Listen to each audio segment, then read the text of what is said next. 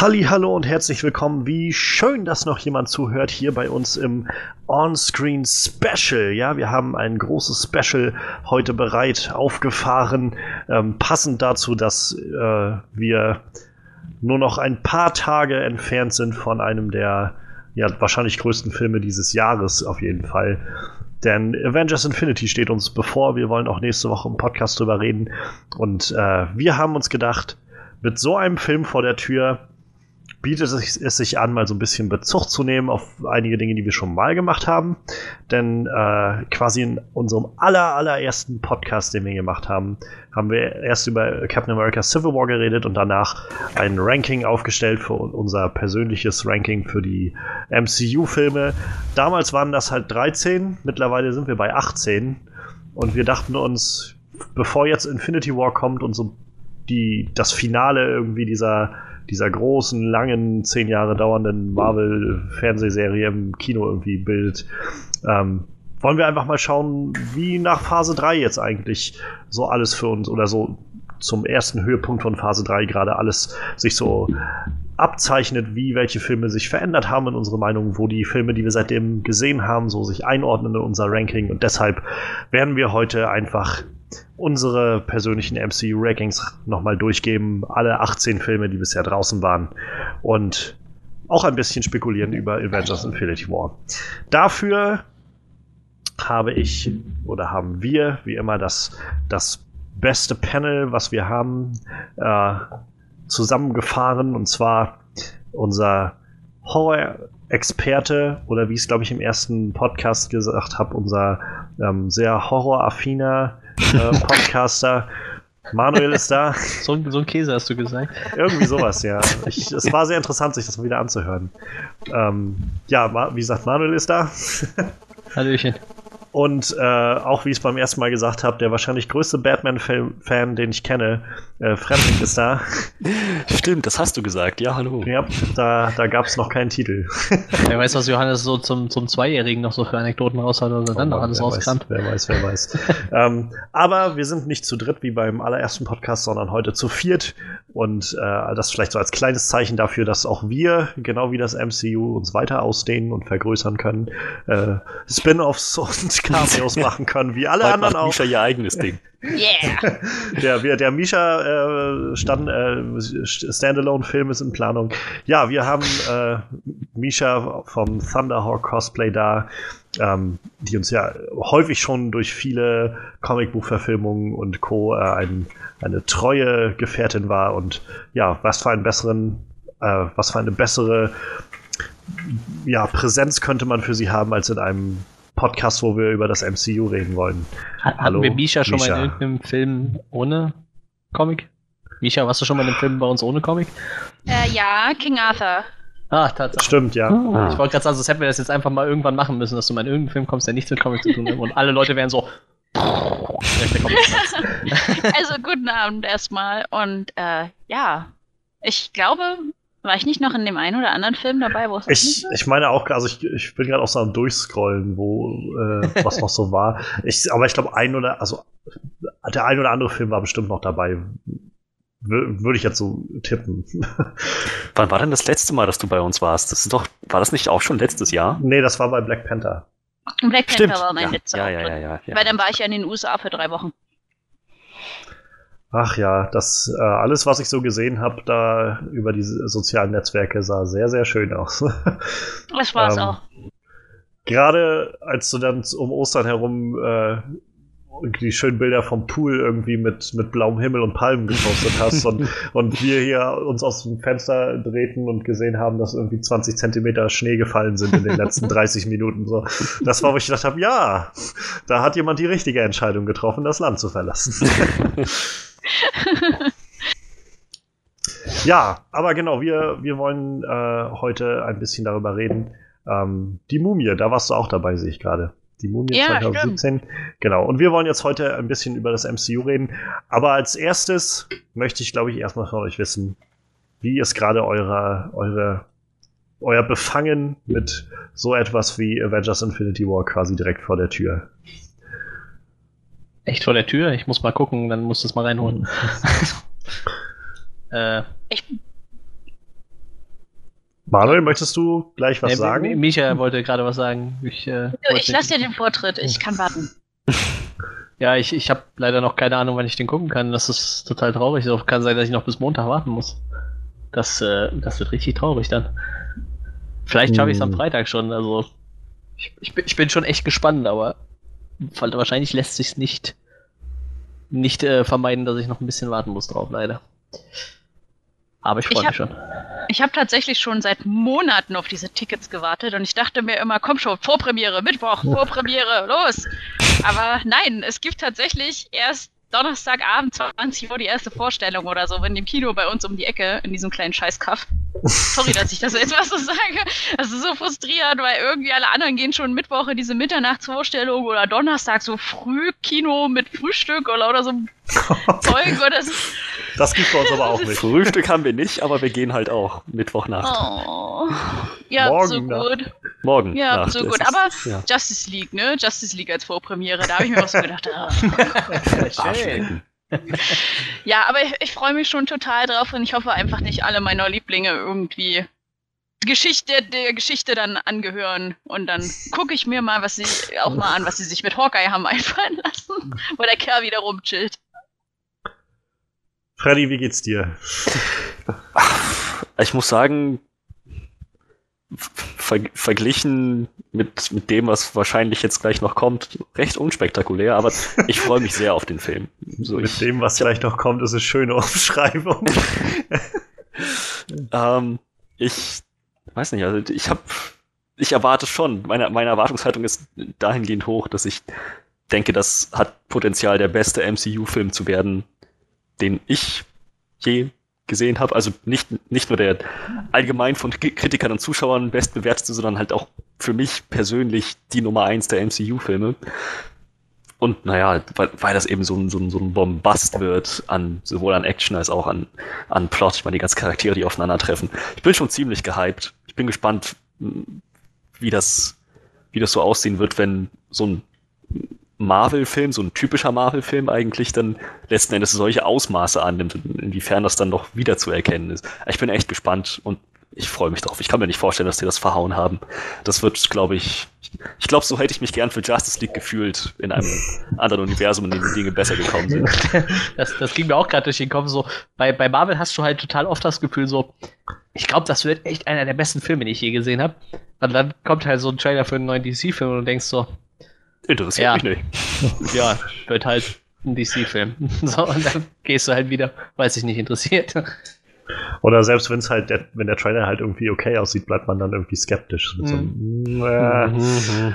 ähm, ja, also wir sind halt auch ganz klar hier Team Marvel. Ja, wir haten alles, was DC macht. Wir sind da total anti und nein, also ähm, Wonder Woman war großartig, aber ähm, äh, wir sind einfach irgendwie bisher nicht so umgehauen worden von dem Rest.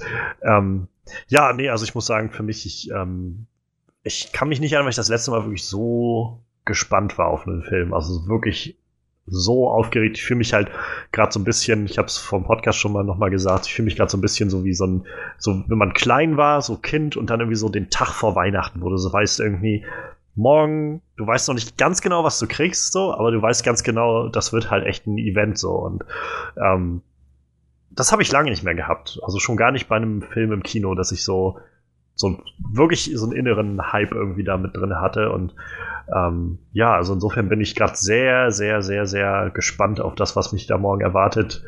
Ähm, ich versuche schon immer irgendwie allen möglichen Plot-Details jetzt auch aus dem Weg zu gehen. Ich meine, bislang halten sich Leute auch zurück und ich bin auch immer noch so überrascht, dass sie es geschafft haben, ähm, einfach auch so viel unter, also unter Verschluss zu halten, sodass das noch nicht irgendwo geleakt ist oder so. Jedenfalls nicht weitläufig. Also irgendwo wird man bestimmt in ein paar Ecken des Netzes irgendwas finden, aber ähm, nicht so, wie ich das, wie das bei manchen Sachen war von äh, von, von Game of Thrones oder sowas, wo dann doch ziemlich schnell irgendwie Sachen immer äh, zirkuliert sind. Ja, und ich, also ich habe auch noch so ein bisschen Bedenken, von wem man sich vielleicht nachher verabschieden muss von in den ganzen Charakteren. Ähm, ich hatte in den letzten Tagen auch immer mal ab und an das Gefühl so, na, wer weiß, äh, ob das, also was wäre wohl, wenn der Film jetzt rauskommt und das wird dann wirklich so eine, auf einmal so eine, so eine Enttäuschung wie Batman wie Superman oder sowas. Äh, oder, oder, ähm, weiß ich nicht, irgendwie Suicide Squad oder so.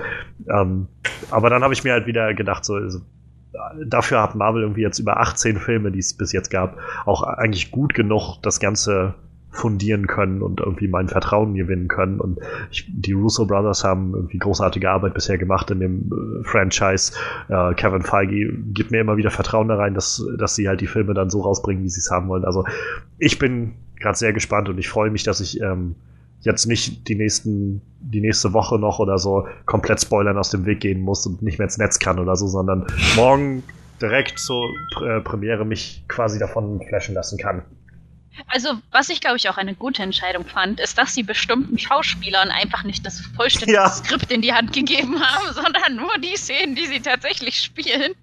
Weil sonst hätten da, glaube ich, so bestimmte Leute wieder irgendwas gucken lassen, denke ich. Ja, also, Tom Holland macht ja auch keinen Hehl daraus, dass er halt Mark so der, der, Beste da ist. Und, ja, Mark Ruffalo ist auch mal so Aber so, ich glaube, einer der wenigen Leute, die halt das Skript gelesen haben, sind, ist wohl wirklich Benedict Cumberbatch gewesen, weil der wohl auch nach allem, was, was man so hört von ihm und von, von den Russos und also so vage, wie sie sich dann ausdrücken, aber scheint er ja irgendwie eine recht zentrale Figur zu sein, die irgendwie in vielen Ebenen äh, mitspielt in dem ganzen Film, weshalb ähm, er dann auch das ganze Skript wohl lesen durfte. Aber auch da haben die Russos gesagt, er hat ein Skript gelesen. Also sie haben halt sonst auch irgendwie verkürzte Skripts für einige Szenen und was weiß ich. Also die sind wohl halt jeden Schritt gegangen, damit halt nichts passiert, dass äh, Fans jetzt das, diese Kulmination nach zehn Jahren wirklich genießen können und äh, das allererste Mal hören können und sehen können. Also ich bin ja, ich bin wirklich verdammt gespannt auf das, was da jetzt auf uns zukommt. Und wie gesagt, Grund genug für uns einfach nochmal die letzten ja, zehn Jahre des MCUs auch nochmal kurz für uns so vor Augen zu führen, mal die Filme alle so ein bisschen durchzusprechen. Ähm, bevor wir jetzt gleich in unsere so Rankings so ein bisschen abtauchen, wie wir das schon mal hatten, äh, würde ich vielleicht auch einmal von euch gerne wissen, wie ihr so zu Phase 3 steht, nachdem wir jetzt so im Prinzip sechs Filme aus Phase 3 haben, also ähm, Captain America Civil War, Guardians of the Galaxy 2, Doctor Strange, äh, Thor Ragnarok, Spider-Man Homecoming und Black Panther. Ähm, ich muss sagen, für mich jetzt gerade nach, als ich diese Liste für mich fertiggestellt habe und so die fünf Filme halt von Phase 3 jenseits Captain America äh, Civil War, die wir halt schon hatten, die neun sozusagen eingeordnet habe, ist mir aufgefallen, dass ich, also ich finde, Phase 3 war ziemlich stark. So. Also ich, ähm, es gibt zwar ein paar Filme, die halt nicht ganz so gut waren wie die anderen für mein Empfinden, aber ähm, die Filme, die halt gut waren, waren für mich halt wirklich sehr, sehr gut. Und ähm, insofern ähm, habe ich halt auch so wieder neues Vertrauen so ein bisschen geschöpft in diese ganze. Also es wird immer wieder viel von so Superhero-Fatigue geredet, so irgendwie, ja, geht das den Leuten nicht so langsam auf die Nerven und ich glaube, es gibt halt einfach Leute, die das, denen das auf die Nerven geht, die halt nicht so viel damit anfangen können und so langsam einfach nicht mehr hören können, dass ständig wieder Leute darum Wind machen, dass schon wieder irgendwie so ein neuer Film rauskommt. Und das kann ich auch irgendwo nachvollziehen. Ähm, aber ich, ich glaube, wenn man halt diesem Genre und, und dieser Art von Film irgendwie ein bisschen offen ist, dann gibt es, glaube ich, genug möglich oder genug Grund, gerade auch einfach mm, positiv in die Zukunft zu blicken. Aber ähm, das ist nur so mein Mitnehmen. Wie, wie habt ihr so Phase 3 wahrgenommen? Die gerade mit den Filmen, die wir jetzt ähm, nicht besprochen haben, quasi in den oder in der letzten, in dem letzten Podcast vor eineinhalb, zwei Jahren, äh, ja, den wir ja nicht besprochen haben. ja, naja, ja. Ja, fang du an. Ist okay. okay. Halt, also wie du schon meintest, richtig, richtig stark. Das sind halt, das sind die Filme, die ich, nachdem ich so mit Marvel erstmal warm geworden bin, in den frühen 2010ern, so um den Dreh. So sind das die Filme, die ich so richtig bewusst geschaut habe, auf Dinge geachtet habe und irgendwie mich in diesem Universum auch zurechtfinden konnte. Und also die wusste, wusste ich sehr zu schätzen, was die mit ihrem Inhalt, mit ihren Inhalten machen. Das waren halt ziemlich, ziemlich gute Filme. Ich wüsste jetzt, ich könnte jetzt keinen Film benennen, der für mich so völlig gefloppt ist. ja, nee, das, das nicht, nein. Ähm, und ähm, es gab zwar so durchaus durchschnittliche Filme dabei, mhm. aber echt, also, ich, ich, ich meine, ich meine jetzt eigentlich ganz explizit Guardians of the Galaxy Volume 2. So, ansonsten waren das ziemlich befriedigende, coole Filme. So manche besser als die anderen, aber insgesamt alle qualitativ echt gut dabei. Was meinst du, Manuel? Wie, also nimmst du so die Phase 3 wahr? Ich bin vor allem überzeugt von diesen, ich sag mal, von den drei großen Neuankömmlingen. Ich zähle jetzt beide mal, mal mit dazu. So, ja. so Doctor Strange. Doctor Strange, kan ja. Kannte ich zwar zum Beispiel als Comic-Charakter so, aber jetzt nicht so, dass ich haufenweise Doctor Strange Comics gelesen hätte. Deshalb war, war, mir auch nicht so ganz bewusst, was mich da erwarte. So, ich wusste halt, das könnte ziemlich abgefahren werden, aber das war ja dann äh, stellweise schon sehr Inception-mäßig abgefahren.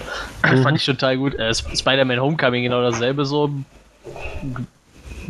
Spider-Man ist ja immer so ein zweischneidiges Schwert, das kann halt gut laufen, das kann aber auch nicht so gut laufen. So. Ich meine, das hat Sony auch in den letzten Jahren bewiesen so und äh, das hat denen auf jeden Fall gut getan. Ich meine, das hat Marvel gut getan, so dass sie Spider-Man nochmal ja. mit einbauen konnten und das hat Sony auch definitiv gut getan, weil das Spider dass das Spider-Man-Universum nochmal frischen Wind bekommen hat so.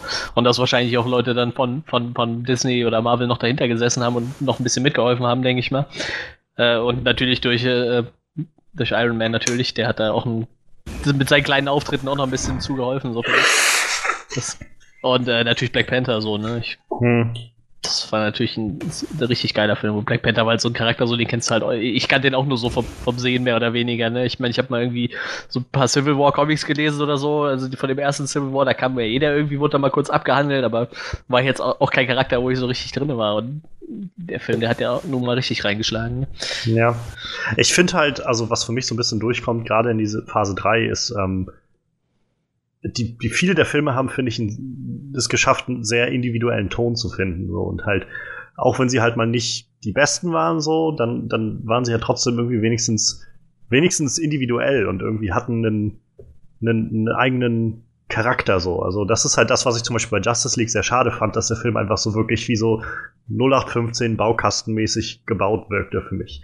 Und äh, ich habe das Gefühl, dass gerade in Phase 3 man viel Wert darauf gelegt hat, einen eigenen Ton und eigene Charakteristika zu finden, damit die Filme halt, auch wenn sie vielleicht manchmal von der Story jetzt nicht so viel Neues bieten, trotzdem immer noch einen, einen eigenen einen eigenen Charakter bilden, so und man die ganz spezifisch quasi vom Rest so immer noch unterscheiden kann. Ähm, wie, wie ist das bei dir, Misha? Wie hast du so Phase 3 wahrgenommen? Ist das ähm, waren diese neuen Richtungen für dich, äh, die so nach Age of Ultron so ein bisschen eingeschlagen wurden, waren das, war das für dich die wichtige, richtige äh, Entscheidung oder hättest du gerne noch mehr in die Richtung gesehen, die wir davor hatten? Also ich fand es durchaus die richtige Entscheidung, in diese Richtung zu gehen. Ich bin ja selber auch ein, mittlerweile jetzt ein großer Doctor Strange Film, weil ich finde, erstens hat das Benedict Cumberbatch super gemacht, zweitens haben sie so dieses ganze Rudel, Wudel, Apfelstrudel, Gezauberzeug einfach unheimlich toll in Szene gesetzt.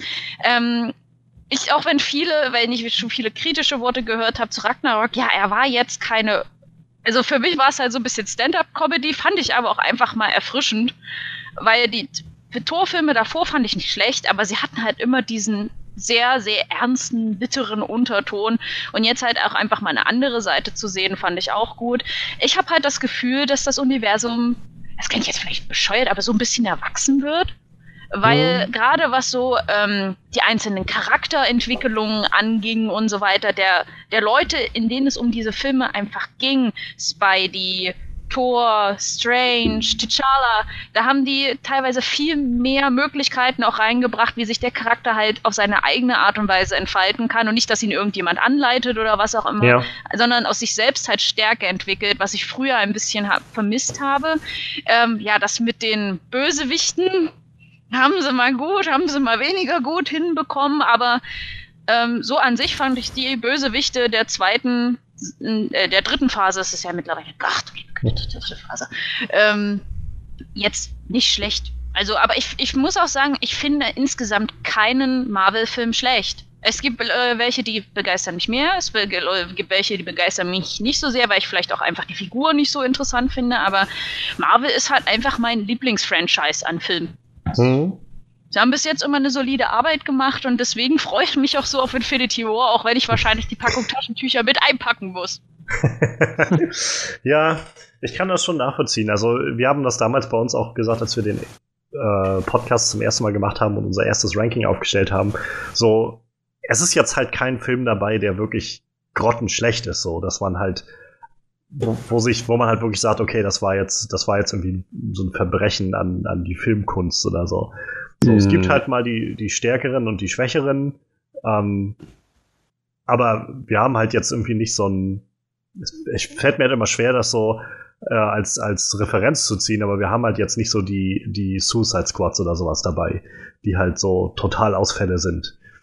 Ähm, aber ja, also wir, dann sind wir jetzt irgendwie schon bei dem, bei dem Punkt angekommen. Also wir haben halt damals unsere 13 Filme, beziehungsweise äh, bei Freddy waren es 12, ähm, der Ant-Man damals nicht, noch nicht gesehen habe und, und ich glaube auch, auch immer noch nicht gesehen, gesehen habe. Ja.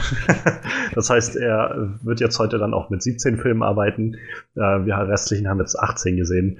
Und äh, ja, ich, ich würde sonst einfach mal äh, an, vielleicht auch gleich an dich nochmal abgeben, Misha. Du meinst ja schon, du kannst jetzt nicht so wirklich gut ranken, aber also du meinst ja auch, es gibt so die Filme, die irgendwie näher stehen und nicht so nah stehen. Welcher wäre dann so der Film, oder hast du so, die, so einen Film, wo du sagst, der steht dir halt am wenigsten nahe, so den, der kommt so irgendwo am Schluss nachher, wenn man so seinen, seinen Lauf der, der Marvel-Filme machen wollte? Also ich muss halt tatsächlich sagen, dass ich absolut kein Fan von Captain America bin.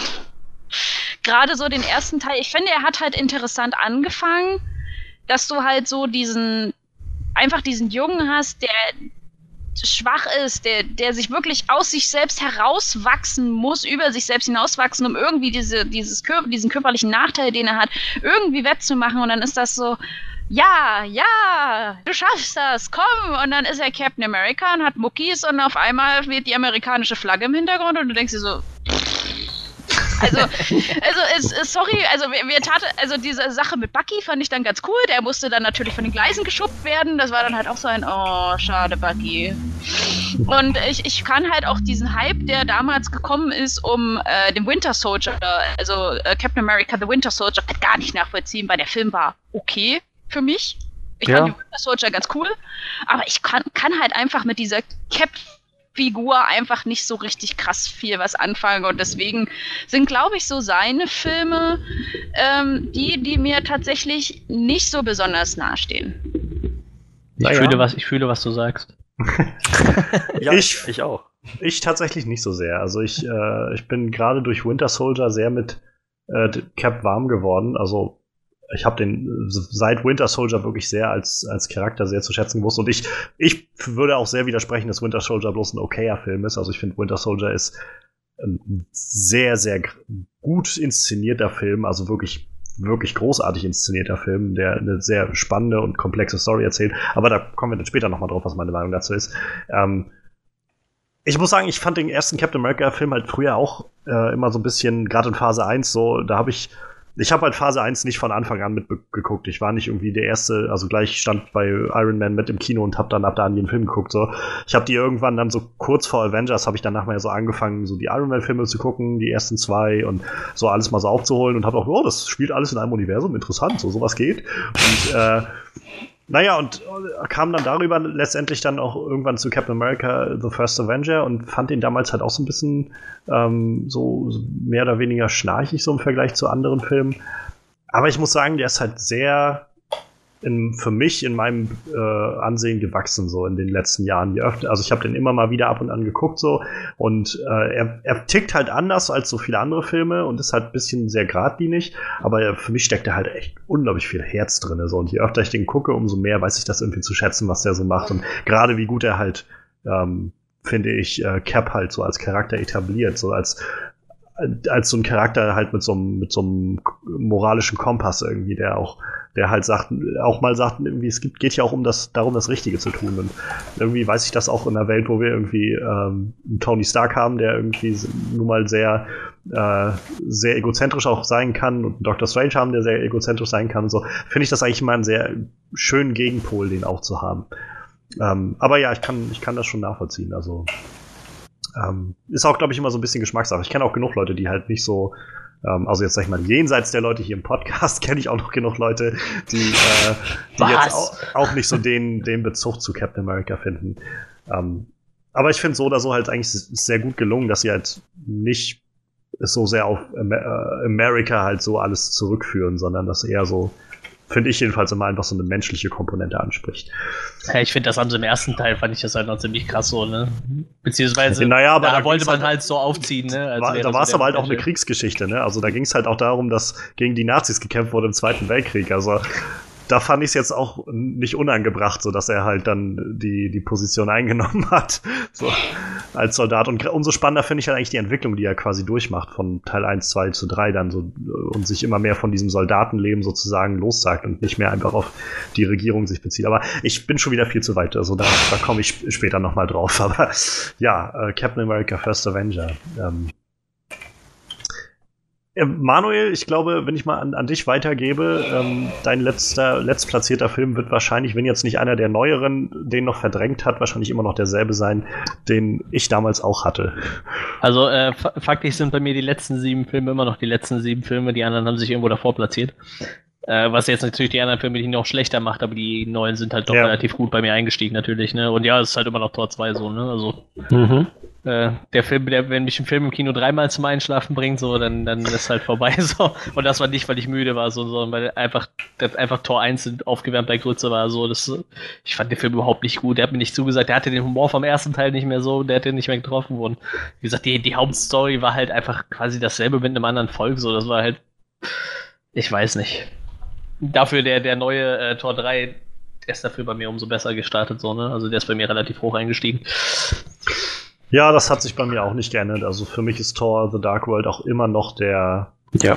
schlechteste, sag ich mal, Marvel-Film aus dem ganzen Universum. Also ich weiß, ich habe den auch nicht im Kino gesehen damals. Ich habe ihn irgendwann dann auf Netflix mal äh, gesehen und muss habe auch wie zwei oder drei Anläufe gebraucht, bis ich ihn dann wirklich durchgeguckt habe, weil ich den zwischenzeitlich immer so langweilig fand. Und äh, man, also was ich dem Film zugute halte oder wo man, wo ich halt merke, irgendwie es wird besser, ist halt der kommt halt irgendwann so im letzten Drittel in Gang, so oder nach der ersten Hälfte kommt er so langsam in Gang, wenn Loki nachher wieder frei ist, wenn äh, wenn hier wie heißt äh, Freya nachher Freya nachher stirbt, so dann dann kommt der Film la so langsam in Gang irgendwie. Aber dazu kommt halt auch, dass ich ähm, so sehr ich Christopher Ecclestone mag, ist also auch für mich Doctor Who, also einer der besseren Doktoren, der neunte. Äh, bei vielen wird er mal gerne vergessen, aber als, als Malekith, als der böse Nachtelf ist er halt, also das ist, da ist halt echt nichts dran. Und ich hatte auch ein Interview letztens gesehen mit äh, Christopher Ecclestone, wo er auch darauf Bezug genommen hat, dass er den halt, also grottenschlecht fand, so den Film, und dass er das auch nicht so gerne gemacht hat, damit zu spielen und so. Und hm. wie das dann so ist. also der ist halt, glaube ich, so, so ein Typ, so ein bisschen wie, da kommen wir wahrscheinlich nachher nochmal drauf, so ein bisschen wie Edward Norton, der halt immer so, so für sich selbst den Anspruch hat, dass er halt so ganz, ganz große Kunst halt mit allem macht. Und wenn er dann halt, sag ich mal, dazu so sich degradiert fühlt, halt nur so einen eindimensionalen Willen zu spielen, dann ist das halt für ihn wohl auch nicht so erfüllend. Ähm, ja, Freddy, du hattest gerade auch schon mal eingeworfen, Tor The Dark World. Ja, ist weiterhin auch mein letzter Platz. Und ja, die Gründe dafür liegen auf der Hand. Ich meine, ich fand jetzt nicht direkt, dass es so ein Rehash war von Tor 1, denn den ersten Tor fand ich noch recht gut und auch vom Ton her ziemlich anders. Der hatte noch diesen leichteren Humor, halt nicht ja, Thor ja. Ragnarök-Level Humor, aber schon irgendwie eine gewisse Freundlichkeit. Ja, der hat so diesen Fish out of water Humor halt sehr gut rübergebracht, so dieses Tor, das der auf halt, der ja, Erde war. Und das hat funktioniert. The Dark World war einfach nur, naja, halt sehr, sehr trist. Nicht, nicht wirklich düster, sondern einfach nur trist und langweilig. Es hat einfach, war hat mir nichts gegeben. Naja, und Malekith als Bösewicht war halt so, ist für mich die Definition eines Wegwerfbösewichts. Schlecht. Ja. Wenn, ich den Begriff Wegwerfbösewicht höre, ist meine erste Assoziation, mein erster Gedanke Malekith. Ähm, ja. Also, der war. Ich hätte nicht mal mehr gewusst, wie der heißt.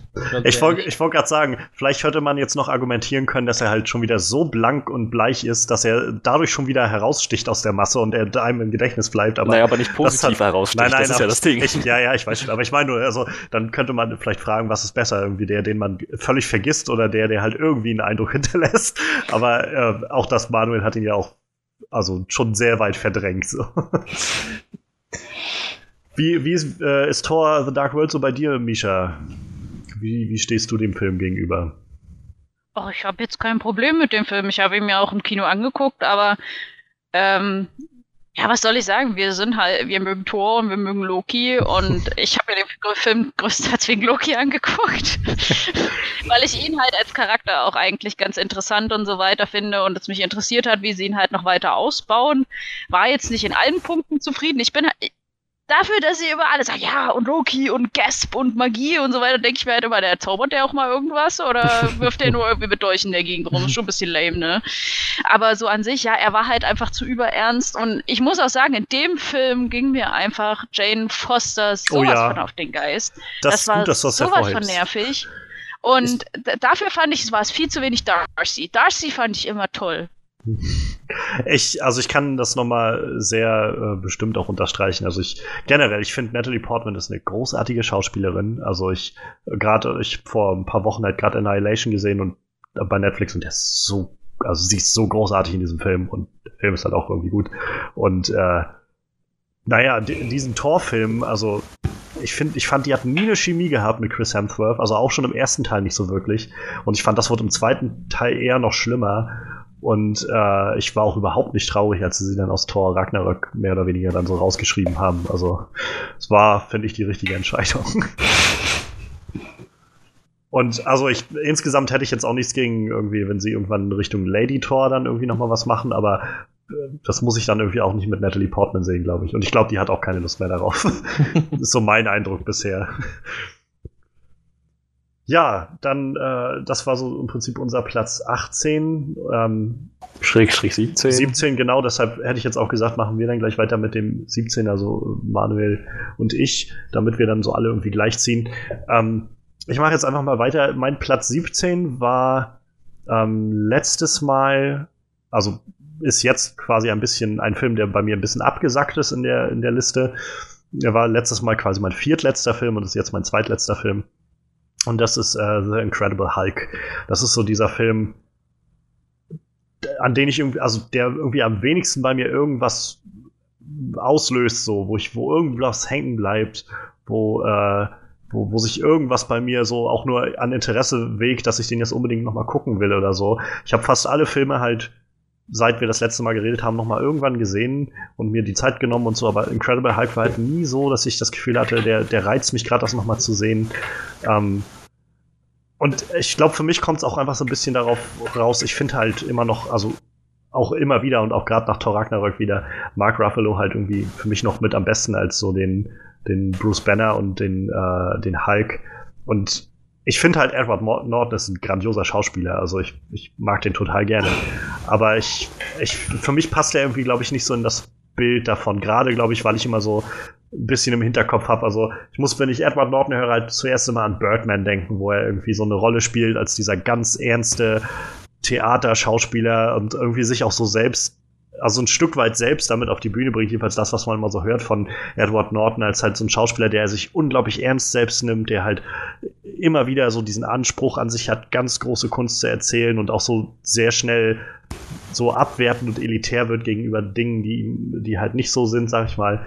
Und irgendwie, irgendwie hat halt dieses, dieses Bild, glaube ich, für mich, was ich von Edward Norton habe, so nie so wirklich klick, geklickt mit dieser Bruce Banner-Rolle. Ähm, und dazu halt dann auch irgendwie Liv Tyler hat keinen, keinen weiteren Eindruck bei mir hinterlassen irgendwie. Ähm, ja, ich, ich, ich finde es halt immer noch interessant, dass, dass Abomination noch irgendwo theoretisch lebt im MCU. Ich frage mich, ob sie den noch mal irgendwann wiederholen. Th Thunderbolt Ross haben sie ja noch mal zurückgebracht, extra für Civil War und da noch mal so ein bisschen bestätigt, dass wir haben nicht vergessen, dass der Incredible Hulk-Film halt damit drin spielt, aber ähm, ja, so insgesamt ist das halt, ist halt auch der zweite Film, glaube ich, gewesen in diesem Marvel-Universum. Also kurz, der kam, glaube ich, kurze Zeit später nach Iron Man raus. Ich, für mich ist das, glaube ich, noch so ein bisschen dieser Film, so der, wo sie noch nicht so ganz ihren Schritt gefunden haben für das, was sie da machen. Ähm, wie sieht's bei dir aus, Manuel, dein, deine 17? Äh, meine 17 ist äh, immer noch derselbe vorletzte Film wie vorher, so dass bei mir immer noch Winter Soldier. Ich habe da ähnliche, äh, ähnliches, äh, ähnliche Meinung wie Micha halt, ne? Äh, ich bin halt, ich werde halt mit Cap auch nicht so warm und Bucky finde ich halt auch.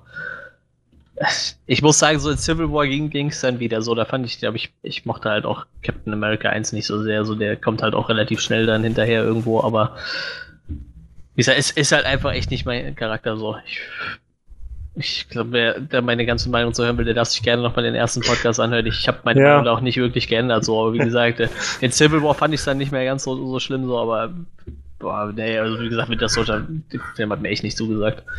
Du, ich war halt letztens, äh, als ich den Podcast, quasi den ersten Podcast nochmal durchgehört habe, um unsere Rankings nochmal aufzulisten, so, weil, also, ich hatte mein Ranking nicht mehr im Kopf von vor zwei Jahren, oh Wunder. Aber ich ändere, ich ändere meine Meinung halt auch immer ähm, häufiger über verschiedene Filme. Ähm, und deshalb hatte ich mir das angehört und ich war gerade beim Einkaufen quasi, als dieser Podcast lief.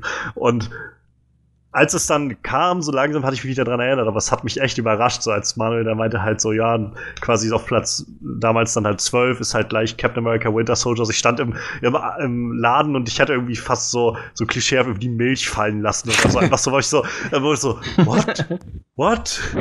So, oh, okay, st stimmt. Ich glaube, Manuel hatte da irgendwie so ein Problem mit, aber wow, so, das, das, das wirft mich halt immer echt raus, so, weil der, der, der Winter Soldier hat mich echt, also, ja.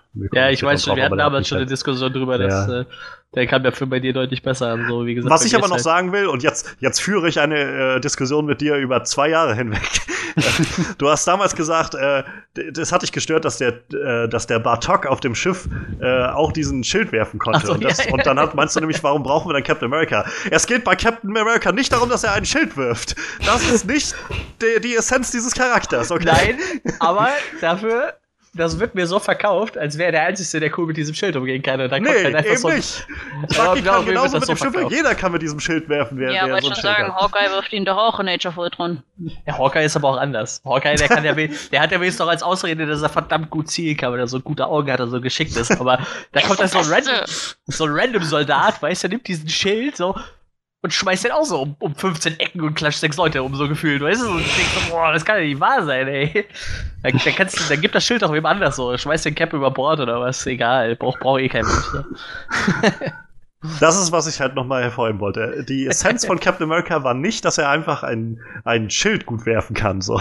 Aber es wirft schon die Frage auf, welche um- Kräfte ihn besonders machen. Ähm, naja, genau darf, das. darf ich daran erinnern, dass er in Captain America Civil War einen Hubschrauber festgehalten hat? Unter Ja, er, kann er auch, er konnte auch ziemlich gut mit dem Schild werfen, also von daher.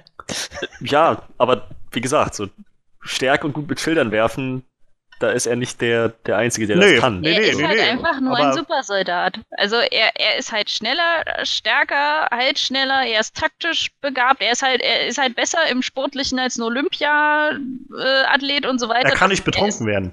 ja, er ist halt körperlich einfach krasser als die anderen.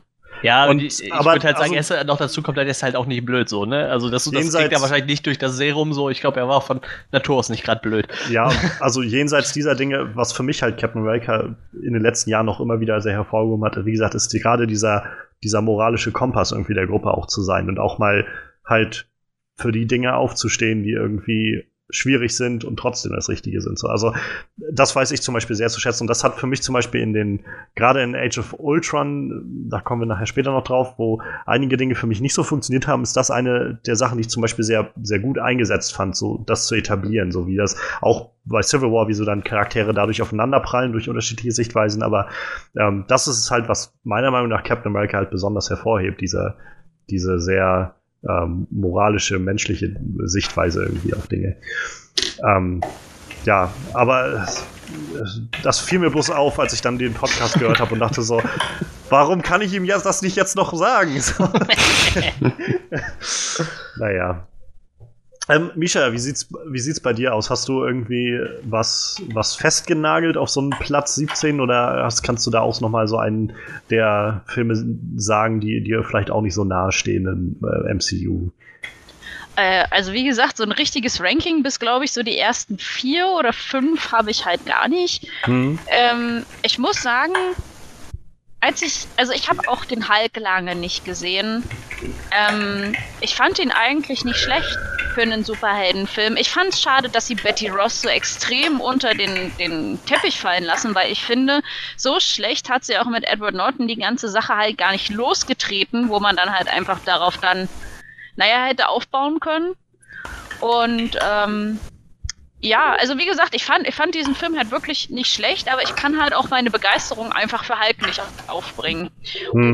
Was ich ihn immer noch übel nehme, in Civil War, da steht da dieser General Ross da auf der Ecke, nicht Martin Freeman, sondern der alte Sack. Thunderbolt Ross, ja, ja. Ja, genau. Und fragt Iron Man, na, wissen Sie denn, wo Thor oder Hulk ist? Und anstatt dann zu antworten, ja, Sie wissen sicherlich nicht, wo Hulk ist, Sie konnten ihn selber nicht festhalten, da, da kommt ja keine Antwort drauf. Also, das fand ich ganz schön bitter, dass sie dann nicht so selbstironisch waren, das noch reinzubringen, weil er hat es ja selber total verbockt. Tja, vielleicht waren genug Jahre vergangen, um das wieder nicht auf dem Schirm zu haben oder so. Ja, die haben da alle schon nicht mehr, die, die waren alle noch zu klein, um sich daran erinnern zu können. Ja, ähm, vielleicht war das auch, weil du jetzt meinst, wie mit äh, Betsy Ross, dass sie die fallen lassen haben. Vielleicht, nachdem Edward Norton gegangen ist, haben sie gesagt, wir müssen quasi einfach fast alles hier nochmal neu machen oder so. Wer weiß. Ähm, ich glaube generell Incredible Hulk steht halt auch in so einer, so einer seltsamen Zwischenposition, weil er ja auch so noch irgendwie mit Universal mitproduziert wurde und so. Und deshalb machen sie jetzt ja auch keine Solo-Hulk-Filme mehr, weil die Rechte dafür irgendwie noch immer bei wem legen und so. Also es ist halt schon noch eine verrückte Sache, glaube ich, mit Hulk. Und ja, wie gesagt, für mich ist der immer noch so ein bisschen, bisschen wackelig so bei vielen Sachen und hinterlässt halt kaum Eindruck bei einigen, also im Großteil einfach so unterm Strich kaum Eindruck und so, dass ich halt nicht so den großen Antrieb habe, immer mal noch zu sagen, ja gut, den gucke ich mir jetzt noch mal an. So. Ähm, anders zum Beispiel, also für mich, ich mache jetzt mal eine geschickte Überleitung zu meinem Platz 16. Ähm, das ist dann Iron Man 2. Der äh, hat halt dadurch, dass Hulk im Prinzip jetzt auf meinen vorletzten Platz ist, äh, abgerutscht ist, ist der quasi einen aufgestiegen ähm, in meinem Ranking. Ein bisschen ähm, ja, in Iron Man 2, das ist so ein Film, wo ich so, also ich sehe unglaublich viele Schwächen darin, so, aber er hat halt einfach ein paar Szenen, die das Ganze noch interessant halten, so. Und für die ich dann auch sage, gut, jetzt kann ich mir den auch mal noch mal irgendwie angucken, so. Das, ähm, man merkt, also gerade dadurch, dass der erste Iron Man-Film halt echt viel vorgelegt hat und eine hohe Latte angelegt hat, finde ich, fällt der zweite immer so ein bisschen flach. Und äh, es ist halt immer sehr, sehr, ähm, sehr, sehr nah dran, so an äh, ja, an, an irgendwie dieser typischen Sequel-Krankheit, so diesem, wir müssen es irgendwie noch größer machen und äh, irgendwie so ein bisschen am besten den ersten Film nochmal äh, ein bisschen neu strukturieren und aufbauen und ähm, ja, ich, ich, für mich kommt es irgendwie nicht so wirklich zusammen in Iron Man 2. Also die ganzen Shield-Sachen sind irgendwie sehr überhetzt, diese ganze äh, Tony Stark, äh, Alkoholkrankheit, also Suchtgeschichte äh, wird irgendwie so angerissen, aber führt auch nicht so wirklich zum Ziel.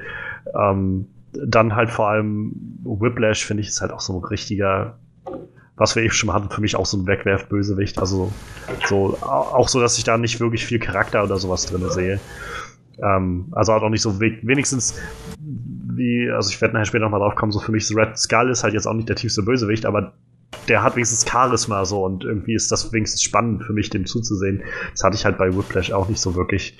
Und so cool die Szene auch immer noch ist, dass er halt dieses Element erzeugt, ich kann immer noch nicht nachvollziehen, wieso er, wie er das macht, einfach mal ein neues Element zu erschaffen und einfach so mit ein paar Laserstrahlen und, ähm, und einfach weil sein Vater ihm das, also der wusste das schon und ich finde es einfach sehr, sehr wackelig, alles, was da so zusammenkommt.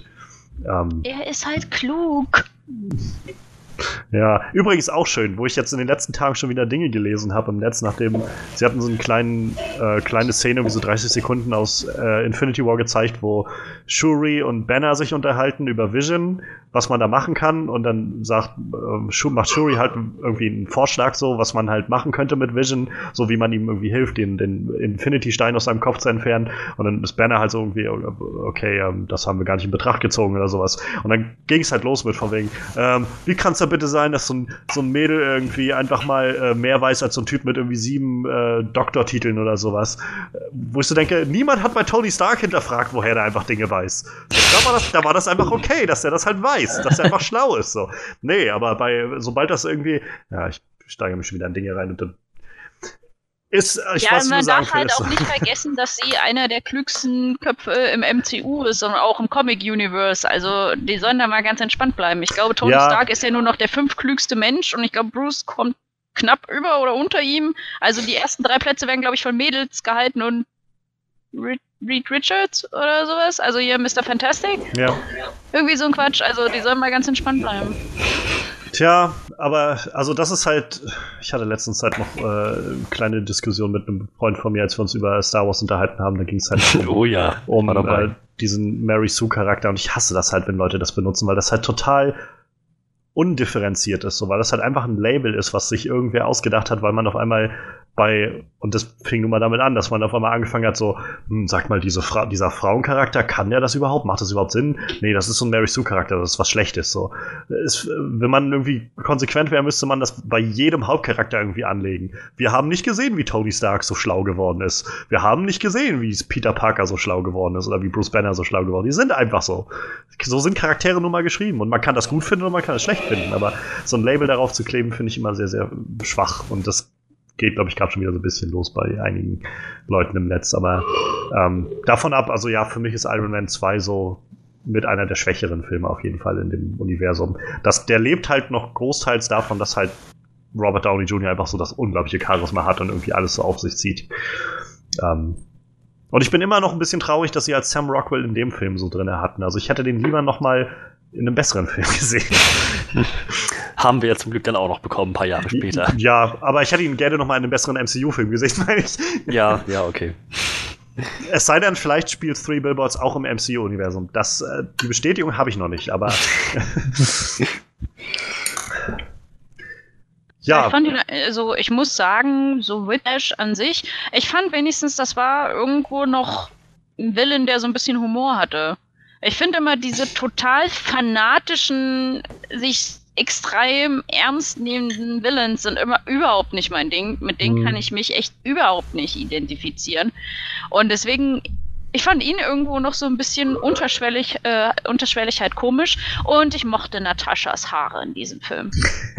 also wenn du danach The Winter Soldier gesehen hast, da hast du ja das große Kreischen bekommen bei der Frisur, aber da hatte sie wirklich schöne Haare und sie hatte wenigstens eine coole, naja, Charaktereinleitung irgendwie, also du konntest dann mit ihr auch in Avengers irgendwie was anfangen, fand ich. Ich finde, der ja, Film ja. hat sie gar nicht so schlecht introduced mein, mein Problem ist halt, glaube ich, wenn ich den Film heute gucke, ähm, dann fällt mir das zu sehr auf, so dass ich halt. Es fühlt sich für mich nicht an wie eine, wie eine in sich stimmige Geschichte, die da erzählt wird, sondern so wirklich, ein großer Brocken Vorbereitung für, äh, für Shield und Natascha, so ein großer Brocken äh, Tony Stark und sein neues Element, ein großer Brocken geht's weiter irgendwie mit War Machine, der jetzt ausgebaut werden muss. So. Es fühlt sich für mich nicht so, nicht so wirklich natürlich an, wie das so ineinander geht, wie so eine Story irgendwie sein sollte, aber das ist auch äh, wahrscheinlich erstmal nur meine Meinung. Also. Habt ihr denn noch was äh, vielleicht zu Iron Man 2 zu äußern? Ja, der kommt bei mir später noch. Ich könnte da jetzt nicht zu äußern, aber ich, ich sage da jetzt einfach mal, wenn wir den Film im haben, also der ist bei mir halt auf Platz. Warte, war bei welchem mal beim zweiten Mal auf Platz 12 von 18. Äh, ich habe tatsächlich den dritten noch was schlechter bewertet. Der ist bei mir nur auf 15 gelandet, aber also dafür, dass der erste Iron Man einer meiner, immer noch mit meiner, meiner höchstplatziertesten ist, so, das haben die danach schon ziemlich verloren. Aber ich mag die trotzdem immer noch sehr gerne. So, also ich würde jetzt nicht sagen, dass Iron Man 2 und 3 richtig schlecht fand, aber hm. äh, im Vergleich zum Rest natürlich dann doch schon. Ja, aber ich würde in diversen anderen Filmen DC oder so würde ich die halt äh, trotzdem immer noch natürlich vorziehen. Ne? aber die Iron Man Trilogie gucke ich immer noch sehr gerne, so auch, auch wenn die halt abgenommen haben nach dem ersten Teil, schwächer geworden sind, so ja. trotzdem noch sehr gerne. Ja, es ist bei mir ganz ähnlich. Also Iron Man 2 ist definitiv einer der schwächsten MCU-Filme, aber ja, meine Güte. Ich meine, irgendwie, er funktioniert zumindest in Ansätzen. So, das ist keine Katastrophe. Ich, ich glaube, es ist halt einfach so ein bisschen, wie sehr man sich also für mich jedenfalls so, wie sehr man sich halt von, von oder immer noch fasziniert ist mit Robert Downey Jr. Also wenn das halt funktioniert, dann kann man, glaube ich, gut über die diese Unebenheiten auch irgendwie noch so ja. hinwegsehen und dann funktioniert das auch irgendwie. Ähm, für mich hat das halt so ein bisschen, ist das so ein bisschen verblasst so in den letzten Jahren, aber ähm, die anderen beiden Iron Man-Filme kommen ja noch. Also, was ist denn euer Platz 16?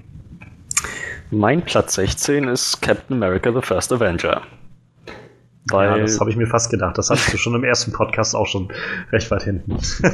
Im ersten Podcast hatte ich The First Avenger ebenfalls auf dem vorletzten Platz.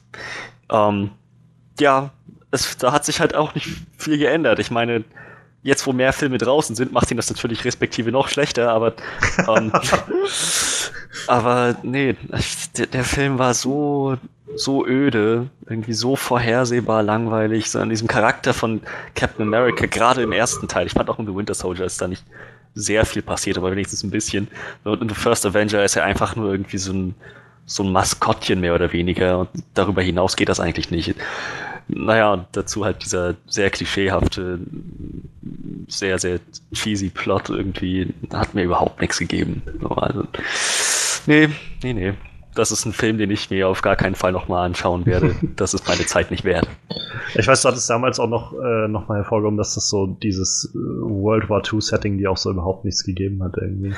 Ähm, ich weiß für mich, also ja, nachdem ich den Film jetzt auch mal wieder gesehen habe, so ich weiß das für mich tatsächlich noch immer mehr zu schätzen. So für mich steigt das eher noch so ein bisschen, weil ich den also ich kann halt nicht abschalten, der Film ist halt irgendwie, bildet nochmal so, so, so eine eigene, wie so, so eine eigene Blase irgendwie für sich in diesem Universum. ist halt so ein bisschen das, was Wonder Woman halt auch hatte, dieses, es ist halt recht losgelöst von dem Rest, weil es spielt halt irgendwie 40, ja Quatsch, halt irgendwie 70, 80 Jahre davor irgendwie vor den Sachen, die passieren. Ähm, ich weiß nicht, ich, ich kann es nicht anders sagen. Also immer wenn ich den Film jetzt sehe, irgendwie, ich, finde immer wieder Kleinigkeiten, die mir das Ganze dann doch immer noch angenehmer machen. Aber wie gesagt, ich, ich habe auch irgendwie einen neuen Zugang zu Cap gefunden und dadurch äh, fühle ich mich dann doch irgendwie wohler damit. Was nicht heißt dass ich nicht trotzdem auch Probleme mit dem Film habe, die sind da. Aber ich mag den Ton des Films eigentlich auch sehr gerne. Und äh, es gab den, den äh, Stan Lee Cameo, fand ich tatsächlich sehr witzig bei dem Film. Als ich den jetzt letztens wieder gesehen habe, den hatte ich gar nicht mehr auf dem Schirm. Ähm, da ist nach, quasi nachdem Cap ähm, angef oder sich losgesagt hat von diesen ganzen, äh, diesen, diesen ganzen Auftritten, die er da mal so machen musste, ähm, zieht er ja dann nachher einfach los, um, äh, um die Kriegsgefangenen da zu befreien. Und äh, dann sollte er eigentlich so eine Rede halten oder sowas bei so einem Meeting von so Generals und sowas. Und dann fand ich irgendwie sehr witzig, jedenfalls. Dann kommt halt dieser Typ raus und sagt irgendwie so, und jetzt Captain America. Also, und dann kommt halt niemand so, Captain America. Und dann kommt irgendwann so ein, so ein kleiner äh, Dienstbote irgendwie dann da raus, das wie, ja, flüstert dem irgendwas ins Ohr so vor dem Mikro so, ja, Captain America ist nicht da oder so. Und dann kommt Stan Lee, sitzt halt in seinem Generalanzug da und guckt so vorne irgendwie, I thought he was taller. Weil er halt den Dienstboten jetzt für Captain America hält. Ja. Das war eigentlich ganz, das war ganz witzig gemacht.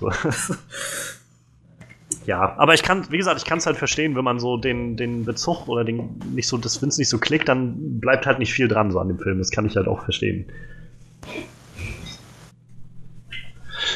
Ja, ich hatte auch nicht, also ich hatte auch nicht den Eindruck, dass das ein cooler Superheld ist. So, überhaupt nicht. Ich dachte, okay, der ist, also abgesehen davon, dass der Film halt so auf vielen Ebenen für mich nicht funktioniert hat, fand ich auch, dass Captain America als Held recht langweilig war. Und Winter Soldier hat es ein bisschen besser gemacht, aber naja. Habe ich alles schon gesagt. ja, wie gesagt, also ich, ich werde auch nachher, nachher gleich nochmal irgendwas ein bisschen mehr zu sagen, aber ähm, Manuel, wie sieht es sonst bei dir aus mit deinem Platz 16? Ja, äh, bei mir ist Platz 16 Hulk. Ich glaube, da haben wir jetzt auch schon genug drüber geredet. Ähm, ja, ich, ich, ich versuche meine, meine Reviews zu dem Film, die wir schon hatten, ein bisschen kurz zu halten, weil wir haben ja noch einiges vor uns. Ne? Ähm, ja, wie gesagt, wurde jetzt schon genug drüber gesagt, so halt, äh, war halt echt, echt nicht so der, der Bombenfilm in dem Universum. Ich mag den Hulk sehr gerne, vor allem jetzt, was sie mit ihm so im MCU gemacht haben halt. Äh, Edward Norton ist jetzt auch nicht der schlechteste Hulk gewesen, aber, aber spielt meiner Meinung nach Mark Ruffalo den deutlich besser und äh, wie gesagt, der Film hatte halt auch nicht so viel. Ich, ich mochte den nicht so gern. Ich habe den auch, glaube ich, nur einmal gesehen und danach nie wieder, aber naja, wie gesagt, deshalb ist halt bei mir in der 16. Aber bei mir, wie gesagt, hat sich in den untersten 7 halt auch nicht so viel geändert eigentlich. Hm. Deshalb. Naja, das aber macht die Filme jetzt nicht so, äh, ich würde jetzt nicht sagen, dass die Filme halt macht ja nicht, nicht schlechter dadurch, dass mehr Filme gekommen sind, aber man merkt halt schon so, die neuen Filme, die sind halt doch äh, ja, ja. ziemlich gut gibt dann halt irgendwie Neues, woran man sich so ein bisschen messen muss dann. Ne? Genau. Ne? Ähm, ja, also ich habe es auch, habe ja meine Meinung zu Hulk schon, schon kundgetan. Also um, ich denke, denke, sonst können wir das auch erstmal lassen. Aber ja, ich wollte nur sagen, ich glaube, nicht jeder von, wer sich das jetzt anhört, hat wahrscheinlich noch im Hinterkopf, was, ja, was unsere Positionen so waren. Also insofern ist es vielleicht auch nicht verkehrt, dann immer mal kurz zu sagen, was da so äh, läuft. Ja, äh, Misha, hast du noch einen Film, der weiterhin bei dir so in die untere Hälfte fällt? Uff, ja, wie gesagt, ich schließe mich da irgendwie mit dem Winter Soldier so ein bisschen an. Äh, Weil das war so durch und durch irgendwie Agentenstory, dass da plötzlich Hydra überall war und das hat mir irgendwie überhaupt nichts gegeben. Und ich fand, auch wenn das vielleicht jetzt ein bisschen fies ging, ich finde Falcon absolut overrated. Also, außer dass er halt für ein bisschen äh, Hihihi sorgt, kann ich mit dem Charakter einfach gar nichts anfangen. Und ich finde ihn auch meistens eigentlich einfach nur nervig und ich fand das so krass, wie er halt einfach aufgetaucht ist, für selbstverständlich genommen wurde. Dann sind Cap und Tascha bei mir, so nach dem Motto Kriegsverbrecher, die tauchen bei ihm auf. Ja, kein Problem, pennt halt bei mir, ne? Das ist kein Ding. Also, das war alles irgendwie in sich gefühlt. Also, es hat bei mir einfach nichts ausgelöst. Ist nicht mein Lieblingsfilm. Ich fand den Winter Soldier recht badass, ja, aber. Audibly gasp. Nein. Ich, ähm, ich wüsste jetzt gerne mal die Meinung von einer Bekannten von mir, weil die hat sich äh, so einen Winter Soldier Arm tätowieren lassen halt, ne? Also so, Wow. so ein Metallarm mit so einem, so einem roten Stern drauf oder so. Ja, die hat so den halben Arm halt tätowiert. das hast du jetzt- damals auch schon erzählt im ersten ja, das kann, das kann tatsächlich sein. Aber ich wüsste halt gerne, was sie jetzt dazu sagt, wenn, wenn so bei äh, drei Leuten der Winter Soldier nicht so geil ankommt. So. Tja, dann wird sie sagen, ihr habt alle Unrecht. Und nur dieser eine Typ da in dem Podcast Oh. hat recht. Oder, oder sie sagt, ja, ich fand den Film auch scheiße, aber der Winter Soldier war halt cool. Das könnte natürlich auch sein. So, keine Ahnung. Nein. Also ich, ich finde es halt sehr, immer wieder sehr spannend. Also ich fand es so beim Anhören auch halt schon vom ersten Podcast spannend und jetzt auch wieder sehr spannend, so wie unterschiedlich so die Filme doch ankommen können.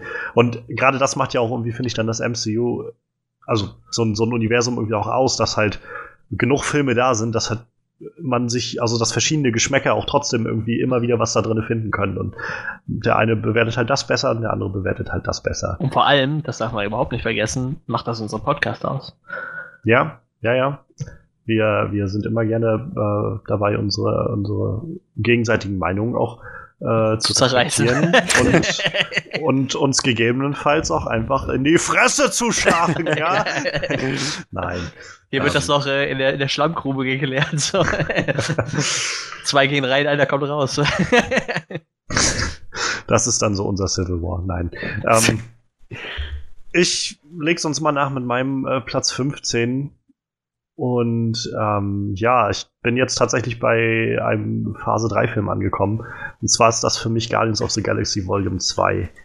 Ähm, also wer sich erinnert, ich fand den halt beim, beim Kino, als wir den letztes Jahr gesehen haben, schon mehr oder weniger enttäuschend. So, also er ist halt witzig, so ohne Frage. Ist ein witziger Film, aber mir fehlt ja halt irgendwie echt so die, die Story dahinter. Ich habe irgendwie nicht so wirklich Klick machen können vielen der Dinge. Ich finde, äh, Ego ist so verschenkt irgendwie und also das war so mein Empfinden und ich hatte mir jetzt zu Wein um Weihnachten letztes Jahr rum ähm, mal den Film noch mal im Streaming gegeben bei Sky, weil ich gedacht habe, okay, jetzt weißt du was, vielleicht hast du einfach ein bisschen schlechte Zeit mit dem gehabt oder sowas. Was vielleicht manchmal ist es auch dann irgendwie so, an dem Tag läuft es dann nicht oder so. Guckst ihn jetzt noch mal an, so ganz in Ruhe. Vielleicht macht es jetzt noch besser Klick und es hat halt auch nicht wirklich viel besser mit mir geklickt. Also ich ich finde der Film macht vieles, was der erste Film schon gemacht hat, nur noch mal und nicht so gut er bricht halt, also der erste Film geht, also der erste Guardians of the Galaxy Film, den ich halt wirklich gut finde auch, der, da geht es irgendwie für mich so darum, dass diese Charaktere alle so zusammenfinden und irgendwie, was der erste Film, was der Film jetzt macht, ist irgendwie sie wieder auseinanderzubrechen, um sie wieder zusammenfinden zu lassen. Ähm, ich finde Ego halt echt verschenkt.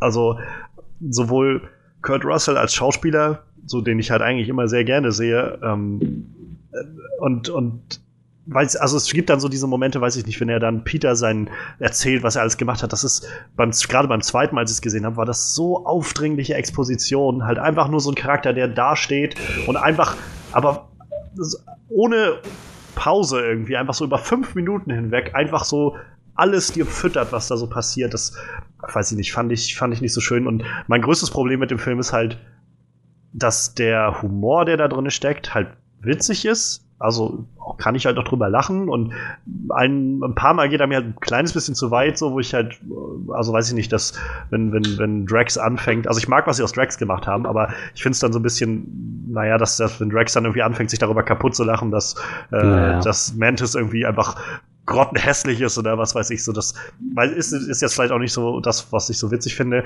Aber mein größtes Problem ist einfach, dass der Film so oft irgendwie ins pa in, dadurch Pacing-Schwierigkeiten bekommt für mich bei diesen Gags, weil er so die Bremse reinhaut, um jetzt so ein Sketch zu spielen mit, mit Rocket und irgendwie den, äh, den, den Scavengers oder Ravagers oder wie die heißen. Und äh, dann geht's halt irgendwie ein Stück voran, dann wird wieder die Bremse reingehauen und dann geht's weiter mit Yondu und so. Und so gut halt auch das Ende, also so, so visuell irgendwie schön und auch irgendwie mit der Musik Father and Son inszeniert auch das Ende irgendwie mit Yondu ist, ich muss sagen, gerade beim zweiten Mal habe ich noch mehr gedacht. Im ersten Teil war Yondu einfach nur ein Arsch so. Also und in dem Film wurde mir jetzt wenig gegeben, um mir wirklich zu zeigen, dass er halt eine Vaterfigur war für Peter. Da hätte ich lieber noch einen Film gesehen, der mir das noch mehr gibt und mir mehr zeigt, dass das wirklich eine Vaterfigur war. So, es war halt emotional genug und äh, genug auf die äh, Tränendrüse gedrückt worden, als er dann quasi gestorben ist. Aber das war halt für mich jedenfalls nur die Inszenierung selbst. Das war halt einfach die Art und Weise, wie er da war. Es war nicht, weil der Charakter auf einmal weil ich das wirklich das Gefühl hatte, oh, er ist jetzt, eigentlich ist das ein wirklicher Vater für Peter. So viel habe ich davon nicht so mitgenommen. Also, ja, das ist so deshalb für mich Guardians of the Galaxy Volume 2. Der hat so, weiß ich nicht, hat halt einfach, hat nicht so mit mir Klick gemacht. So. Ich weiß zwar die, die, so einige Teile davon zu schätzen, aber ähm, und halt wieder durch den Humor zu schätzen, aber so im Großen und Ganzen als Film funktioniert es für mich nicht so gut. Mhm. Mhm. Ähm, ich, ihr könnt auch nachher noch drüber reden, aber ansonsten können wir auch weitergehen zu äh, einem Platz 15 von euch. Ja, das ist halt die Frage, ne? Entweder reden wir jetzt direkt über den Film, da würde ich direkt meine Platzierung mit nennen, oder ich mache halt bei meiner 15 Weil, weiter oder so. Ne? Also, ihr könnt ja sonst nur kurz sagen, ob ihr das ähnlich seht, ob ihr es nicht so seht, und dann, also wenn, wenn ihr jetzt sagt, das ist halt für mich jetzt auch nicht so doll gewesen und kommt jetzt irgendwie gleich, dann könnt ihr noch was zu sagen, oder ansonsten halt sagen, nö, das kommt halt später bei mir noch und äh, kann ich jetzt nicht so sehen oder so. Ich, ich kann für mich sagen, dass Guardians of the Galaxy Volume 2, dass ich das ähnlich wahrgenommen habe. Halt irgendwie ganz lustig, aber naja, nicht, nicht an die Qualität des ersten ranreichend. Und naja, halt auch nicht, bei weitem nicht das, was ich mir erwartet hatte, nachdem ja. ich halt den ersten gesehen habe. Daher ja, also der ist bei mir auch recht weit unten gelandet. Ja, ich äh, mochte den Film doch eigentlich noch ganz gerne. Ich glaube, das hatte ich damals auch im Podcast schon gesagt, mhm. wie wir gesagt haben. Und, äh, aber es ist tatsächlich so, das kann ich jetzt so im Nachhinein zu sagen, also von Phase 3 bei mir trotzdem der schlechteste Film. Was, was ihn jetzt natürlich nicht unbedingt schlecht macht, aber im Vergleich zu den anderen Phase 3 Filmen fand ich ihn dann doch am schwächsten noch mit. Aber wie gesagt, nicht so schlecht. Also da kommen noch ein paar Filme, die ich dann doch irgendwie noch weniger gemocht habe. Oder was heißt noch weniger gemocht? Eigentlich mag ich fast alles, was jetzt kommt, kann ich mir irgendwie noch angucken, aber ja. Das ist halt immer nur ja, so im also, Vergleich gesehen halt, ne? Ich meine, eigentlich sind alle MCU-Filme im Vergleich zu manchen anderen Filmen noch deutlich sehbar, also äh, deutlich besser. Also für mich sind halt wirklich Thor 2 und Incredible Hulk sind so die Filme, die ich meistens ausklammer, wenn ich so mal Marvel-Filme wieder gucken kann oder will. Den, den Rest gucke ich halt dann wahrscheinlich irgendwie, aber einige halt doch eher noch als andere. Ja, ich würde auch sagen, so meine untersten drei Plätze sind so die, die ich wahrscheinlich nicht mehr so häufig gucken werde. Wie, wie gesagt, Guardians 2 habe ich halt noch mal gesehen, so, aber das war halt beim wiederholten Schauen auch, wo ich gedacht habe, hm, es klickt einfach nicht mit mir so. Nicht wie beim ersten Film, wo ich halt das Gefühl hatte, es war wesentlich stimmiger irgendwie insgesamt. Ähm, wie sind so deine Gedanken zu Guardians 2, Misha? Hat sich da noch, also ich, so generell vielleicht, wie war's? Wir hatten ja auch im Podcast, glaube ich, auch schon drüber geredet gehabt als äh, letztes Jahr, aber hat sich seitdem noch mal was getan oder ähm, also ich muss jetzt sagen, ich glaube, ich habe ihn jetzt drei oder viermal mittlerweile schon gesehen, einfach weil wir haben ihn gesehen, dann haben wir ihn mit einer Bekannten gesehen und dann ja. haben wir ihn, glaube ich, mit meinen Eltern gesehen oder was auch immer. Und ich muss halt sagen, man gewöhnt sich so ein bisschen an den Humor. Klar, er geht irgendwo ein bisschen zu weit. Ähm, aber es ist irgendwo in Ordnung. Ich finde, Igo kann ich dir nur zustimmen. Er ist halt komplett verschwendet. Aber so zum Schluss diese Inszenierung auch wenn man nicht so viel von Yondu gesehen hat, wenn man, wenn man die beide Filme nochmal guckt, so mit diesem im Hinterkopf Vaterfigur, dann findet man schon einige Anhaltspunkte auch durch den ersten und den zweiten Film, wo man halt doch merkt, mh, hm, er hält ja doch irgendwie immer die Hand halt über ihn drüber. Eigentlich will er ihm halt nicht ans Leder. Und ähm, ja, findet mich jetzt nicht scheiße, aber da muss ich sagen, fand ich Guardians of the Galaxy Volume 2 besser als Spider-Man Homecoming, weil Spider-Man Homecoming hat mich so emotional absolut nicht abgeholt. Ich fand Peter total süß. Also, äh, sie haben ihn wirklich nett, sage ich mal, in dieses MCU reingebracht, aber mich hat weder diese Prom-Ball-Geschichte dann irgendwie mitgenommen, noch sonst irgendwie was. Ich fand gut, wie er sich entwickelt hat, aber das, da würde ich eher Spider-Man Homecoming weiter hinten sehen. Mensch, Mensch. Also dann, dann haben wir da schon mal äh, nochmal deinen Input gehabt, gleich für die, für wieder was äh, an der, in der niedrigeren Ebene. Ähm, bei mir kommt Spider-Man Homecoming doch eher weiter auf der anderen Seite des, der Liste. Mhm. Ähm, da, da werden wir dann nachher nochmal, glaube ich, drauf eingehen. Ähm, ja, Freddy, wie sieht's bei dir aus? Was hast du auf deiner 14? Die 15 hattest du auch schon, ne? Ja. ja. Genau. Nee, gar nicht wahr. Doch, 17 war The Dark, ja, alles klar. 17 war Thor The Dark World, die 16 war Captain America First Avenger, die genau. 15 ist bei mir Iron Man 2. Hatten jo. wir jetzt schon besprochen, halt so, der ist, hatte ich auch schon gesagt, was ich davon halte. So, eine der schlechteren Marvel-Filme, aber halt nicht der schlechteste. Ja, und die 14, was ist deine 14? Die 14 Dann kannst du da gleich anknüpfen. Guardians of the Galaxy Volume 2. Ah. ah. also alles, alles perfekt in line. Halt eben genau das. Äh, der Humor hat stellenweise ganz gut funktioniert, aber sie haben es für meinen Geschmack einfach sehr übertrieben, gerade mit Drax. Ich, ne, ab einem gewissen Punkt war es einfach nicht mehr witzig oder lustig, sondern naja, irgendwie ein bisschen peinlich. So. Ja. Ich muss sagen, ich habe mich halt beim zweiten Mal schauen dann auch gefragt, also im ersten Film, ich, wie gesagt, ich mag eigentlich, dass die Drags so ein bisschen mehr in diese komödiantische Richtung bringen. Ähm, aber im ersten Film war das ja auch eigentlich noch gar nicht so. Also da war ja mehr so der, der Punkt, dass er halt Sarkasmus nicht versteht so und, und ja. so. Und eigentlich hatte ich so das Gefühl, dass das in dem Film gar keine Rolle mehr so spielt. Es war einfach nur, er war halt sehr direkt halt mit allem. So, so weiß ich nicht, so ein bisschen wie so ein äh, so dieses, dieses Klischee irgendwie von, von äh, so, so einem Autisten oder sowas, so der halt diese, diese zwischenmenschlichen Sachen nicht versteht, so ein bisschen wie so ein Sheldon oder sowas, der halt diese Dinge ja. rauskloppt immer. Ähm, was nicht zwingend schlecht sein muss, wie gesagt, ich fand's halt einfach ein bisschen so seltsam, so beim wiederholten Schauen. Und wie ja, an ein, zwei Stellen, wie gesagt, geht's mir dann auch ein bisschen zu weit, so wo ich weiß ich nicht. Also da hätte ich lieber dann vielleicht noch ein paar ruhigere Momente gehabt. Gerade weil der Film halt eigentlich, glaube ich, versucht, sich so auf diese Charaktere zu stürzen, so und ähm, ja, so wirklich, so wirklich bleibt das dann nicht hängen, glaube ich. Es wird für mich sehr erdrückt von dem Humor. Ja, ähm, Manuel, was ist deine Nummer 14? Ich habe meine Nummer 15 auch noch gar nicht genannt. Ach, noch nicht? Hatten wir das nicht schon? Nee. Oh, sorry, dann, dann, äh, dann mach gerne deine Nummer 15 noch. Das, das Lustige ist, ich weiß gar nicht, warum das meine Nummer 15 ist. Vielleicht hätte ich mir doch den alten Podcast mal angehören sollen. Aber ich verlasse mich jetzt darauf, dass du das nochmal alles recherchiert hast und dass oh, das Mann. stimmt. Aber bei mir ist äh, da wohl Iron Man 3 und ich kann gerade nicht nachvollziehen, warum ich Iron Man 3, Iron Man, äh, warum ich Iron Man 2 vorziehe eigentlich.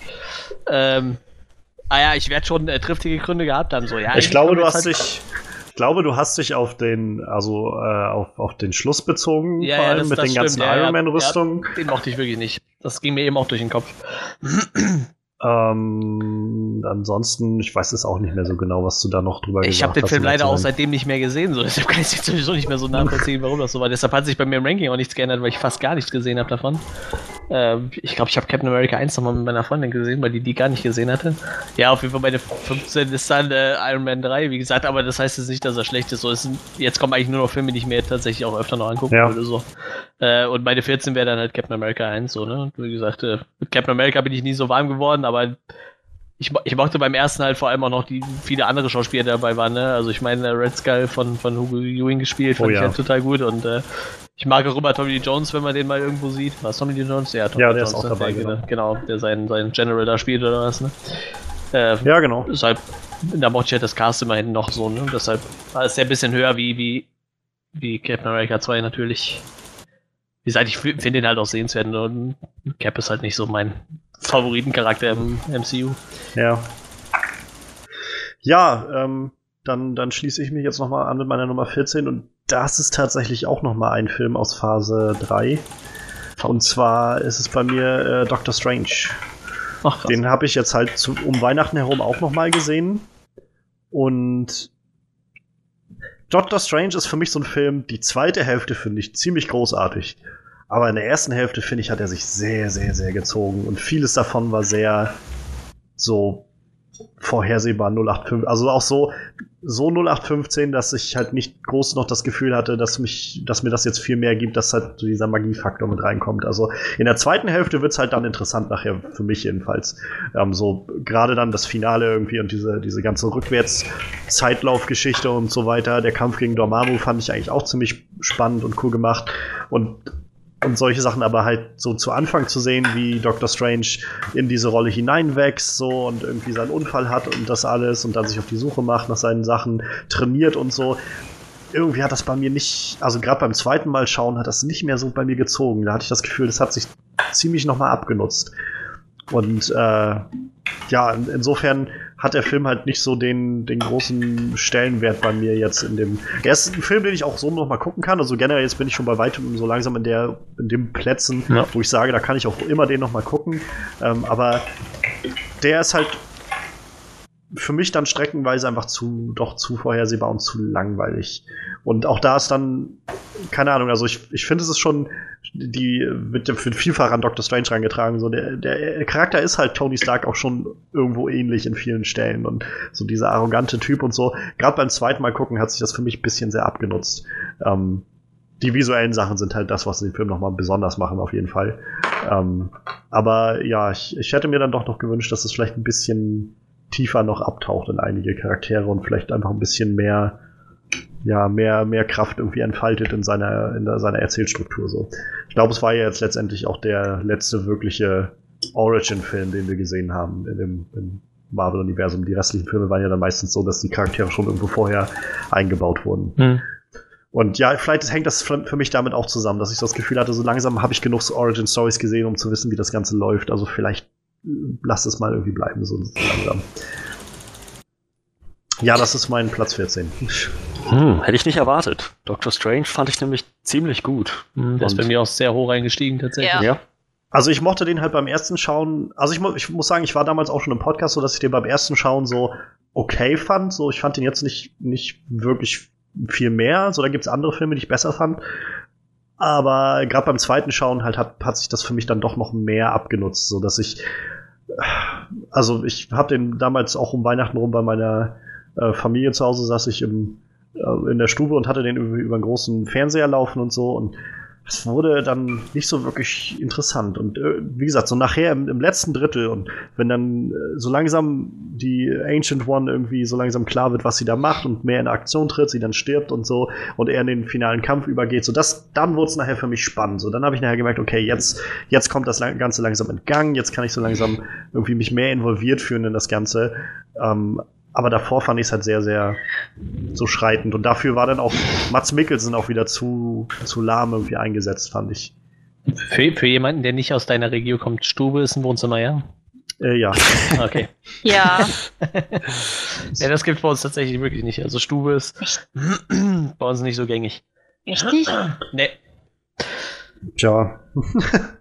also Stube könnte halt, äh, ist halt eher so allgemein Bezeichnung für, für die Wohnung so, weißt du?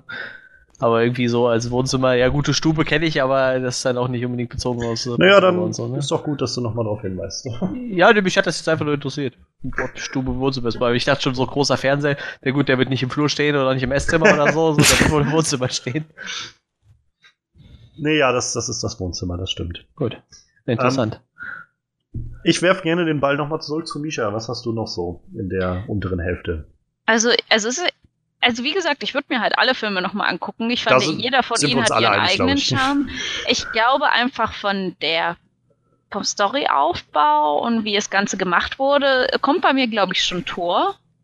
Weil auf der einen Seite, es, ich mag den Film total gerne, aber ich finde seinen Charakter von Anfang an irgendwie unsympathisch. Dann hast du da Loki, der irgendwie als tragische Figur nebenbei, irgendwie so nebenbei irgendwie noch gemacht wird, irgendwie nicht so richtig hundertprozentig vollständig. Und dann hast du diese 0815 Love Story mit Jane, die ja irgendwie auch gerade offensichtlich irgendwas mit einem Ex-Freund hatte, der fast genauso aussieht wie er. Und also das war für mich also das war für mich irgendwie so ein nix halbes und nix ganzes, so wie wir spielen jetzt mal Baukasten und wir nehmen den Held und der hat sich doof benommen, oh, der braucht jetzt wieder was, weswegen auf den Boden zurückkommt. Hier eine Uschi. Das.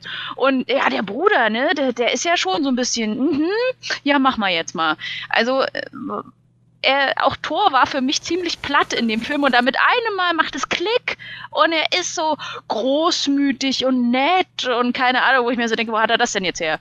Hm. Also ich muss sagen, da, da finde ich, hat Thor ziemliche Schwächen, was so einfach die Charakterentwicklung und so weiter ansieht. Deswegen wäre das eher so mein Platz 14. Ja, also bei mir ist er tatsächlich auf 12, also kommt dann auch bald. Ähm, aber ich kann das auch nachvollziehen. Also ich finde den Film jetzt auch nicht, nicht wirklich schlecht so, aber im Großen und Ganzen finde ich, kriegt er oder bleibt dieses Worldbuilding, hat für mich irgendwie, bleibt mehr in Erinnerung und hat einen größeren Stellenwert als so wirklich die Sachen, die mit den Charakteren passieren. Also, wie du schon sagst, ich kann mich da total anschließen, das mit Jane Foster finde ich halt auch da sehr reingedrückt, irgendwie diese Love Story. Ich finde auch da, sie haben nicht wirklich eine Chemie, die beiden, also Chris Hemsworth und, und sie.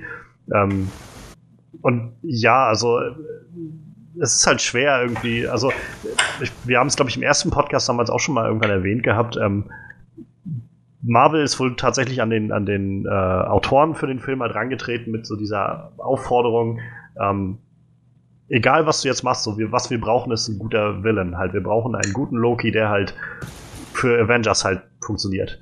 Und das hat der Film halt geschafft, so. Und ich glaube, das ging halt auch so ein bisschen auf Kosten von Thor. Und da, also kann ich auch total nachvollziehen und auch mich anschließen an dieses, er kommt jetzt nicht wirklich sympathisch rüber. Das ist zwar auch irgendwo interessant, so dieses, äh, also gerne diese Familiendynamik, die sie da haben, so ein bisschen Shakespeare-esque was Kenneth Branagh da gemacht hat, ist schon irgendwie ganz interessant. So dieses beide Kinder, die eigentlich so erzogen werden, dass sie halt äh, glauben, sie können König werden, aber eigentlich ist klar, dass nur einer das werden kann und so. Und dass Loki irgendwie alles, was er da macht, eigentlich nur macht, um Odin zu beeindrucken, finde ich eigentlich auch ziemlich cool. Aber davon ab, zum Beispiel, wenn das Ganze auf der Erde ist, also dann ist es zwar ab und an ein bisschen witzig, aber im Großen und Ganzen zieht sich das auch alles sehr und ähm, weiß ich nicht. Also gerade nachdem ich jetzt noch einen anderen Torfilm gesehen habe, dieses Jahr, also letztes Jahr, ähm, der sich halt in einer ganz anderen Richtung angenommen hat, habe ich mich jetzt so ein bisschen gefragt, ob es nicht vielleicht besser gewesen wäre, von Anfang an sich vielleicht in so eine Richtung zu lehnen. Das Lustigste ist ja, also das ist Interessante ist ja, ich finde der Humor bei Tor war eigentlich, bei Tor 1 war eigentlich so das Beste an dem Film. So, ich fand den halt unglaublich lustig. Und im zweiten Teil ist mir das halt vollkommen flöten gegangen irgendwie. Den fand ich halt überhaupt nicht mehr lustig. Und im dritten, der hat halt nochmal das Schiff Humor draufgelegt, aber irgendwie eine bisschen andere Richtung. Und ich finde, das hat halt super gut funktioniert. Und das ja, ja. ist der bei mir halt deutlich höher eingestiegen. Und Tor ist bei mir halt auch nochmal Platz 13 so, ne? Also das, ich, ich, ich, ich würde mir den nochmal angucken, so. Wie gesagt, Tor, Tor 2 ist für mich halt echt der schwächste Film, so, aber Tor, Tor würde ich mir halt auch nochmal angucken, so. Der, der hatte halt doch seine Momente so, ne? Aber wie gesagt, ich finde halt gerade den Humor fand ich halt echt ganz nett, so dieses, wie hast du es eben genannt, Fish out of the water? Ja, ja, genau. So ja. Das, das, hat halt schon das hat echt ja? gut funktioniert, auch für mich. Also, ich meine, also der Film ist bei mir definitiv auf einem höheren Platz gelandet als, als, als bei dir. Und das macht halt diesen Film irgendwie für mich aus. Du meinst ja vorhin schon, jeder Marvel-Film hat irgendwie was ähm, ganz eigenes, was individuelles. Und das halt in, in dem Film, das macht den Film halt irgendwie für mich aus, diesen Fish out of the water. So der halt völlig überfordert ist mit der Situation, irgendwie eine ganz fremde Welt kommt. Eine der Szenen, die mir noch am meisten im Gedächtnis hängen geblieben sind, also insgesamt von, von allen Marvel-Filmen, ist halt dieser Moment, wo er da mit denen im Café sitzt und so, dass das erste Mal einen Kaffee trinkt. Oh, dieses Gebräu ist köstlich. Noch ein, flatscht die Tasse auf den Boden. Mhm. Ich habe mich so weggeschmissen beim ersten Mal. Ach, ist einfach eine ziemlich lustige Szene. So, so, so ist, funktioniert irgendwie der ganze Film für mich. Also, ja, davon ab, Thor haben sie, fand ich schon, als sympathischen Charakter aufgezogen. Und ähm, naja, ich meine, Jane war jetzt so ein optionales Add-on. So, ja. war, Schöne Umschreibung. Ja, so du, durfte sein, hat mich jetzt nicht gestört, aber hätte mich auch nicht gestört, wenn sie nicht dabei gewesen wäre. Hm. naja. Wie gesagt, für mich ist das 12. Ich schiebe sonst mal meine 13 so zwischen rein, hm. dann äh, können wir dann da gleich weitermachen. Also meine 13 ist Iron Man 3. Ähm, der hat im Vergleich zu unserem letzten Ranking, das wir gemacht haben, ein bisschen an Plätzen gewonnen. Also der hat sich so für mich, also Guardians 2 und Doctor Strange haben sich so für mich zwischen Iron Man 2 und 3 geschoben. Ähm, ich ich finde es halt irgendwie sehr interessant, was Shane Black daraus gemacht hat. Und also gerade nachdem ich jetzt halt The Nice Guys ist so einer meiner Lieblinge gewesen 2016, Shane Black Film. Ich habe mir äh, letztes Jahr noch Kiss Kiss Bang Bang geholt, den anderen Film, den den Shane Black davor gemacht hat, auch mit Robert Downey Jr. in der Hauptrolle. Der ist halt auch unglaublich witzig, cooles Skript und so. Und ich bin halt unglaublich gespannt, was, äh, was der wohl mit, also was Shane Black wohl mit dem Predator-Franchise machen wird. Ähm, und irgendwie ist es interessant, was er halt in Iron Man 3 macht. Also es gibt so Aspekte, die ich halt echt gerne mag in dem Film. Ähm, Gerade dieser Humor ist auch irgendwie sehr, sehr anders, nochmal so ein bisschen frischer in dem, in dem Film. Ähm, ich mag auch eigentlich sehr gerne so ein bisschen diese, in diese PTSD-Geschichte so reinzutauchen, was Iron Man so daraus mitnimmt. Aber auf der anderen Seite krankt er halt für mich so ein bisschen an diesem, ja, ich weiß nicht, also der, es war der erste Film, der irgendwie nach Avengers kommt, wo wir irgendwie so sehen, wie das alles zusammenkommt und, und so ein großes Universum bildet und dann geht dieser Film halt so, also auf nichts davon ein, so wirklich. Also es wird halt diese PTSD-Geschichte angesprochen, aber das ist halt mehr für Tony wichtig als für alles andere. Aber das halt irgendwie also was ich mich immer wieder frage, ist, man könnte natürlich sagen, warum beruft er nicht die Avengers, aber nicht mal das stört mich so sehr. Vielmehr stört mich, dass sie vorher noch Shield und so aufbauen als die große Organisation. Und naja, dann ganz offensichtlich halt irgendwie ein Terrorist sich irgendwie an Amerika wendet und Leute entführt und sowas. Und nicht einmal wird irgendwas von Shield gesagt oder sowas. Da fällt, finde ich, Iron Man 3 für mich immer so mit diesem, in diesem Worldbuilding sehr auf die Nase, so mit, mit dem Ganzen, was er da macht. Und dazu halt dieses extremes Virus, was ich irgendwie auch nicht so spannend fand als, als, als Plot-Element so. Also wieder so ein Film für mich, der lebt halt mehr so von ein paar Szenen, die, die mir wirklich gut gefallen und halt da noch mehr als bei Iron Man 2 für mich von dem Charisma und der, der Darstellung von Robert Downey Jr. Und auch gerade diesen Unterschied mal zu sehen, dass er eben nicht den ganzen Film über im, äh, naja, so im, im Iron Man-Anzug ist, sondern großteils eben da raus ist und fand ich auch sehr erfrischend. Und auch den Mandarin, also Mandarin fand ich eigentlich ziemlich cool. Also den, den falschen Mandarin sozusagen und den Twist damit. Aber wie gesagt, so im Großen und Ganzen krankt halt an vielen Stellen so und ja, so cool das Hausparty-Protokoll am Schluss auch ist, irgendwie so wirklich Sinn macht das auch nicht. Also, deshalb, ja, für mich ist es auf Platz 13 gerade Iron Man 3. Ich, ich glaube, das war mein, auch mal eins meiner Probleme mit, mit Iron Man 3, dass sie den Mandarin so versaut hatten. So, ich glaube, das hat mich ziemlich aufgeregt, weil Ben Kingsley ja. einfach unglaublich gut gespielt hat. Das stimmt, ja. Halt, und dann haben sie es ja versucht, mit so einem Kurzfilm nochmal zu richten. So, das hatte mich dann auch total gestört. Wo, wo, so, wo dann mehr oder weniger angedeutet wurde, dass er vielleicht doch der Mandarin ist. So, weil es so Hä, was? Das haben ja, die gemacht. Nee. Nein, das haben war, sie war nicht. War das nicht in diesem Kurzfilm? Nein, in dem Kurzfilm ist angedeutet worden, dass so. es einen richtigen Mandarin gibt. Ach ja, oder so, genau. Manuel, ja, genau, genau, auf ihn so ist. Manuel, ja, genau, genau dasselbe hast du beim ersten Podcast auch gesagt und da musste ich dich auch noch berichtigen, dass ja, es halt okay, nicht so war. Okay, okay. Ja, ja, dann halt so, dann halt so rum. Ja, aber da meinst du auch, das fandst du auch zum Beispiel, meinst du damals sehr ähm, so, so, wie so ein, wie so ein bisschen so ein Fake-out, dass sie dann auf einmal kurze Zeit später noch diesen One-Shot rausbringen, weil sie merken, dass es doch nicht funktioniert hat. So. Und, ja, also, jeder hat direkt gesagt, so, die haben gesagt, ja, wir, wir casten Ben Kingsley als Mandarin. Alle haben direkt gesagt, geil, geile Idee, super geile Idee. Und dann kommt halt dieser Plot-Twist im Film und denkst du so, das ist doch nicht euer Ernst jetzt. Ich muss sagen, ich, ich finde den Plot-Twist eigentlich gar nicht so verkehrt. So, ich kann verstehen, dass das Leute vor den Kopf stößt, ohne Frage. Ähm, aber auf der anderen Seite, ich finde es eigentlich ganz erfrischend irgendwie, dass sie das so gedreht haben und gesagt haben, naja, es war halt, er war halt einfach, also den, den Punkt, dass er halt einfach so ein Schauspieler ist, finde ich halt ziemlich clever. Also, dass es halt sich wieder auf dieses extremes Virus alles bezieht und auf äh, Aldrich Killian, so das finde ich halt ein bisschen schwächer. Ähm, aber ansonsten habe ich jetzt halt nicht so den groß, äh, also den großen Zwist mit diesem mit diesem Twist. Also den, Twist den mit dem Twist, mit diesem Twist. Schön. ähm, ich, ich, ich muss sagen, dieser Twist war für mich kam recht unerwartet. Ich will nicht sagen, dass er mir gut gefallen hat, aber ich hatte auch kein Problem damit. Vor allem hat es mich, glaube ich, irgendwie doch zu sehr interessiert zu sehen, was Ben Kingsley aus diesem Umschwung in seinem, in seinem ja. Charakter machte. Es war so schön, ihn mal so zu sehen, wie er sich einfach überhaupt nicht mehr ernst nimmt. Ich habe ihn halt, ich kannte ihn aus, ein, aus ein paar anderen Filmen, teilweise auch sehr tragischen Filmen. Ja, ja. Das, das, war irgendwie schön, ihn mal darin zu sehen. My, my, name, my name is Trevor, Trevor mhm. Slattery. The, the Mandarin, it's, it's not real.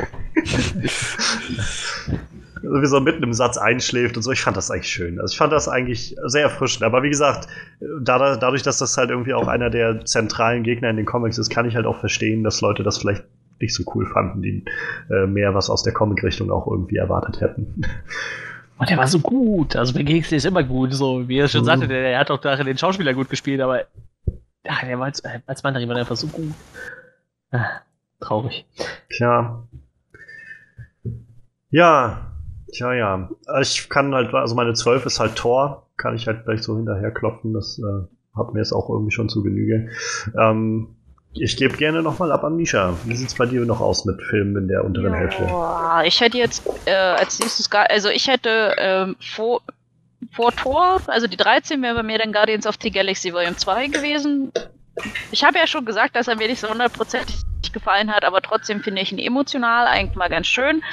Äh, dann käme bei mir auf der 12, äh, da bin ich erst bei der 13, jetzt bin ich irritiert. Egal. Ähm, eins vorher käme dann bei mir äh, Iron Man 3, weil also an sich finde ich den Film ganz gut, aber er hatte einfach seine Macken und diese Verschwendung von Iron Man Rüstungen am Schluss, das war, war halt wirklich sein absolutes No-Go, wo ich mir so denke, warum macht ihr sowas? Ähm, danach würde ich sagen, kommt bei mir schon Age of Ultron. Weil ich so bitter war über diesen Film, weil sie einfach so viel Potenzial verschenkt haben, weil sie mich so immens wütend gemacht haben, Hm. dass Tony jetzt schuld ist an, an Ultron, obwohl einen Film später Hank Pym wirklich vorgestellt wird, wo ich mir so denke, ach, warum? Das macht doch keinen Sinn. Und dann, ach, ähm, ja, diese Familie, die sie Hawkeye da an die Backe geklebt haben und mit den Zwillingen und dass sie, dass dann Quicksilver auch gleich über die Kante springen mussten, hasta la vista, das war irgendwie, da, also ich hatte wirklich auf was Episches gehofft, weil ich habe mir extra auch die Comics gekauft für Age of Ultron und die sind ja richtig dunkel und da ist ja richtig, Ja. richtig bitter, diese Timeline, die du da teilweise dann auch hast.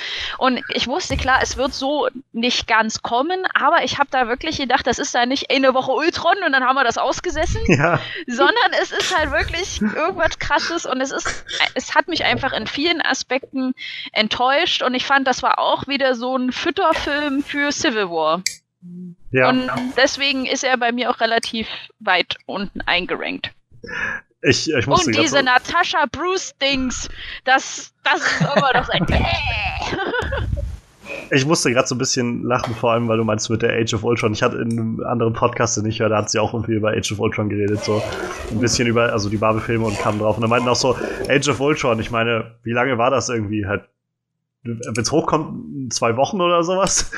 Und dann, dann meinten sie halt auch so irgendwie, ob die sich so unterhalten, irgendwie dann so, do you re remember the Age of Ultron? Oh, you, you mean like mid-February? So.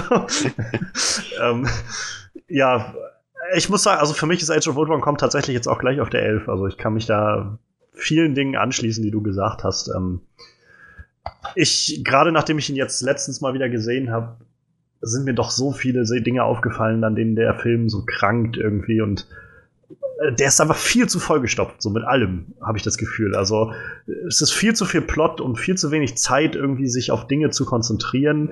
Ähm, es wird viel zu wenig Zeit sich auch genommen für verschiedene Charaktere. Ultron ist, finde ich, für mich noch mit die größte Verschwendung von allem. Also ich finde James Spader, gerade wenn man dem im Original schaut, den Film, James Spader hat so eine unglaublich tiefe, schöne Stimme, irgendwie so richtig menacing, so furchteinflößend.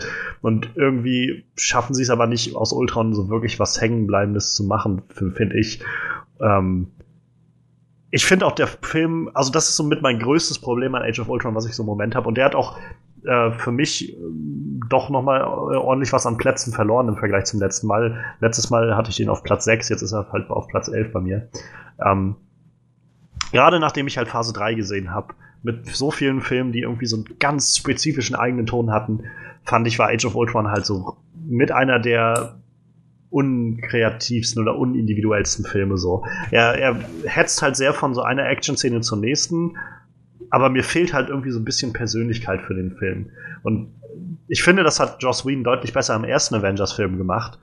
Und im zweiten merkt man halt immer noch sehr, finde ich, dass da Kevin Feige nicht der Einzige war, der das entschieden hat, sondern eben noch äh, Ike Perlmutter da mit drin hing, der damals ja noch so das Kreativteam mitgeleitet hat, der unter anderem ja auch der Grund ist, warum wir immer noch keinen Black Widow-Film gekriegt haben, weil er halt sich lange Zeit dafür ausgesprochen hat, dass halt äh, Frauen, also Frauen Superhelden, da geht niemand rein, deshalb brauchen wir nicht machen. Es geht hier um, äh, geht hier ja ums Geld so ungefähr und ähm, letztendlich hat Kevin Feige ihn ja dann, glaube ich, kurz vor Civil War, bevor der rauskam, absägen können und war dann alleine jetzt. Und ich finde, seit, seitdem wird das Ganze auch halt individueller. Und äh, ja, Age of Ultron krankt für mich daran, auch was du schon meintest, Civil War, so diese Momente da drinnen, aber irgendwie auch nicht so richtig. Dann, äh, ich hatte es vorm, vorm Podcast, glaube ich, schon mal gesagt gehabt, also ähm, Thor, also es wird, gibt dann diese Vision und wir kriegen so ein bisschen Thor Ragnarök irgendwie reingestreut. Ganz offensichtlich wussten sie aber da noch gar nicht, dass Thor Ragnarök das wird, was wir jetzt halt haben. Ähm, also von dem äh, halt so eine, so eine abgedrehte Space Comedy. Und äh, da wird das halt so voll düster gemacht mit Heimdall, der irgendwie blind ist und so. Und äh, oh, da kommt ja der Retter und von, ha von Asgard und sowas irgendwie. Und so, okay, so beim wiederholten Schauen, also für mich hält das nicht so wirklich stand. So. Die Actionsequenzen sind halt gut, so wirklich gut. Ich liebe den Hulkbuster-Kampf. Aber ähm, darüber hinaus ist es echt zugehetzt. Tony, also ich habe jetzt nicht so sehr das Problem mit, dass er Ultron macht, so das ist ähm, klar, ich weiß, es ist in den Comics anders. Ich finde, im Kontext des MCUs macht es schon Sinn, wie sie es erklären. Was mich nur viel mehr stört, und das ist beim, beim zweiten Fallen, äh, beim zweiten, dritten Schauen halt noch immer mehr aufgefallen, ähm, er macht es ja im Prinzip zweimal in dem Ding. So, er macht am Anfang einmal diesen Fehler, dass er quasi Ultron baut und beim zweiten Mal, okay, dann kommt Vision bei raus, aber er hat ja letztendlich nichts daraus gelernt. So, es ist einfach nur, okay, wir machen das Gleiche nochmal. Und dann wird das mit so einem Halbsatz abgetan. Ja, wir sind halt verrückte Wissenschaftler, Bruce. So, wir machen das halt. Und ich gedacht habe, irgendwie wirkt mir das so im Storytelling jetzt nicht zufriedenstellend. So, als einfach so zu tun von, ja, äh, wir machen das jetzt einfach, weil wir halt verrückt sind. So, wir sind halt einfach, wir sind Wissenschaftler. Wir müssen so eine, so eine Risiken eingehen. Wenn man gerade Ultron erstellt hat, weiß ich nicht, ob man dann nicht eigentlich aus solchen Sachen lernen sollte. Ähm, ja, ja, das ist halt so der, für mich der Grund, warum Age of Ultron doch sehr abgesagt ist, seit ich ihn das letzte Mal, also seit, dem ersten Podcast sozusagen. Ähm, es gibt, ich, zu viele Stellen und wie gesagt, am größten, der, das größte Manko für mich ist einfach dieser fehlende eigene Charakter von dem Film. Hätte der wenigstens irgendwie so einen eigenen Ton angestrebt, wäre das, glaube ich, noch cooler für mich gekommen, aber so. Hm. Ich mochte zum Beispiel Hawkeyes Familie eigentlich sehr gerne, so das hat mich gar nicht so gestört. Und äh, tatsächlich finde ich auch eigentlich die Natascha Bruce-Geschichte gar nicht so dumm. ich, ich hätte ja, glaube ich, auch nichts dagegen gehabt, wenn sie sie sinnvoll introduced hätten. Aber einfach so dieses, Bruce sagt irgendwas und Natascha so, oh, das ist so sexy, wenn du das sagst, ne? Das ja, das ist, das ist halt, das ist halt das, was ich meine mit, der Film nimmt sich eigentlich keine Zeit, weil er einfach viel zu viel machen will, so. Also für mich funktioniert es und gerade nachdem ich den ersten Avengers-Film jetzt vor zwei, drei Monaten mal wieder gesehen habe, habe ich da noch mehr gemerkt, irgendwie, also wenn man das, man kann das schon in den ersten Film auch irgendwie so ein bisschen reinsehen, so diese Momente, dass sie, sie eigentlich immer viel mit Bruce in den zentralen Momenten interagiert in dem ersten Avengers-Film schon. Und äh, ja, also, aber ich kann es auch verstehen. Also es ist halt sehr gehetzt und das ist halt fast alles in Age of Ultron. Und das mit Hawkeyes Familie, ich habe jetzt kein Problem damit an sich, dass er eine Familie hat, aber ich finde, sie verschwenden damit so immens viel Potenzial, was er einfach mit den Zwillingen hätte haben können. Weil wenn man so sich halt seine ursprünglichen Geschichten anguckt, dann hat er halt auch viel Scheiße durchlebt in seinem Leben mit seinem, mit seinem alkoholkranken Vater und seiner Mutter und dann sind die gestorben und dann war, er, dann war er taub und sein Bruder, der ihn dann hat auch sitzen lassen im Zirkus und tralalala. Und die Zwillinge sind ja auch wirklich welche, die, die haben nur sich selber, äh, sich selbst, nachdem ihre Eltern irgendwie ja. fast in die Luft geflogen sind oder irgendwie, was ist nicht was, auf jeden Fall tot. Und das ist dann halt auch sowas, ich, ich habe mir da mehr drunter vorgestellt, so ein bisschen Mentoren, irgendwas, weil man sieht ja auch, dass Wanda halt auch in Civil War dann halt auch einfach mit Clint mitgeht, weil sie weiß, ja. sie kann ihm vertrauen und so dieses, Aufbauen hätte ich mir einfach mehr gewünscht. Kann ich, kann ich gut nachvollziehen. Also ich muss sagen, ich kenne jetzt halt auch die Hintergrundgeschichte zu Hawk eigentlich so, deshalb hätte ich jetzt zum Beispiel dieses Potenzial dahinter nicht gesehen, so dass es das da gäbe, theoretisch. Ähm, ich finde es halt okay, wie es ist, aber ich, ich stimme dir zu, dass man auf jeden Fall noch mehr hätte rausholen können. So. Aber ich, also wenn man die Geschichten, die man auch immer so hört, sind halt, dass Joss Whedon auch einfach so ausgebrannt war, während er diesen Film gemacht hat. Ich glaube, er hat sich auch ein Bein gebrochen gehabt, irgendwie am Set oder sowas und ist dann viel irgendwie mit Krücken unterwegs gewesen und in den ganzen, in der Pressetour und so war der einfach total fertig und ähm, ja, ich glaube einfach, also für mich ist so Age of Ultron der letzte Film von Marvel, wo ich noch, wo ich so richtig gemerkt habe, irgendwie, hier wissen sie eigentlich noch, hier wissen sie eigentlich nicht so wirklich, wo sie gerade hinwollen mit dem ganzen Ding. Es ist einfach alles auf einmal und nicht so wirklich irgendwie. Ähm, und was mir beim zweiten Schauen oder beim wiederholten Schauen jetzt nochmal aufgefallen ist, ist, ähm, ich finde den Humor auch manchmal nicht so platziert von dem Film. Also und auch nicht gut genug dafür dann. Also ich habe halt so, es wird auch immer wieder viel angebracht. Beim ersten, zweiten Mal schauen habe ich das halt nie so wahrgenommen. Je, je mehr ich jetzt so schaue, fällt mir es dann doch auf. Also es sind doch zu viele One-Liner von so Charakteren, wo es keinen Sinn macht. Also ich habe das äh, am Anfang gleich ist diese Szene, wenn sie diese Hy äh, Hydra-Basis einnehmen und äh, dann gibt's halt eigentlich einen ziemlich coolen Shot, wie Cap halt von seinem Motorrad steigt, so im Fahren und das Motorrad so in so einen Truck von Hydra-Leuten wirft. Und dann dreht er sich halt um und macht, sagt dann irgendwie sowas wie, ähm, da bin ich wohl ausgerutscht oder irgendwie sowas in der Art. So, wo ich dann, also wenn ich das gucke, denke ich halt so jetzt, wem sagt er das? Es ist niemand da, der ihm gerade zuhört dabei. Oder der das, die Leute, die er, mit denen er in Kontakt wäre, mit den anderen Avengers, die haben das nicht gesehen, was er gemacht hat. Und die Hydra-Soldaten sind alle tot. So, das ist halt einfach nur so, so für den Zuschauer irgendwie so ein, so ein Wink und keine Ahnung, also irgendwie hat das für mich, und das also nur als, als Beispiel für viele Stellen, also der Film hat viele so eine Stellen, finde ich. Und äh, ja, für mich halt fügt sich das alles in dieses, es ist kein guter, kein wirklich flüssiger, eindeutiger Ton in diesem Film drin. Ja, jetzt bin ich schon bis, bei, bis zu meiner Nummer, äh, Nummer 11 quasi rauf, raufgerannt und äh, Misha, für dich war das jetzt die 12, meine ich, ne? Ich habe nur noch, äh, gerade mal durchgezählt, ich habe nur noch acht Filme übrig. Frag mich nicht, wie ich das gemacht habe. dann, dann schauen wir nachher gleich mal. ähm, naja, also ich sag mal jetzt, wir haben jetzt Nummer 12 Tor, Nummer 11 äh, habe ich jetzt, glaube ich, gut abgedeckt, Age of Ultron. Ähm, wie sieht's bei euch aus, die Nummer 11? Nummer 11. Du bist sehr gut. Ich bin oh, noch bei Nummer 13. Ich wollte oh. gerade sagen, da fehlen oh. noch so ein paar Filme zwischen. Ja, alles zieht hier okay. durch. Stimmt, stimmt weil, weil die Sachen, die ich jetzt hatte, hatten wir halt vorher schon bei den anderen. Und dann, ja, gut. dann, äh, dann macht jetzt erstmal eure Sachen. Das war echt schlimm, wie du so von einem Film in den nächsten gerutscht bist. So in dem Art und so kann ich auch gleich bei der Nummer 12 sagen und so. Ach, in dem dann, Art kann ich gleich bei der Nummer 11 dann, sagen. Dann grätsch mir ruhig noch mal rein und sag, hey, du, Fresse. nee, nee, wir sind ja froh, wenn du so schnell nach vorne gehst, weißt du, weil sonst sitzen wir halt um 12 noch hier. Das ist voll gut so, mach ruhig. Ja. Zieh mal drei, vier ja, Filme ja, durch. Das so, passt schon. Jetzt haben wir nämlich auch einen Anlass, das ganz ähnlich zu machen. Ähm, meine Nummer 13 ist vielleicht ein bisschen unpopulär jetzt, aber meine Nummer 13 ist die Avengers. Nicht auf dem letzten Platz gelandet, bei weitem nicht. Da, da ist noch ordentlich auch Abstand zwischen den Avengers und Guardians of the Galaxy. Aber irgendwie war der dann doch zu, zu 0815. So, die Avengers war für mich so, so, so, so ein Film, der so richtig oberflächliche, substanzlose Comicbuch-Verfilmung. Irgendwie alles nach dem Schema F, malen nach Zahlen. Und das einzig wirklich Interessante war halt, ähm, so manche dieser Charaktere zusammenkommen zu sehen, nachdem man die schon in eigenen Film gesehen hat. Aber äh, insgesamt, wie der Film funktioniert, der Plot des Films, die, der Aufbau, alles drum und dran, die, diese, die, der letztliche Antagonist, die Gegner, die Auflösung, das alles war irgendwie sehr sehr vorhersehbar, hat mich nicht wirklich erreicht.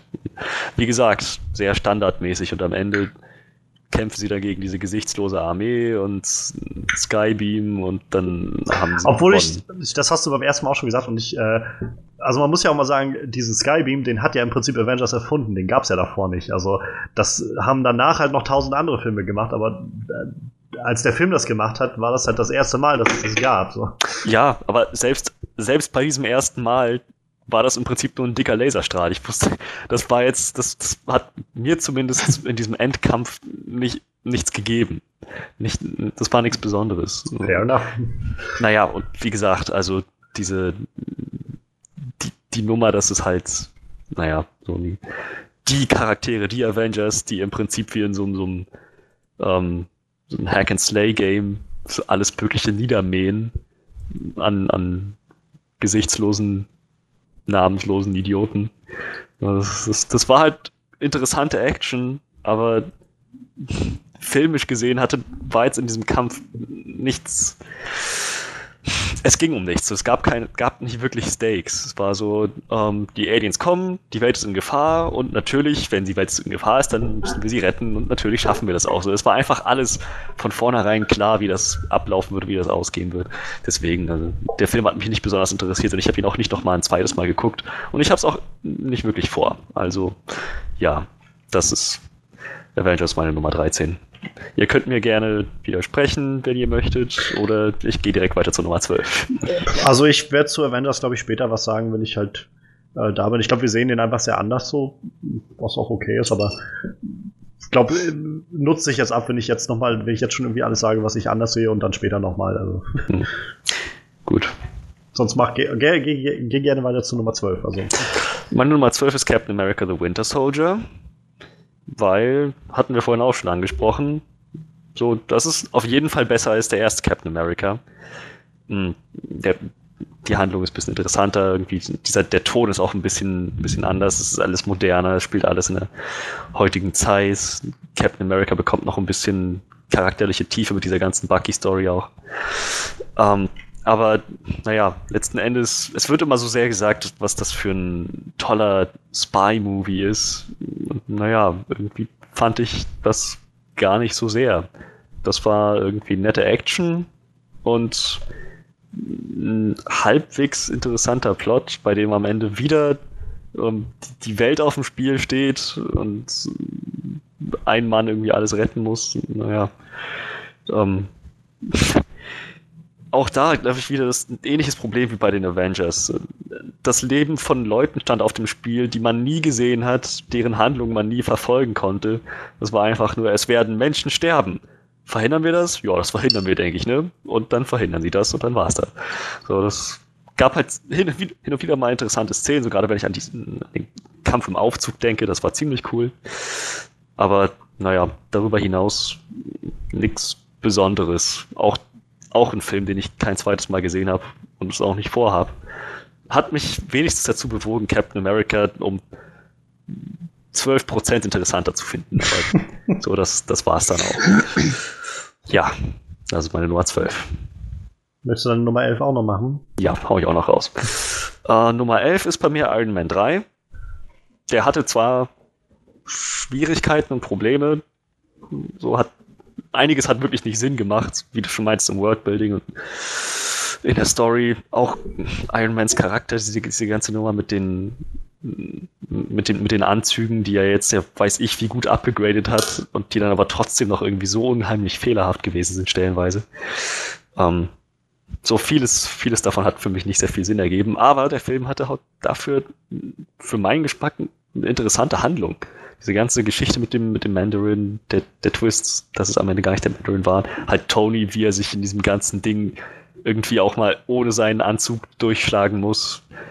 Das war schon, das war halt was, das war recht frisch, das war recht neu. Das war was, was ich nicht hab kommen sehen in einem Iron Man Film. Das fand ich ziemlich, ziemlich gut eigentlich. So, also daher ist Iron Man 3 noch doch schon im Mittelfeld gelandet bei mir.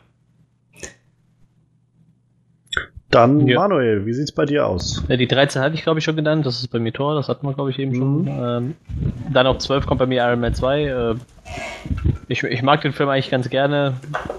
Kommt natürlich bei weitem nicht mehr an den ersten ran, aber ich glaube, da, da, kommt dann auch der dritte sowieso nicht dran. Ähm, ich, ich mochte, wie hieß der Charakter Whiplash von. von ja, Whiplash. Hm. Ich, ich fand den eigentlich ganz nett. Ich fand den auch stellenweise relativ lustig, wenn er nach seinem Vogel, blöden Vogel gesucht hatte und äh, der Film hatte ziemlich viele epische Szenen, die ich ganz gerne mochte, zum Beispiel die auf der Rennstrecke, wo er so das erste Mal auftaucht und das Auto durchhaut. Äh, ich hatte da echt Spaß im Kino, da kann ich mich noch dran erinnern. Ich glaube, ich habe den danach irgendwann nochmal gesehen, aber das ist auch schon wieder ewig her. Aber wie gesagt, Kino hatte ich auf jeden Fall Spaß. Und äh, ja, auf Platz 11 kommt dann tatsächlich bei mir auch endlich mal ein Phase 3 Film. Das ist äh, Guardians 2. Wie gesagt, bei mir deutlich schlechter abgeschnitten als der erste, aber ich, ich hatte echt Spaß im Kino, trotz, trotz alledem. So, äh, Gut, äh, e- Ego war halt tatsächlich verschenkt, das sehe ich auch so, aber äh, ich fand zum Beispiel so Sachen wie, wie Drax fand ich ja trotzdem noch super amüsant. Ich habe da echt viel gelacht, so. Auch wenn der Humor sehr stumpf war, so, aber wegen mir, ich hatte kein Problem damit, dass sich das quasi so durch den ganzen Film zieht, sein stumpfer Humor. Äh, ich, ich mochte den eigentlich ganz gerne. Ja, wie gesagt, Ego war halt, da hätte ich ein bisschen mehr von erwartet.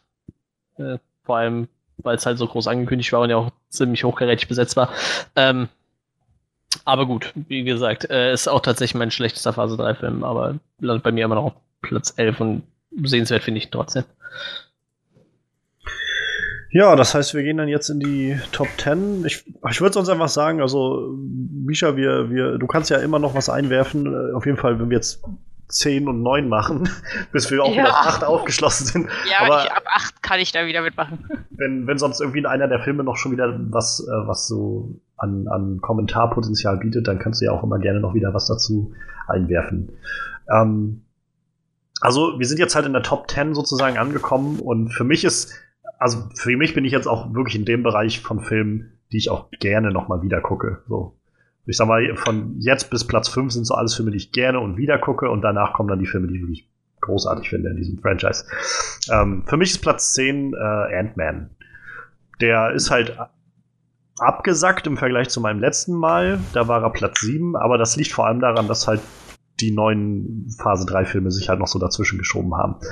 Ähm, ich mag Ant-Man. Also ich weiß, es gibt genug auch, was man daran so kritisieren kann an dem Film, so an ein paar Logiklöchern. Ähm, ja, Yellow Jacket ist jetzt auch nicht der tiefste Villain, aber ich finde auch doch schon, also für mich jedenfalls mit noch mehr Charakter als manche andere. Also besser als Malekith oder für mich halt auch Whiplash oder so. Ähm, ich mag den Humor da drin. Ich mag die Charaktere gerne. Ich mag, dass sie halt alles ein bisschen intimer haben, dass es eine Geschichte ist, die sich eigentlich um Vater und, und Töchter dreht, also Väter und Töchter dreht. Halt äh, sowohl bei, bei ähm, Scott und seiner Tochter als auch bei Hank Pym und seiner Tochter. Ähm, ich mag das, also ich finde es eigentlich ziemlich gut, wie sie es geschafft haben, dieses Konzept von Ant-Man rüberzubringen, ohne dass es einfach nur total lächerlich und, und absurd wirkt. Ähm, sie machen halt auch also sie haben den richtigen Weg gefunden, um das ein bisschen äh, witzig zu verarbeiten. Ähm, mir, mir gefällt das eigentlich sehr gut. So. Ich, der Film krankt halt, wie gesagt, so ein bisschen an, äh, an so dem, dem Villain und vor allem auch so ein bisschen dem Worldbuilding, was dann auch so ein bisschen ins Wanken kommt, wenn man dann überlegt, dass Hank Pym die ganze Zeit unterwegs war, dass Hydra irgendwie dann doch noch aktiv war und irgendwie die Hank, äh, die, die Pym-Partikel bekommen hat und so. Und ähm, aber davon ab, vor allem wenn man dann im Hintergrund hat, dass das Ganze ja auch so ein bisschen Chaos war hinter den äh, Kameras, also mit Edgar Wright, der irgendwie fünf, sechs Jahre daran arbeitet, dann kurz vorher geht und dann ersetzt wird durch Peyton Reed.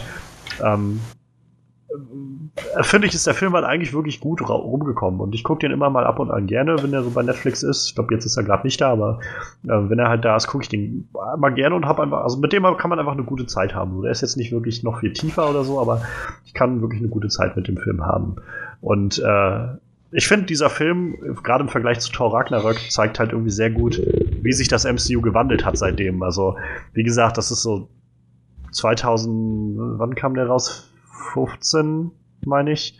Äh, halt Age of 29. Ultron. Juni 2015. Ja, 2015, genau. Also Age of Ultron und danach kam ja dann Ant-Man und das war halt so die Hochphase, wo Ike Perlmutter auch noch da war halt und das wird meine, also ist glaube ich mei- meine, das was ich daraus mitnehme irgendwie, dass gerade dieser Einfluss daher zugeführt hat, dass Edgar Wright gefeuert wurde, weil ihm das zu weird und seltsam wurde und naja, jetzt haben wir irgendwie zwei Jahre später Thor Ragnarök bekommen, wo Ike Perlmutter nicht mehr da war und man ganz offensichtlich Taika Waititi gesagt hat, weißt du was, go nuts, so mach, mach einfach worauf du Bock hast, so und äh, ich glaube, das ist ziemlich wegweisend. Also ähm, das, das MCU hat sich, glaube ich, in den letzten Jahren doch noch weiter dahin entwickelt, persönlichere Noten von äh, so Regisseuren mit einfließen zu lassen und auch mal Experimente zu wagen. Und ja, aber insofern war Ant-Man eigentlich auch schon ein erstes wirkliches Experiment, so einen verrückten Helden da irgendwie einzuführen. Und das hat für mich ganz gut funktioniert.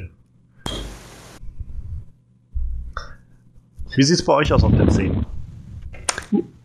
Meine 10 ist Avengers Age of Ultron.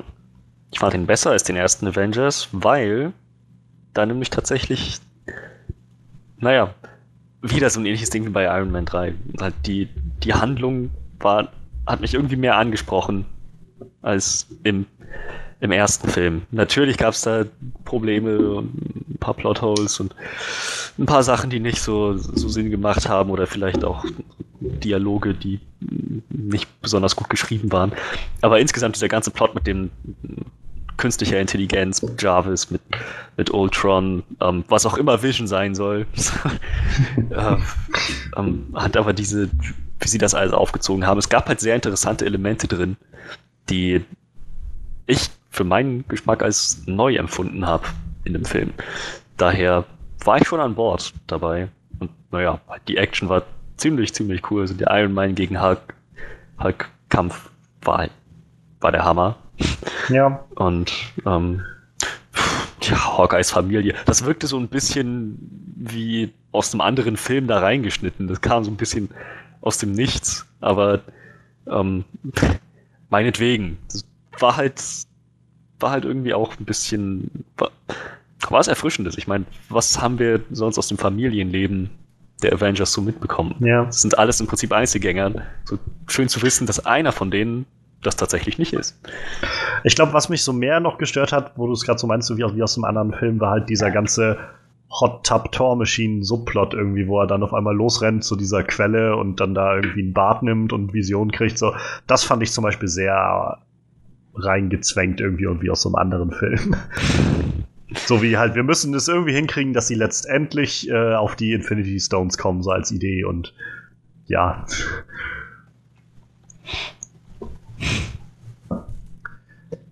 Ja, Ja, dann Ach so. äh, Age Ja. of Ultron, wie sieht's bei dir aus, Manuel? Wir Auf waren jetzt bei 10. der 10. Ähm, da ist dann mein nächster Phase 3 Film, da ist bei mir Spider-Man Homecoming gelandet. also ich fand den schon ziemlich gut. Ich habe halt ehrlich gesagt nicht so viel erwartet, obwohl ich die letzten, ich dachte mir halt so, wieder ein Reboot, wieder ein Reboot, dann hätte hätt man ja auch die Befürchtung haben können, dass sie nochmal eine Origin-Story erzählen, die mittlerweile echt jeder kennt, so, aber sie haben ja dann echt, das haben sie einfach komplett weggelassen, weil, wie gesagt, jeder kennt diese Story, braucht man nicht nochmal erzählen, hat jeder schon gesehen. Ähm, der Villain war super gut, Vulture fand ich total gut. Oh ja. Ähm,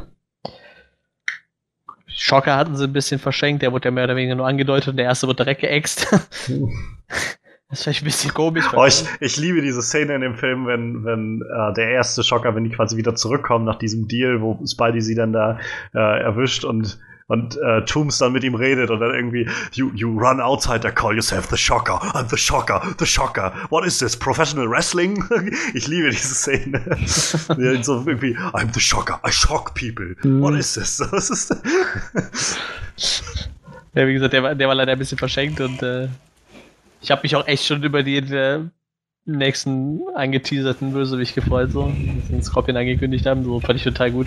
Wie gesagt, ich, ich, ich fand den Film echt schön, ich äh, hatte echt viel Spaß, Tom Holland macht das sehr gut, äh, er war sehr lustig und äh, wie gesagt, äh, auch äh, Tony Stark hat einen äh, sehr kurzen, briganten Job gehabt, da fand ich, fand ich ziemlich gut, hat mir gut gefallen. Und man hat sich halt auch während dem Film gefreut, dass halt auch äh, Spider-Man jetzt im MCU angekommen ist. So, ne? ja Das war schon echt schön.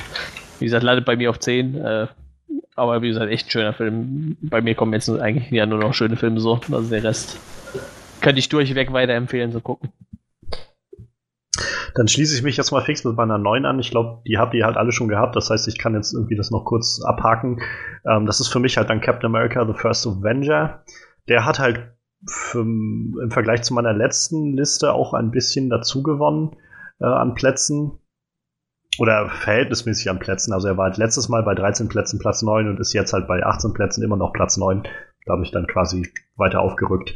Ähm, wie gesagt, je öfter ich den Film gucke, umso mehr finde ich da Dinge äh, drin, die mir gefallen. Die, ich finde, der Film hat sehr viel Herz. Ich mag auch dieses, gerade durch dieses Zweite Weltkriegs-Setting kriegt das Ganze für mich, finde ich, so ein, so ein Abenteuerfilm-Feeling, so, so, so ein bisschen wie Indiana Jones, so dieses, so auch gegen die Nazis zu kämpfen und so. Das kommt für mich da alles so, so vom Feeling so ein bisschen zusammen. Ich finde, das hat Joe Johnston ganz gut eingefangen als Regisseur. Ähm, und ja, also vor allem, ich finde Hugo Weaving als Red Skull halt ziemlich, also wirklich ziemlich, ziemlich gut. Der ist so, ist jetzt nicht groß tiefgründig der, der als Villain oder so, aber er ist unglaublich charismatisch und ich, also das ist halt so, glaube ich, mein größtes Problem, so wenn mit den Villain, wenn so ein Villain halt nur so eindimensional ist, dann muss er halt wenigstens irgendeine eine so charakterliche Präsenz haben, um dich einzufangen, um irgendwie damit was anzufangen und, und wenigstens diese Rolle halt so auszukosten und alles da rauszuholen. Und das hatte ich halt so bei Malekith oder, oder, oder äh, Whiplash so überhaupt nicht das Gefühl. Aber bei, bei Hugo Weavings Red Skull halt total. Also ich finde, jedes Mal, wenn er zu sehen ist, ist das einfach so ein bisschen wie so an, an die Leinwand gefesselt zu sein. Ich mag das total gerne, dem dazu zu sehen. Auch der Cast rundherum ist sehr schön. Und wie gesagt, also ich finde es immer, also immer mehr weiß ich zu schätzen, wie sie halt Captain America quasi aufbauen als Charakter in dem Film, als halt denjenigen, der, der irgendwie das Richtige tun will, der quasi so das, das Gute verkörpert. Ähm, und gerade je größer dieses Universum wird und je mehr Charaktere immer wieder dazukommen, finde ich es eigentlich ganz schön, dass dann irgendwo da drin auch noch so ein, so ein Kerl ist, der einfach irgendwie, einfach, wie er es halt selbst mhm. sagt, wie so dieser, dieser Junge aus Brooklyn ist und der will einfach nur das, das Richtige letztendlich tun. Ähm, wo der Film halt für mich so ein bisschen krankt oder, oder was dann, wo man so ein bisschen merkt, es geht so ein bisschen daneben, ist halt dann, wie Hydra letztendlich dargestellt ist. Also es sind halt sind halt einfach so wie so, wie so, äh, weiß ich nicht, beim Mass Effect habe ich auch so dran gedacht, als ich das letzte Mal wieder gespielt habe, so die, wenn du da Leute gegen Leute von Cerberus, also von dieser geheimen bösen Organisation kämpfst, dann, dann sehen die halt auch alle gleich aus, sind einfach irgendwie Leute mit einem Anzug und einem Helm auf und genauso sehen die Leute aus Hydra aus, wenn sie jetzt nicht Red Skull sind oder halt äh, der von Toby Jones gespielte Schweizer Wissenschaftler, dessen Namen ich jetzt gerade wieder vergessen habe. Ähm, und ja, also insofern da wird es dann so ein bisschen schwach, aber das ist halt auch nur so ein, so ein mehr oder weniger Randphänomen. Ich finde halt gerade das mit Red Skull ist, dann fängt das Ganze so ein bisschen auf. Und äh, ich, ich mag halt auch Bucky eigentlich sehr gerne. Also die Beziehung, die sie da anfangen aufzubauen zwischen ihm und Bucky, die halt so äh, die ganze Trilogie ja im Prinzip von Captain America beeinflusst. Ähm, ich, ich mag das sehr gerne. Also kann ich, äh, kann ich so irgendwie unterstreichen. Also mag ich, mag ich sehr gerne. Ist für mich Platz 9. Ähm, Freddy, wie sieht's bei dir aus? Platz 9. Mein Platz 9 sind die Guardians of the Galaxy. Das war halt ein Film, der für mich völlig aus diesem Marvel-Konzept, was bis dahin gefahren wurde, rausbrach. So halt einfach, das, das war für mich irgendwie so ein Film, wo man gemerkt hat, so, die haben einfach, die haben sich einfach jede Freiheit genommen, einfach gemacht, worauf sie gerade irgendwie Bock hatten. Das, das war echt, also abgesehen vom Humor, war halt, waren halt auch die Charaktere irgendwie so sehr, sehr interessant, sehr greifbar. Das, das war echt ein wirklich, wirklich schöner Film. Naja, so. Und ich hatte dementsprechend auch hohe Erwartungen an den nächsten. Das kam dann ein bisschen anders, aber ich meine, gerade was die gerade was, ich, ich mochte tatsächlich den Drax aus Guardians of the Galaxy aus dem ersten mehr als den im zweiten. Hm. Ja. Also ich, ich kann das insofern, glaube ich, gleich mich damit ranklinken, dass man halt meine 8 äh, ist Guardians of the Galaxy. Und also ich kann das halt auch so unterstreichen, eigentlich, was du gesagt hast. Ich finde es sehr, sehr schön, wie der Film halt das übliche Schema so ein bisschen über Bord wirft Gerade wenn man überlegt, was wir an der Stelle halt so sonst im Marvel-Universum bisher gesehen haben, beschreitet der halt so Neuland, auch gerade mit dieser, mit diesem Space-Setting. Hier, also immer wenn ich den Film mal sehe, denke ich halt auch, das ist halt verdammt gutes Setting so. Also es sieht halt einfach unglaublich cool aus, es ist unglaublich, ähm, unglaublich kreativ so. Und also mit diesen ganzen glaube ich, auch so Deep Cuts aus den Comics, so wenn sie dann diesen Celestial-Kopf da haben, in dem dann irgendwie dieser, dieser Bar, diese Bar ist ein Planet und der, äh, der äh, Collector da drin ist und solche Sachen. Und das finde ich hat ziemlich gut funktioniert. Ähm, und neben dem ganzen Humor und so hat der Film halt auch irgendwo ein Herz so da drin. Und ich meine, nachher, wenn, wenn Groot sich opfert, dann ist das halt schon eine ziemlich mitnehmende Geschichte. Also, so das das, da habe ich dann nämlich gemerkt, da hat das, äh, gab es irgendwie einen Payoff so für das, ja. was sie mit den Charakteren gemacht haben. Und das hat bei Guardians 2 halt nicht so für mich funktioniert, muss ich sagen. Ähm, aber ja, ich, ansonsten finde ich den halt auch gut. Wie gesagt, da ist so, Ronan ist halt so, äh, der The Accuser ist halt so ein bisschen, bisschen blank so als Charakter. Erfüllt halt so seinen Zweck als, als Villain in dem Film, aber ist halt jetzt auch nicht, nicht mehr so für mein Empfinden.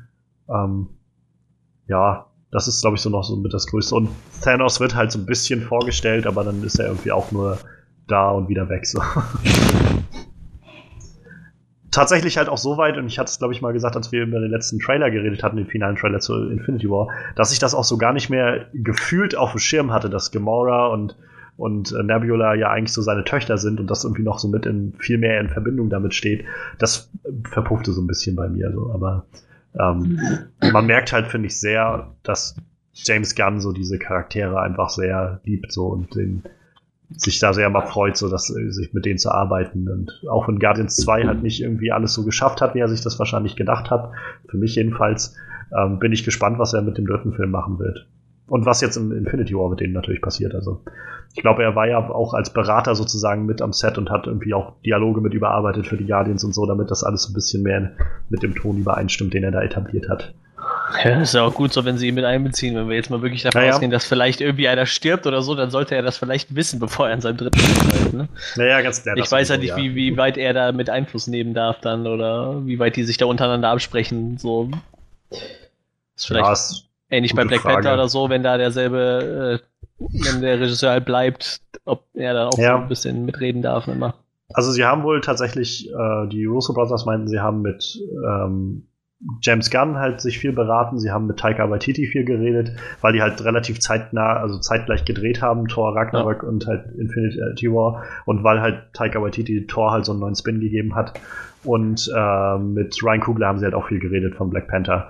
Und da gab es jetzt auch gerade gestern oder heute die Meldung, Mhm, dass. Marvel gesagt hat, also wir warten auch so lange, bis Ryan Coogler sagt, er will den zweiten Teil machen. So wie sind sind wohl wirklich sehr darauf aus, dass Ryan Coogler zurückkommt. Das habe Wie ich sieht's- gelesen. Alter. Wie ist deine Nummer 9, Manuel? Meine neuen ist äh, Avengers 1.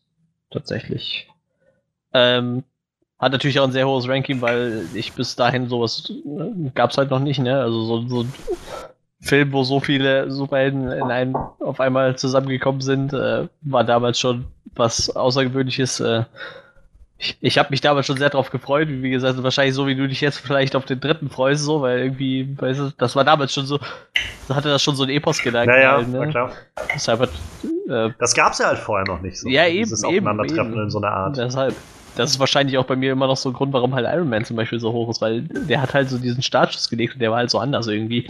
Ähm, nee, aber deshalb äh, Avengers, ich, ich hatte, ich, wie gesagt, ich hatte halt sehr hohe Erwartungen vorher schon, war halt sehr, sehr aufgeregt irgendwie so, also so habe mich echt drauf gefreut, weil es halt was anderes war und ich, ich fand den Film auch gut so, also wie gesagt, deshalb ähm, Platz 9 kommt ja ganz gut weg. Ich, ich hatte halt viel Spaß. Ähm, gut, ob, der, ob die Gegner jetzt so, äh, das war, ja, so, war halt wirklich so eine Wegwerfschlacht irgendwie, aber irgendwie war es halt auch cool zu sehen, diese ganzen Helden so Seite an Seite, wie sie sich Naja. durch Gegnerhorn kloppen, so irgendwie. Wie gesagt, man hat es halt noch nicht gesehen, deshalb hatte ich da echt viel Spaß. Ähm, das funktioniert halt nicht bei jedem Film so, ne? Wenn man Justice League guckt oder so. Ne? Ja. Ich meine, der Film hatte auch so irgendwie so seine Momente, aber mm, ja, der hat es halt nicht so gut hingekriegt irgendwie. Obwohl im Endeffekt, wenn man so drüber nachdenkt, so einige Sachen waren halt ähnlich so, ne? Die kloppen Ja, ja, alle durch, durch, durch die Gegnerhorden, aber im Endeffekt hat der Film trotzdem nicht so gezündet. Vielleicht wäre der auch halt besser auch- angekommen, wenn es der erste gewesen wäre, ich weiß es nicht. Eben, ja, und es ist halt, glaube ich, auch daneben halt auch immer die Art und Weise, wie man es dann inszeniert. Ja, ja, also ähm, letztendlich hat jeder Herr der Ringe-Film irgendwie so eine massive Schlacht dabei, Ja, wo irgendwie Orks um Orks irgendwie ihre Köpfe verlieren, so ungefähr. Aber äh, wenn du es dann halt gut inszenierst und irgendwie auch so diese, diese Skala, auf der das alles passiert, irgendwie gut vermitteln kannst, dann, dann bringt das, glaube ich, schon noch einen Effekt mit sich. Also Das denke ich auch, ja. ich bin sehr gespannt, was wir da bei Infinity War bekommen. Also ich denke, wir werden wahrscheinlich sowohl das eine als auch das andere bekommen. Sowohl ein starkes Mann gegen Mann Ding so ungefähr oder Frau gegen Mann Ding. Ähm, und auf der anderen Seite glaube ich auch, wie wir es im Trailer ja schon sehen, diese Schlacht von Wakanda, wenn sie dann Ja. so gegen die Horden von, von Thanos kämpfen. Also ich bin, bin gespannt. ja, da bin ich auch gespannt drauf, vor allem wie wie es wie es nach Wakanda geht. Ja, Das wird, das wird auf jeden Fall echt spannend. Ähm, soll ich direkt meine 8 mitmachen, weil du danach Mach, der. Start ist? Dann hau ich die 8 mit durch. Ja, 8 ist bei mir Ant-Man. Ähm, das ist tatsächlich der einzige Film auf der Liste, den ich nicht im Kino gesehen habe, weil ich mir damals dachte, was ein Blödsinn. das, war, das war ungefähr so wie Aquaman, so. Es ist so, so, so, ein Ant-Man, so ein Typ, der dann tatsächlich noch irgendwie auf Ameisen reiten kann. Irgendwie, also ich glaube, ich weiß nicht, ob das in Comics macht, das glaube ich auch öfters und so, aber und äh, denkst du, boah, das ist doch eigentlich total bescheuert. Und dann haben mir aber so viele Leute gesagt, guck dir den Film an, der, der ist so gut, der ist so anders, der ist so lustig. Ich, komm, dann guckst du ihn mal an. Und ich war echt überrascht. Also wie gesagt, ich kannte den Charakter nicht, ich fand nur halt diese Grundprämisse halt total dämlich. und ich hatte echt richtig Spaß, der Film war so gut und der spielt halt auch so gut mit diesem, mit diesem Schrumpfen und hat halt so, so diese Szene mit, mit, mit diesem Spielzeugeisenbahn, das ist einfach so genial. Wo sie da auf, Ja. auf den Schienen kämpfen. Ich der war richtig gut. Ich hatte da echt viel Spaß, habe echt gut gelacht. So. Dafür, dass ich halt echt nichts erwartet habe, weil ich, wie gesagt, eigentlich den Charakter dachte ich, so, der ist bestimmt total dämlich. Hm. Ich fand ich das richtig gut. Also manchmal sollte man halt Dingen, die man nicht kennt, echt eine Chance geben. So. Also Ant-Man hat mich da echt sehr positiv überrascht. Den fand ich sehr, sehr gut. Deshalb meine Acht. Da hast du beim ersten Podcast auch schon drauf verwiesen, dass du den gerade irgendwie eine Woche vorher geguckt hast, um deine ja, Aufgaben ja. für den Podcast ja, zu machen. Ja, war auch so. Und fanden da halt auch echt gut. Also ich kann halt auch, gut, dass du es nochmal vorbringst, so diese, dieser Einsatz von diesem Schrumpfen und größer machen Ding, das ja. haben die halt so toll irgendwie eingefangen in den Film, so kreativ genutzt, das war halt sehr schön. Ja, sehr humorvoll und äh, trotzdem aber ja. lächerlich irgendwie, ne?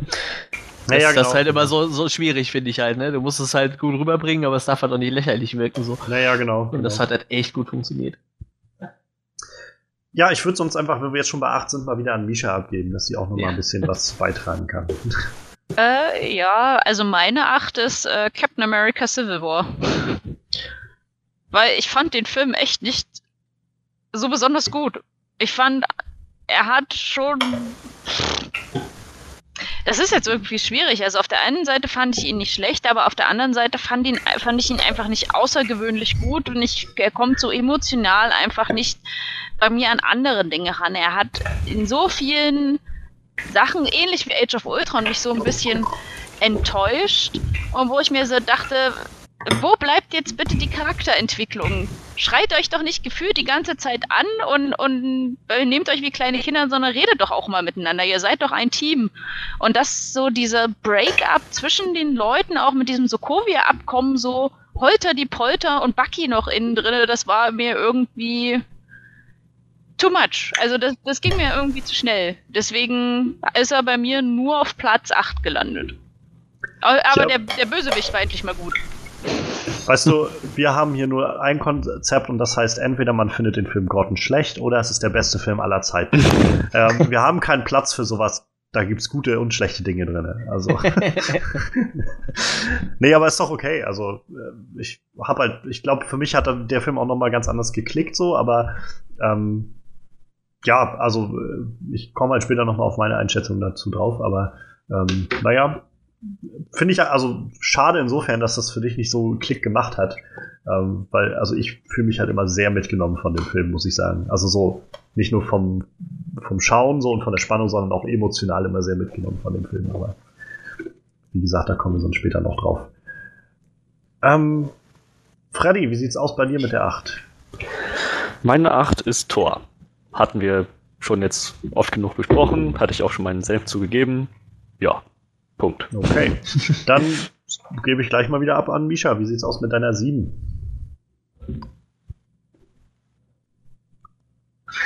Jetzt hast du Misha verwirrt. Uh, oder sie ist nicht ah, mehr da. Ich, ja, man müsste meinen Push-to-Talk mal anmachen, ne? Das ja, ja schon intelligent. Meine Nummer 7 ist Ant-Man. Das war auch so ein Film, den äh, habe ich am Anfang gedacht, nee, guckst du nicht. Und dann hatte ich da so eine Bekannte, die dann so gemeint hat, du musst den unbedingt gucken, der ist so lustig. Und dann habe ich den geguckt und ich dachte mir so, fuck, sie hat recht. und alleine schon halt hier Ant-Mans bester Freund, der, der, oh ja, Louis. Oh, der macht mich so alle. Ich hoffe echt, wenn er in Infinity War nicht irgendwie ganz kurz mit vorkommt, dass er zumindest in Ant-Man and the Wasp wieder Hat er wohl, ist er wohl, glaube ich. Also das fände ich ultra cool. Ähm, ja, ich fand den Film gut umgesetzt. Ich bin jetzt mal gespannt, wie das mit Ant-Man, The Wasp und vor allen Dingen halt auch Ant-Mans Tochter weitergeht. Ob ja. sie vielleicht irgendwann mal Ant-Man wird. Hm, mal gucken. Aber wie gesagt, er hat mich unheimlich unterhalten. Ich fand den Humor damals sehr außergewöhnlich für das, was man so vorher vom MCU teilweise auch kannte. Baskin Roberts findet alles was. Ja, genau. Ja, ja. Oder hier mit den Waffeln, wo, wo dann diese, diese Gangster gefühlt auf einem Haufen sitzen und dann ja. eben oder die Wohnung sauber machen, wo ich mir ja. so denke, was macht ihr da eigentlich die ganze Zeit? Wohnt ihr alle bei ihm oder was? Und ja, deswegen ist er bei mir auf der 7 gelandet. Also ich glaube, das Erste, was wir tun sollten, ist, die Avengers anzurufen. ja, also der, der Film, ich finde es halt so außergewöhnlich, weil der Film, glaube ich, unter einem echt schlechten Stern stand und dafür haben sie halt dann doch eine sehr unterhaltsame runde Nummer irgendwie abgeliefert, fand ich.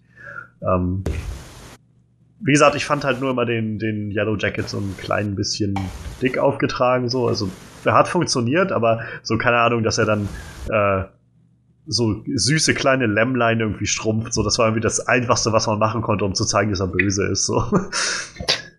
und irgendwie daran seine Experimente durchführt und irgendwie 50 Stück davon hat platzen oder so, bis halt irgendeins mal dann geschrumpft wird. So, das ist halt, okay, ich verstehe, der Mann soll böse sein.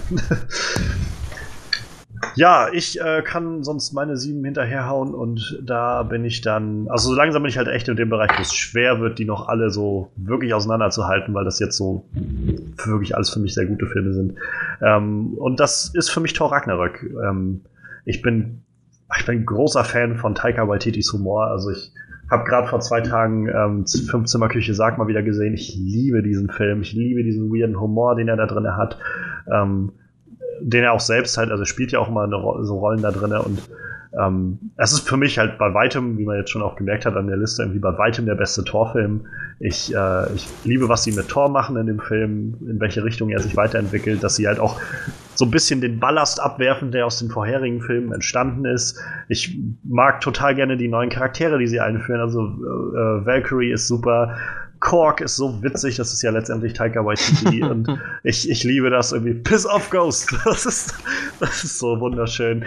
Ähm, ich, ich liebe die, also dieses Verhältnis mit dem Hulk. Ich mag auch den, den äh, Thor vs. Hulk-Kampf sehr gerne. Ich mag auch den Schlusskampf sehr gerne. Ich mag auch ähm, Hella sehr gerne. Also sie ist halt auch nicht viel tiefschichtiger als manche andere, aber wieder so ein Charakter, die einfach Charisma in diese Rolle bringt, irgendwie Spaß hat an dieser Rolle und damit funktioniert das noch ein bisschen besser als manch anderer Charakter.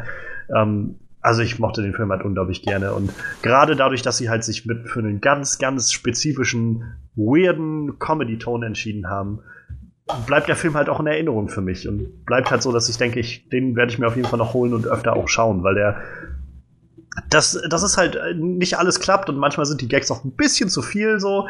Aber also ich habe den zweimal bisher gesehen, einmal also zweimal im Kino und ähm, gerade nach beim zweiten Mal hab, konnte ich die Gags noch viel mehr genießen, weil ich so wusste irgendwie, welche Sachen nicht so ganz funktionieren, aber ähm, das dann auch nicht so nicht so äh, auf die Goldwaage gelegt habe für mich, so dass halt einige Gags dann irgendwie zu sehr wieder den, den emotionalen Momenten entgegengewirkt haben, was definitiv so ist. So. Und deshalb ist halt bei mir erst auf sieben und nicht noch weiter oben. Und auch die Story ist halt recht stringent, so da ist halt auch nicht viel hinter so an sich.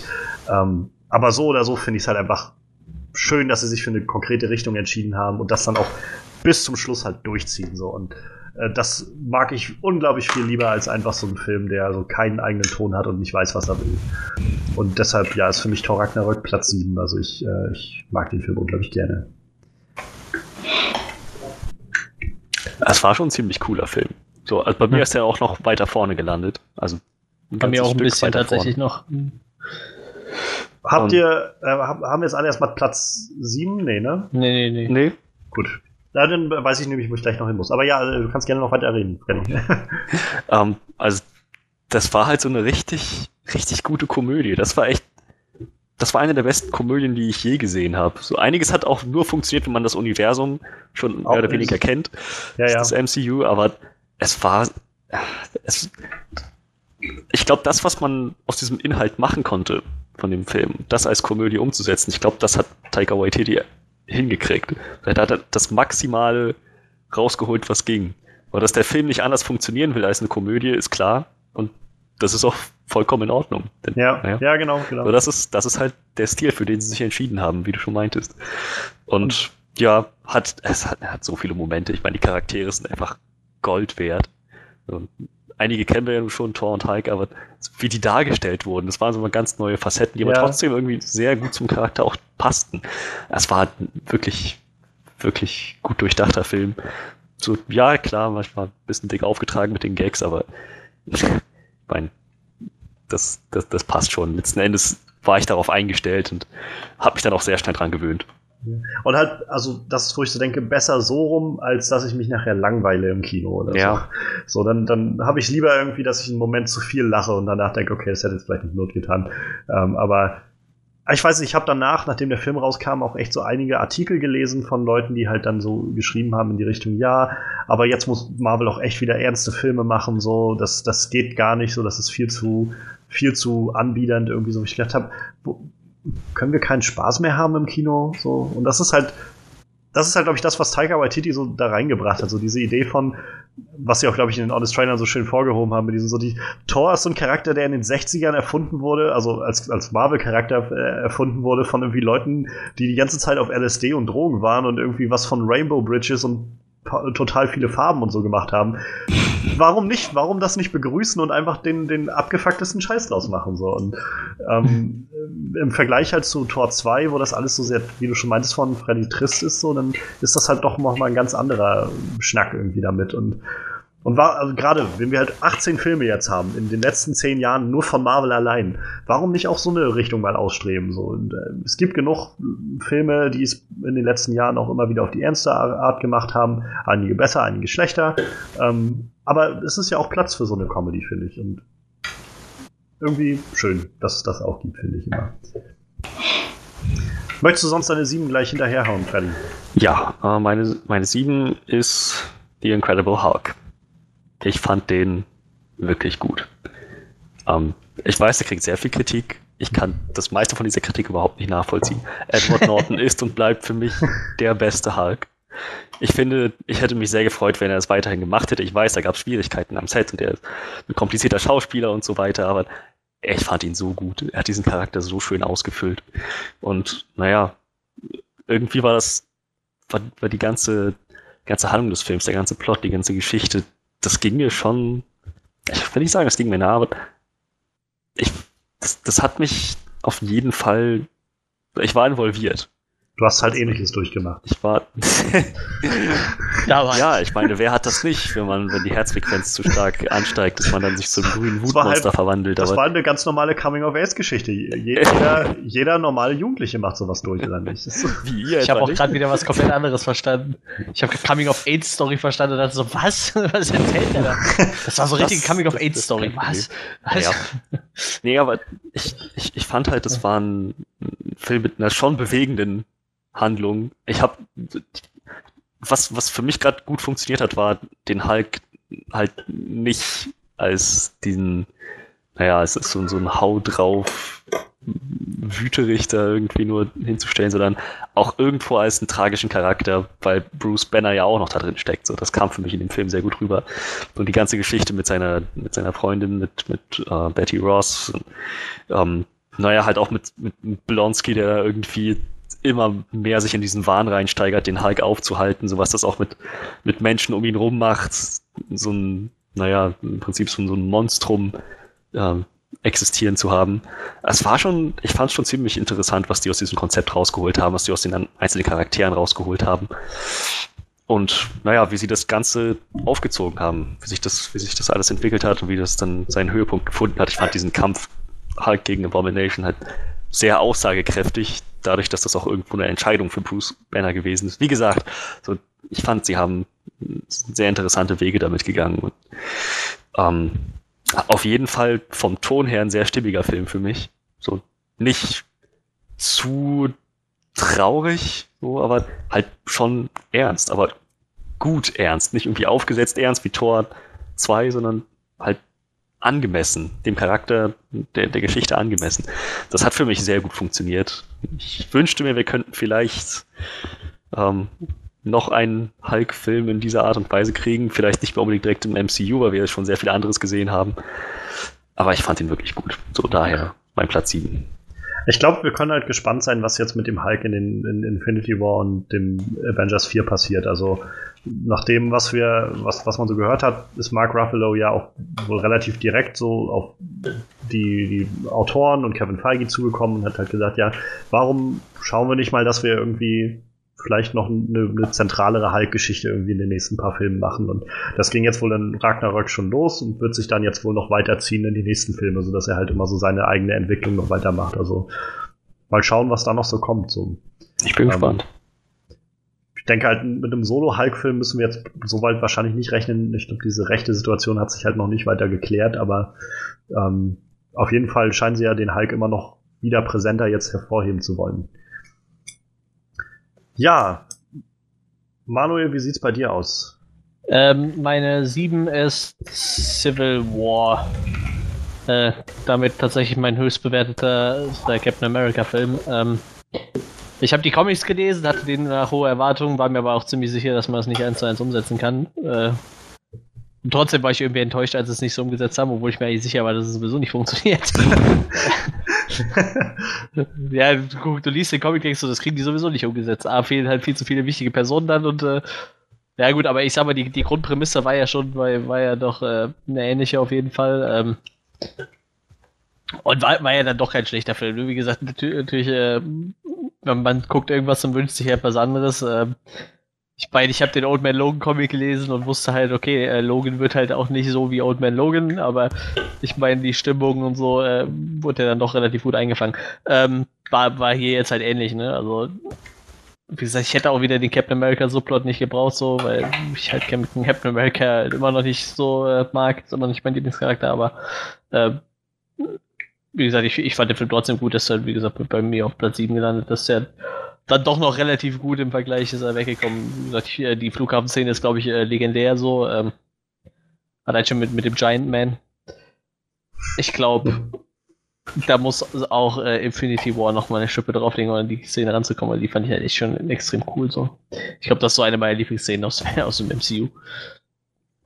Äh, soll ich direkt vielleicht meine 6 hinterher schieben, wenn wir Gerne. schon so weit sind? Ich glaube, die 7 haben wir ja alle, ne? Yep. Ja, 6 yep. ist bei mir halt äh, Tor 3.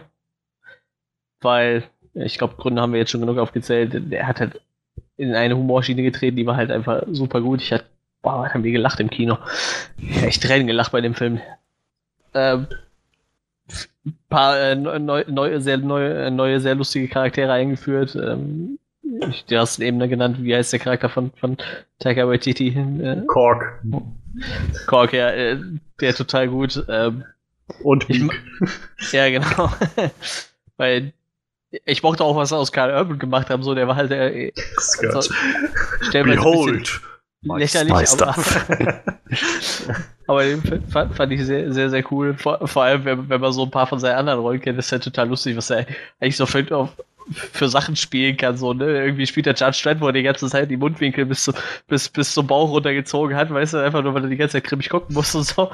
Und dann diesen ja. Charakter, der sich einfach eigentlich, eigentlich die ganze Zeit nur selber lächerlich macht und es nicht mitkriegt, so.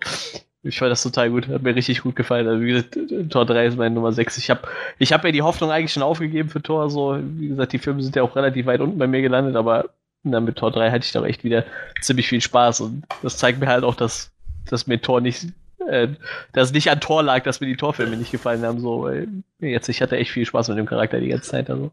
Ja, vor allem hat Chris Hemsworth auch einfach so ein, so ein komödiantisches Talent, was sie ja, jetzt auch ja, mal so wirklich Fall. genutzt haben für den Film. Also, ähm, aber ja, wie gesagt, ich mag diesen weirden Humor halt so ja. gerne. Das ist so ja. durchgeknallt irgendwie. Ist auch, wenn sie dann mit Doctor Strange sind oder so mhm. Sachen. Und ich bin jetzt geschlagen, 30 Minuten gefallen. Ach ja. Das war, das war auch eine sehr, sehr geile Szene, die ist aufeinandertreffen mit Doctor Strange. Oh ja. Sehr, sehr cool. Ähm, und warum haben sie mir nicht Bescheid gesagt? Naja, sie haben kein Telefon. Ähm, es gibt auch so eine Nummer, das nennt sich elektronische Post oder E-Mail. Haben, sie, haben sie einen Computer? Nein. auch der Grandmaster ist halt so schön. Ja, ja, Goldblum ist ja, halt so genial gecastet in dieser Rolle. ich bin echt froh, dass er wieder mehr, dass er wieder mehr unterwegs ist. So, ich, der, ich weiß, ich habe gefühlt ewig nichts mehr von ihm gesehen gehabt. Und jetzt langsam kommt er ja wieder und ich glaube, man kann jetzt mal wieder öfter sehen. So, ich habe das echt vermisst. So diese ganzen älteren Filme, die man mal mit ihm geguckt hat, so der, der Charakter, der Schauspiel ist einfach super genial. Er ist schon, schon, schon ein cooler Typ. Der ist auf jeden Fall auch sehr eigen. So, ich glaube, ich ja. der, der so, so durch ist. definitiv, definitiv. Äh, der hat jetzt gerade gestern, glaube ich, ähm, so, ein, so ein Panel gehostet von, äh, von ja, quasi dem Cast ja, von Infinity War, wo er dann mit so einer Lostrommel im Prinzip immer Namen gezogen hat und dann durften halt Reporter dann fra denen Fragen stellen. So, aber war halt dann auch irgendwie sehr schön. Irgendwie the, the, the, the, the next uh, question goes to uh, someone from Wakanda oder sowas. ja, Thor Ragnarök. Ähm, wie sieht's bei dir aus, Misha? Was hast du auf 6? Äh, bei mir ist auf der 6 Black Panther. Das hat aber auch viel damit zu tun, dass ich ähm, trotz der Geschichte, die ich gut fand und den Charakteren, die ich gut fand, einfach nicht hundertprozentig warm werde mit äh, T'Challa und Wakanda und so weiter. Und ich habe einfach andere absolute Lieblingscharaktere. Und deswegen bekommt er für mich aber trotzdem einen, finde ich, sehr verdienten sechsten Platz, weil ich finde, dass sie das Storytelling sehr gut gemacht haben. Visuell war es richtig toll und sie haben endlich mal einen tollen Willen auf die Beine gestellt. Deswegen Hut ab für Black Panther. Ja, Platz 6 ist ja auch definitiv kein schlechter Platz. Ne? ja, ich wollte es gerade sagen. Also wir sind ja jetzt letztendlich in so einem Bereich, wo wahrscheinlich jeder dieser Filme auch irgendwie sehenswert ist. Ja. Und für mich ist es halt auch so, ich habe es jetzt wieder gemerkt, dass sich auch so ein Ranking über eine Zeit auch ändern kann. Und mal guckt man halt an diesen Film auch lieber und mal auch mal den Film irgendwie lieber. Also ähm, kann sich ja, kann man ja auch alles irgendwie vertreten so. Da, dafür hätte ähm, man die Filme dann nochmal gucken müssen, wahrscheinlich. Ja, das, das hätte nicht geschadet, aber ich verstehe das mal. Man hat ja auch irgendwie noch andere Dinge zu tun. Ähm, Black Panther ist bei mir halt noch ein bisschen weiter oben. Ja, da bei mir auch. würde ich dann, glaube ich, nachher auch noch eher noch was zu sagen. Ähm, aber ich, generell kann ich auch vieles davon unterstreichen, also was du jetzt schon gesagt hast, so die, ähm, die Welt, die sie da jetzt so etabliert haben und die Charaktere und so. Also für mich war da auch sehr, sehr viel Schönes dabei. Ähm, mein Platz 6 ist Spider-Man Homecoming. Ich, äh, ich habe den Film so lieb gewonnen. Also ich weiß noch, wie ich aus dem Kino kam und einfach so ein richtig fettes, wohliges Grinsen im Gesicht hab, weil so, hatte, weil ich mich so richtig. Das ist ein richtiger Film gewesen, wo ich rauskam, hatte einfach so eine richtig tolle Zeit. Es war witzig, es war emotional an den richtigen Stellen, ähm, es war ein toller Spin für einen bekannten Charakter, den ich so noch nicht habe kommen sehen. Ähm, ich habe einfach eine großartige Zeit gehabt und jedes Mal, wenn ich den Film gucke, umso mehr weiß ich das zu schätzen, was da drin passiert. Und umso mehr weiß ich auch das Worldbuilding zu schätzen, was der Film macht, halt zu uns zu zeigen, wie so eine, wie tickten denn Leute in der Welt, in der Superhelden Realität sind, so wo die Avengers halt bekannte Celebrities sind, so. Und das halt Spidey, also dieser Moment, wenn Spider-Man halt, äh, wenn, also wenn Peter im Prinzip zu Tony nachher sagte von wegen, ähm, äh, ich, ich, wollte, ich wollte sein wie sie, so. Dann, dann ist das halt genau das. Und er hat das Bild vor Augen gehabt, diese, diese Vorstellung von diesem Helden, halt, der, der einfach ständig die Leute rettet und durch die Gegend fliegt und so. Und, ähm, und Tony ist halt derjenige, der irgendwie das schon ein bisschen besser weiß und auch so weiß, naja, das ist nicht alles so einfach. Und du musst halt einfach viel mehr auf dich selbst vertrauen und statt einfach diesem Bild eines Helden hinterher zu eifern. Und ähm, also ich finde das so schön gemacht, so auch, wie gesagt, der Humor ist echt sehr, sehr gut platziert in dem Film. Der macht mir sehr viel Spaß, der Film, den immer wieder zu sehen. Gerade weil sie so viele Dinge auch neu machen und neu ausprobieren, die wir in Spider-Man-Filmen vorher noch nicht so gesehen haben. Überhaupt mal einen Spider-Man zu sehen, der sich nicht ständig fragt, ob das, ob das überhaupt funktioniert, Spider-Man zu sein und äh, gleichzeitig ein normales Leben zu führen oder so, sondern das war halt ein Spidey, der echt Spaß hatte am Spider-Man sein. Und das macht auch Sinn für so einen Jungen. Und ähm, dazu halt auch Tony Stark. Also ich, ich mache sehr gerne, dass die Tony Stark auch mal wieder ein bisschen eine neue Rolle, eine andere Rolle gegeben haben in all dem. Sie haben Pepper Potts wieder zurückgebracht am Schluss, ganz kurz. Das fand ich eigentlich auch ganz schön.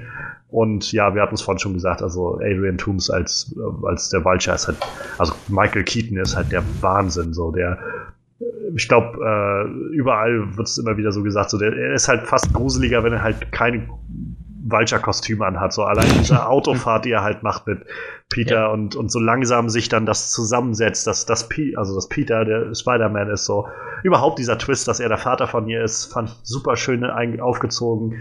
Und der hat auch nochmal echt was hinzugefügt, so zu den, zu den wirklichen Stakes, die das Ganze so hatte. Ähm, also ja, ich, ich mag den Film unglaublich gerne und ähm, ich glaube, die einzigen Sachen, wo ich, wo ich dem so ein bisschen was abziehe, sind halt ähm, das Finale, also dieser Flugzeugkampf ist halt so ein bisschen sehr 0815 halt CGI. So. Also ich finde, da sieht man das CGI auch noch sehr, wenn man so ein bisschen mehr drauf achtet. Ähm, aber das ist halt wieder, also jetzt sind wir halt in diesem Bereich der Filme, wo man immer nur so auf kleinem Niveau, finde ich, meckern kann. Also für mich jedenfalls. Und äh, ja, insofern, also ich mag Spider-Man Homecoming sehr, sehr gerne und der ist bei mir Platz 6. So, wir hatten Manuels Platz 6, ne? Genau. Mhm. Gut. Mein Platz 6 ist Doctor Strange. Ich fand den halt, also von Anfang bis Ende ziemlich stimmig. Und klar, klar gibt es natürlich Parallelen zu Tony Stark und Iron Man, aber Doctor Strange hatte trotzdem noch irgendwo ein paar sehr eigene Charakterzüge, die auch gut zur Geltung gekommen sind, auch, auch über den ganzen Film hinweg. Er hatte halt gerade dieses ähm, sehr überhebliche und auch sehr skeptische Verhalten irgendwie. Das, das war auch irgendwie so Teil, teilweise die Debatte oder zumindest ein, ein Thema im Film. So der Glaube an mehr als, naja, als das, was Strange halt so aus, seinem, aus seiner medizinischen Welt gewöhnt ist, der Glaube an, an mehr als ähm, Biologie, mehr als Materie. So, das, sein, sein Weg im Prinzip von diesem überheblichen, zynischen Arzt irgendwie halt dann zu dem Doctor Strange, der halt mit dieser Magie, mit diesem ganzen mystischen Kram umzugehen weiß, das irgendwie auch für sich so verinnerlicht. Das war schon eine echt, das war eine ziemlich, ziemlich stark, also ziemlich gut dargestellte Reise, eine ziemlich starke Entwicklung. Und naja, halt die, die, die visuellen Effekte waren der absolute Hammer. Kann man nicht mhm. anders sagen, finde ich. Und also Doctor Strange ist jetzt nach diesem Film einer meiner Lieblingscharaktere im MCU. Also hm. definitiv Top 3. Und halt seine, seine, kleineren Auftritte im Rahmen von den anderen Filmen haben das eigentlich nur noch bestätigt. Ich finde, ich glaube, er wird richtig gut funktionieren in dem, in dem Gefüge. Das glaube ich allerdings auch. Bei mir wäre der Film auch die Nummer 5 tatsächlich. Da möchtest du gleich noch dich dazu äußern, dann können wir das gleich. Ja, dann, dann sind wir damit vielleicht durch. Also ich sehe sehr, sehr ähnlich wie Freddy. Also ich glaube auch Dr. Strange. Ich glaube, er ist im, im Infinity War hat sich ja, glaube ich, schon so ein bisschen angedeutet, wird er wahrscheinlich eher einer der wichtigsten Charaktere sein, wie es in dem Film. Ähm, ich finde die Volltragsszene, die man da mit ihm sieht, schon ziemlich krass, diesen kurzen ja. Ausschnitt da. Ähm, sagt die, Benedict Cumberbatch ist halt auch einfach ein großartiger Schauspieler. Ich finde ich find halt auch bis, bis auf, ähm, ich sag mal, ein bisschen verschenkten Mats Mikkelsen irgendwie, der, der Bösewicht, der war halt wieder so zum Wegwerfen, finde ich, aber diese eine Szene, wo er so einen Dialog mit ihm führt, wo er gefesselt ist, da merkst du einfach eigentlich, dass Mats Mikkelsen ein ziemlich guter Schauspieler ist und einfach nur sein Charakter nicht sonderlich gut geschrieben war in dem Film, aber sonst eh, Visual Effects in dem Film, die waren äh, total umwerfend und äh, ich, ich fand den echt verdammt gut und ich, wie gesagt, ich mag den Charakter sehr gerne und ich glaube, der wird auch noch echt wichtig so. Ich hoffe auch, dass da noch ein zweiter Teil von kommt. Ich bin halt schon gespannt, was sie mit Mordo machen. Also ich find, fand zum Beispiel das ziemlich clever aufgezogen, so wie sie äh, Chuatal Ejiofor so als seinen, seinen Wegbegleiter irgendwie und auch teilweise mhm. so mit Lehrling oder Schüler oder Lehrer, wie auch immer, so aufgezogen haben und das so zum Schluss so auseinandergedriftet ha haben. Dann, also das fand ich ziemlich gut gemacht eigentlich. Also ähm, da bin ich halt gespannt, wo es hingeht, gerade weil Chuatal Ejiofor halt auch echt ein guter Schauspieler ist und weil sie jetzt dann vielleicht auch einen ganzen Film Zeit haben, sich ihm dann zu widmen, so wenn die ihn jetzt schon eingeführt haben. Ähm, mal gucken, wann, wann dann Doctor Strange 2 ansteht vielleicht. Also äh, könnte interessant werden. Vielleicht stirbt er aber auch einfach während Infinity War so offscreen irgendwo. ähm, aber was mir gerade aufgefallen ist, also wo du so gesagt hast, Freddy, warum du den Film gut findest, habe ich so gedacht, das, das passt irgendwie gut. Also so in das, so wenn, wenn ich so darüber nachdenke, wie, also wenn wir uns mal so irgendwie äh, unterhalten über verschiedene Dinge, so dann, dann trifft das oft so Themen, die wir irgendwie, über die wir reden, so dass dieses, dieser zynische, sehr kalte wissenschaftliche Blick auf verschiedene Dinge oder der Glaube daran, dass es irgendwie äh, noch Dinge gibt dahinter oder so oder so. Das fand, hat mich gerade irgendwie sehr fasziniert. Ich kann verstehen, dass sich der Film, äh, Film sehr mitnimmt, sehr begeistert. Ja. Ja, dann. Halt, äh, wie es ist. Ja, na klar, das ist ja auch total okay so. ähm, dann haben wir die Nummer 5. Also Manuel hat jetzt seine Nummer 5 halt gerade schon mhm. äh, dann auch gehabt, Dr. Strange. Wie sieht's bei dir aus, Misha, mit der Nummer 5? Äh, bei mir kommt auf Nummer 5 Thor Ragnarök. Weil ich fand ihn wirklich gut vom Humor, wie sie die Story aufgezogen haben. Ich fand Hela gut als Villain. Ich mochte Valkyrie unheimlich gerne, äh, weil sie halt auch mal so diesen ja, sie war so dieser Han Solo-Charakter im Film, der sich die ganze Zeit besäuft und halt so der Abenteurer ist und so weiter, aber eigentlich eine echt gute Seele. Und es war halt endlich mal ein starker Frauencharakter, was man so in Ragnarök noch gar nicht gesehen hatte. Sif war ja auch komplett irgendwie weg vom Fenster. Ja. Das fand ich irgendwie auch so ein bisschen schade auf der einen Seite. Auf der anderen Seite, gerade so noch hat sie wahrscheinlich dadurch überlebt. Weil die äh, anderen von, von, wie heißen, wie heißen Thors Kumpels? The Warriors 3. Genau, genau. Äh, ja, die sind ja nicht mehr so viel übrig von denen. Nee. ja. Ich, Im im ähm. Honest Trailer haben sie das so schön betont, so mit diesem, dass sie halt Thor von all seinem, seinem unnötigsten Ballast irgendwie befreien, so irgendwie seinem Hammer, seinen Haaren, seinen Freunden, okay. Und dann halt später nochmal darauf verweisen, so diese neuen Leute, die sie einführen, irgendwie Valkyrie, Kork und äh, einen kleinen, äh, ein kleines Insekt mit Messer als Händen, die alle drei mehr Persönlichkeit haben als die Warriors 3, die, ja vor, die sie vorher rausgeschrieben haben. So. Also das war halt, ähm, ich fand den Film an sich gut. Ich warte halt immer noch darauf, dass Loki irgendwann mal anfängt zu zaubern. Aber vielleicht in Infinity War.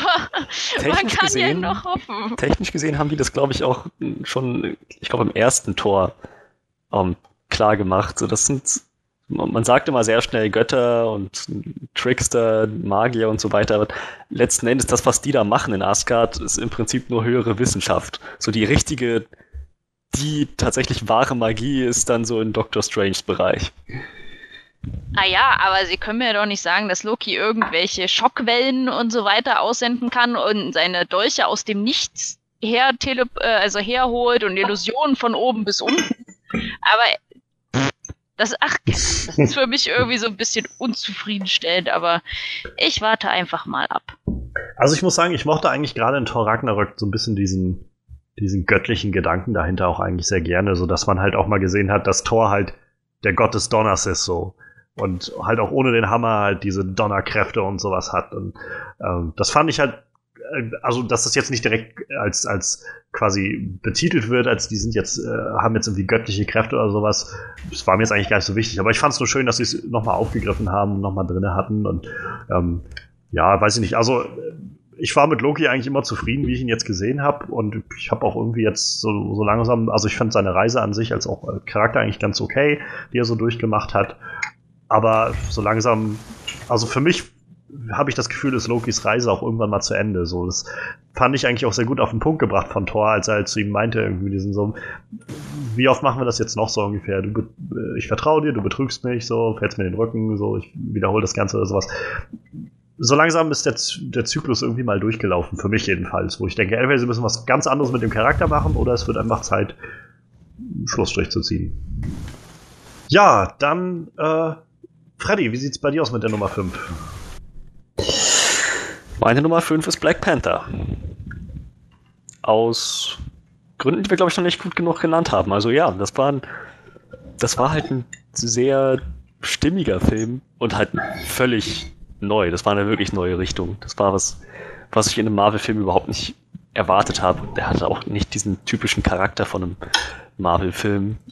Und sie haben halt das, das erste Mal seit Ewigkeiten oder vielleicht sogar, ich, weil ich nicht so ein Loki-Fan bin, das erste Mal überhaupt einen wirklich guten Antagonisten geschaffen. Und das hat alles eingebettet in, so eine doch recht komplexe Story, mit, um die sich das alles dreht, mit T'Challa als Hauptcharakter, der halt auch so gut ausgeleuchtet wird in dem Film. Und also etabliert wurde er schon so ein bisschen in Civil War, aber so richtig ins Spotlight kam er jetzt erst durch diesen Film und das haben sie richtig gut gemacht, finde ich. Naja, und halt dazu ziemlich coole Action, ordentlich äh, Performance vom gesamten Cast, überwiegend, mhm. überwiegend schwarz, halt was auch irgendwie ein Statement ist. Das war schon, war schon ein ziemlich neuartiger Film, ziemlich frisch und hat halt richtig gut funktioniert.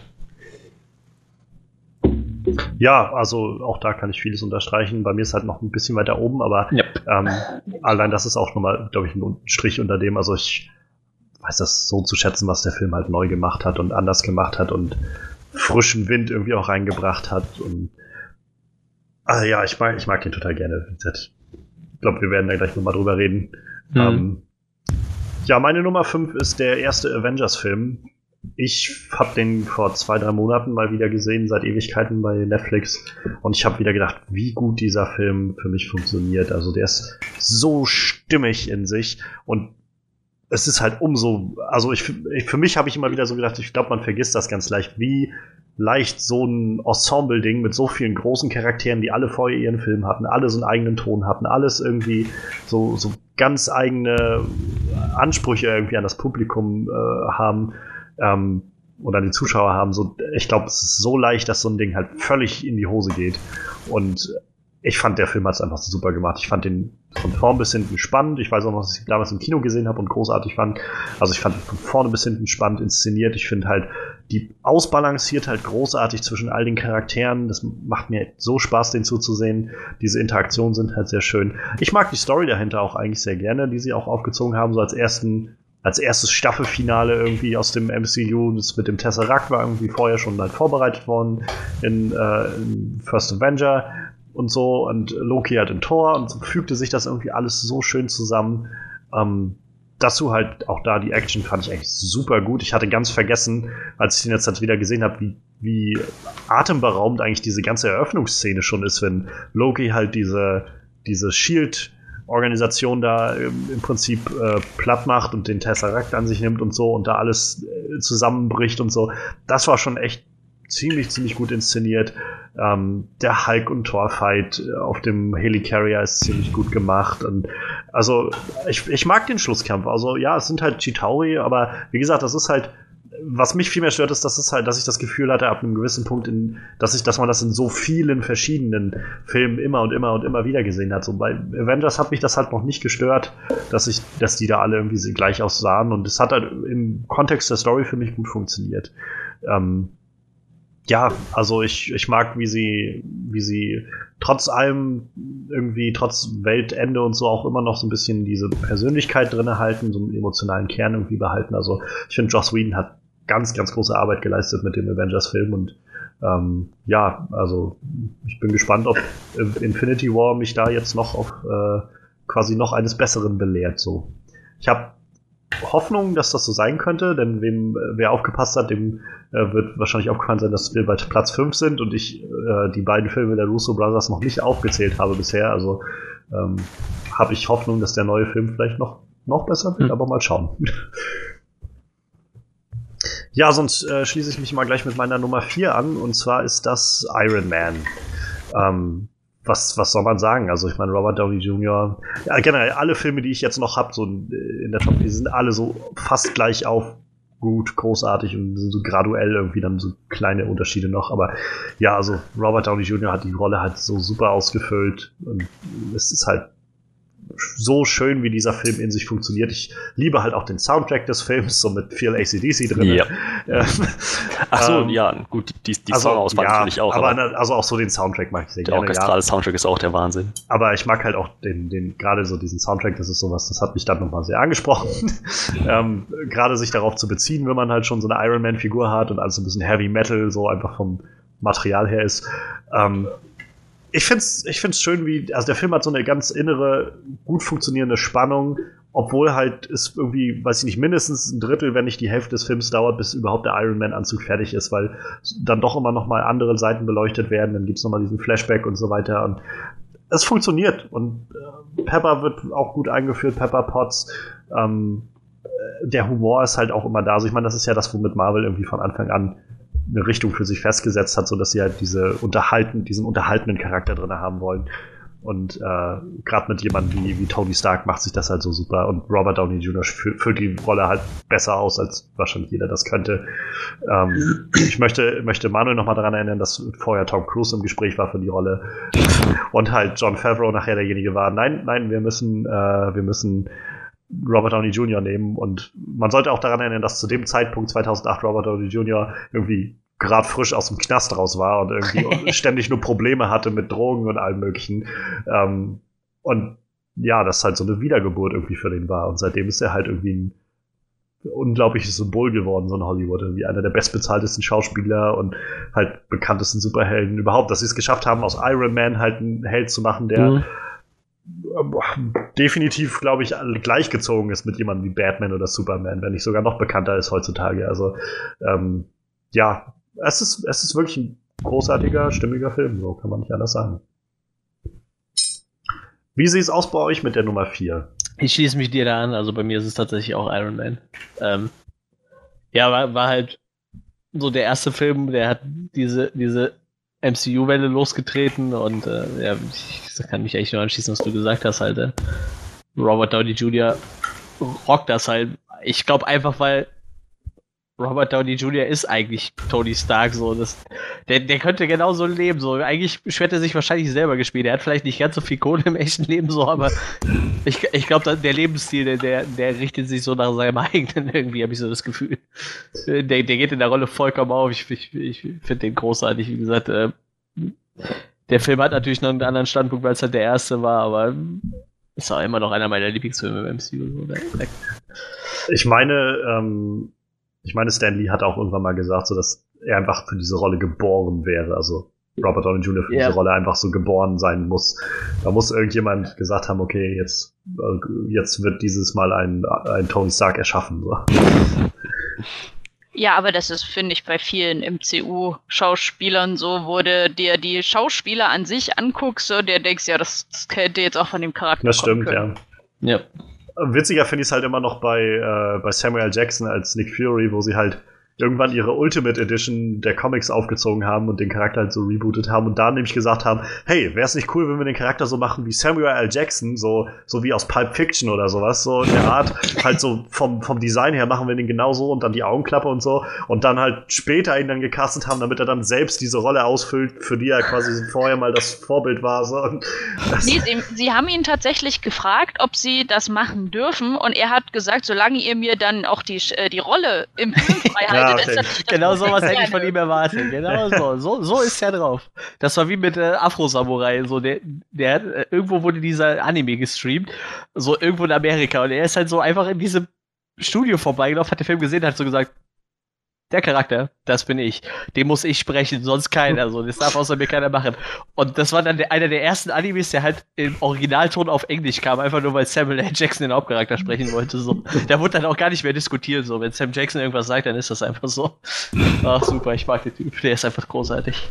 Ich bin echt gespannt, ob er nochmal auftaucht in Infinity ja, War jetzt oder erst in Avengers 4. Also irgendwo wird er bestimmt nochmal dabei sein, spätestens dann bei Captain Marvel. Aber ähm, jetzt in Infinity War wäre halt schon seltsam, wenn er nicht nochmal irgendwo da vorbeischaut bei so einer globalen Krise irgendwie. Ja, das stimmt, glaube ich auch. Wie sieht's denn da bei dir aus, Misha? Was hast du denn auf vier? Bei mir ist Doctor Strange auf der vier. Weil ich den Film in sich geschlossen gut fand.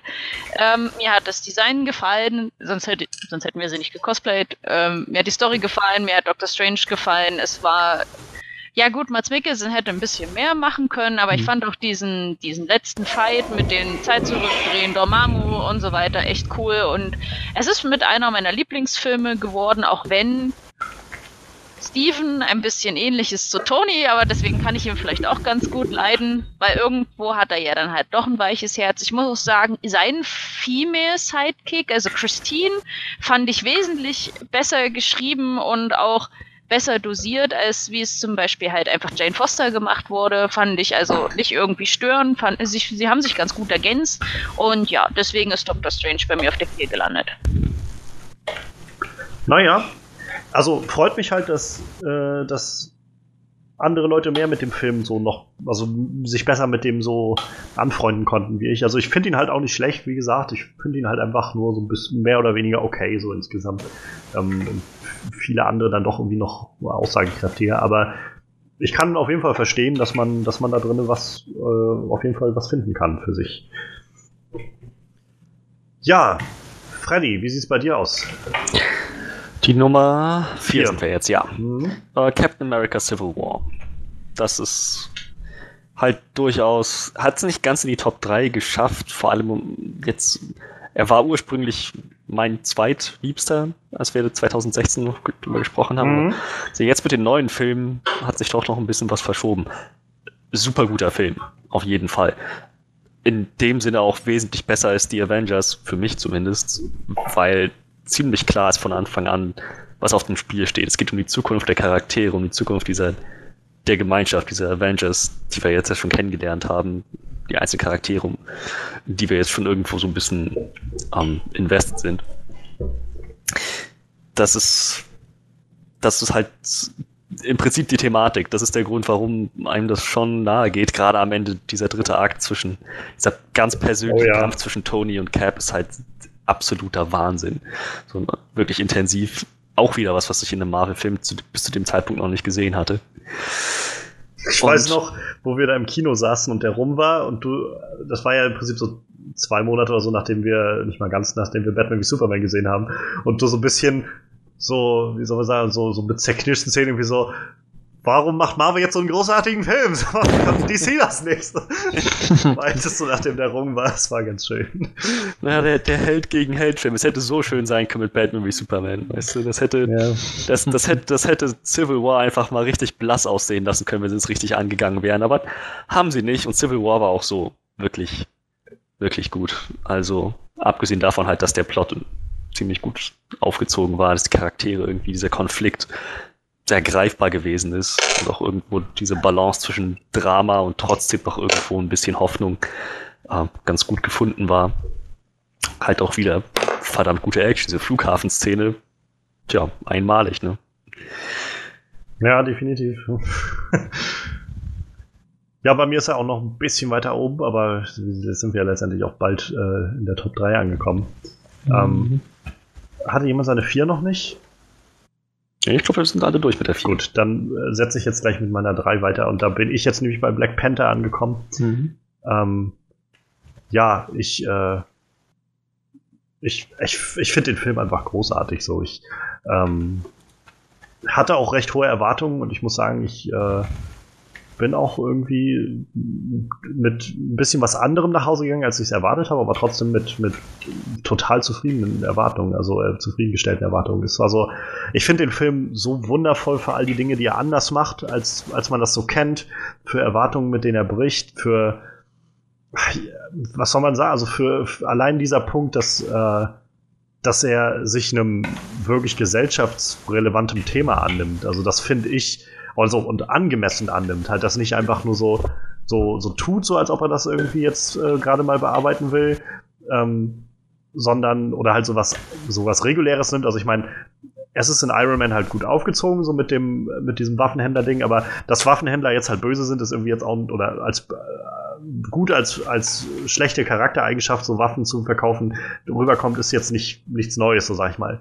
Und dass Black Panther jetzt so ein Film war, der sich so, so ein Thema annimmt, wie halt dem, der schwarzen Wahrnehmung, sag ich mal, der äh, Wahrnehmung von, von afroamerikanischen Leuten in, in der Welt und in der Gesellschaft. So, das fand ich halt wahnsinnig stark. Der Film hat viele Ebenen, finde ich, auf denen er halt damit funktioniert. Also sowohl auf der inneren Story als auch auf so einer übertragenen Storyline. Die Schauspieler sind so wahnsinnig gut. Ich, ich liebe Killmonger als, als Villain. Er ist einfach grandios, äh, dem mit anzusehen, was er da macht ich liebe auch die Welt, die sie da aufziehen mit Wakanda. Ich freue mich jetzt auch halt schon sehr, den wiederzusehen.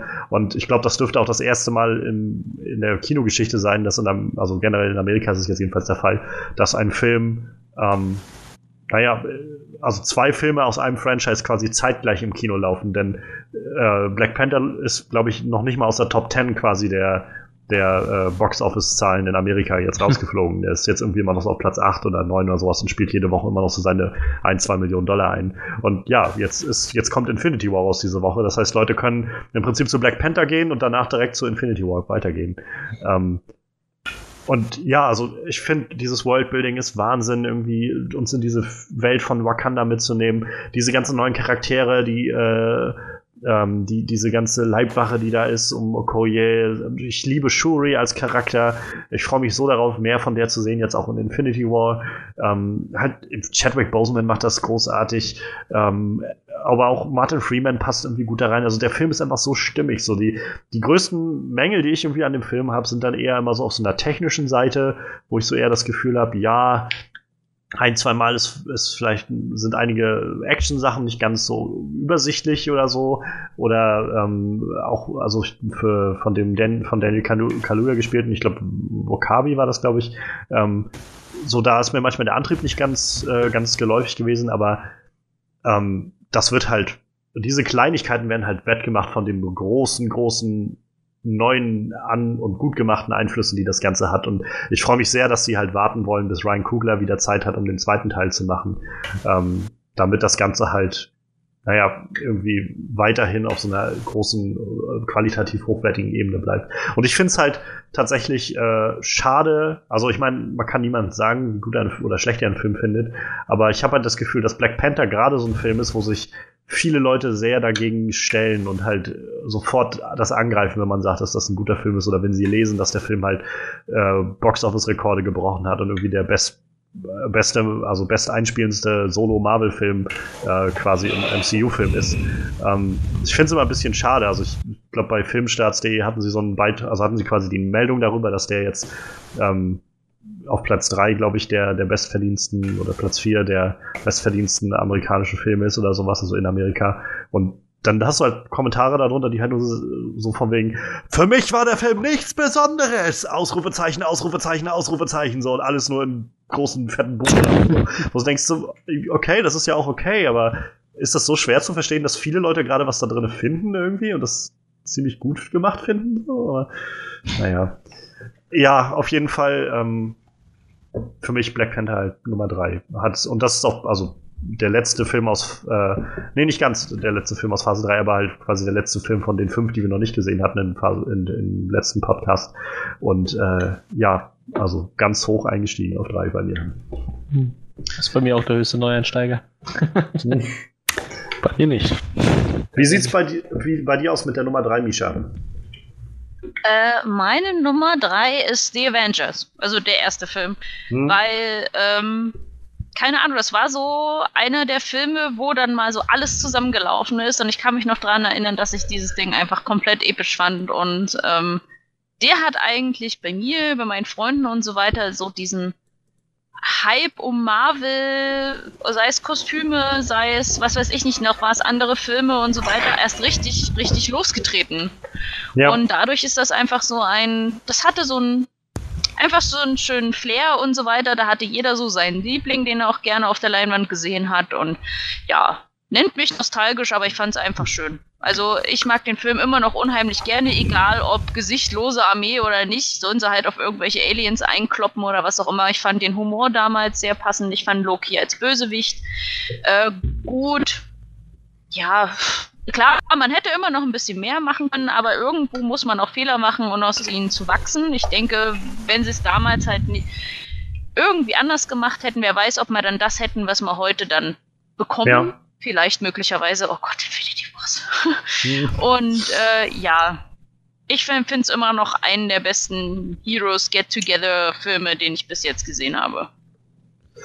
Ja, also für mich geht das halt in eine ähnliche Richtung. Wie gesagt, also ich, äh, ich mag den sehr, sehr gerne und ähm, was du sagst, also die, ich, ich glaube, das Herz irgendwie gerade drin steckt halt in den Charakteren und Marvel hat es halt hingebekommen, halt sehr viele so sympathische Charaktere zu, zu, zu kreieren und uns irgendwie nahe zu bringen. Und ich finde, der Film bringt das halt sehr gut alles zusammen. Also, ähm, ja, kann ich auch so unterstreichen.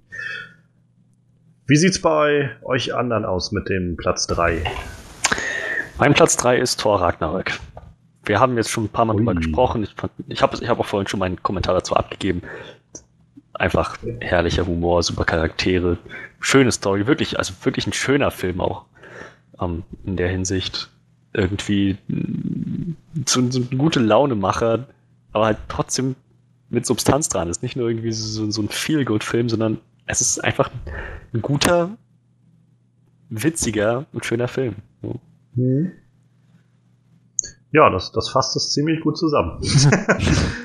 Es, ich, ja, also ich freue mich gerade sehr, dass, äh, dass du den Film auch so weit oben angesiedelt hast. Ich hatte, weiß ich nicht, ich hatte so intuitiv damit gerechnet, dass du den vielleicht nicht ganz so hoch wertest, weil ich, wir haben uns immer, immer drüber, also gerne unterhalten uns ja häufig über solche Sachen und äh, gerade dadurch, dass ich dich immer als so großen Batman-Film-Fan äh, kenne, ähm, habe ich immer so manchmal das Gefühl, du magst es lieber, wenn es eigentlich ein bisschen ernster ist und ein bisschen realistischer alles äh, so ist.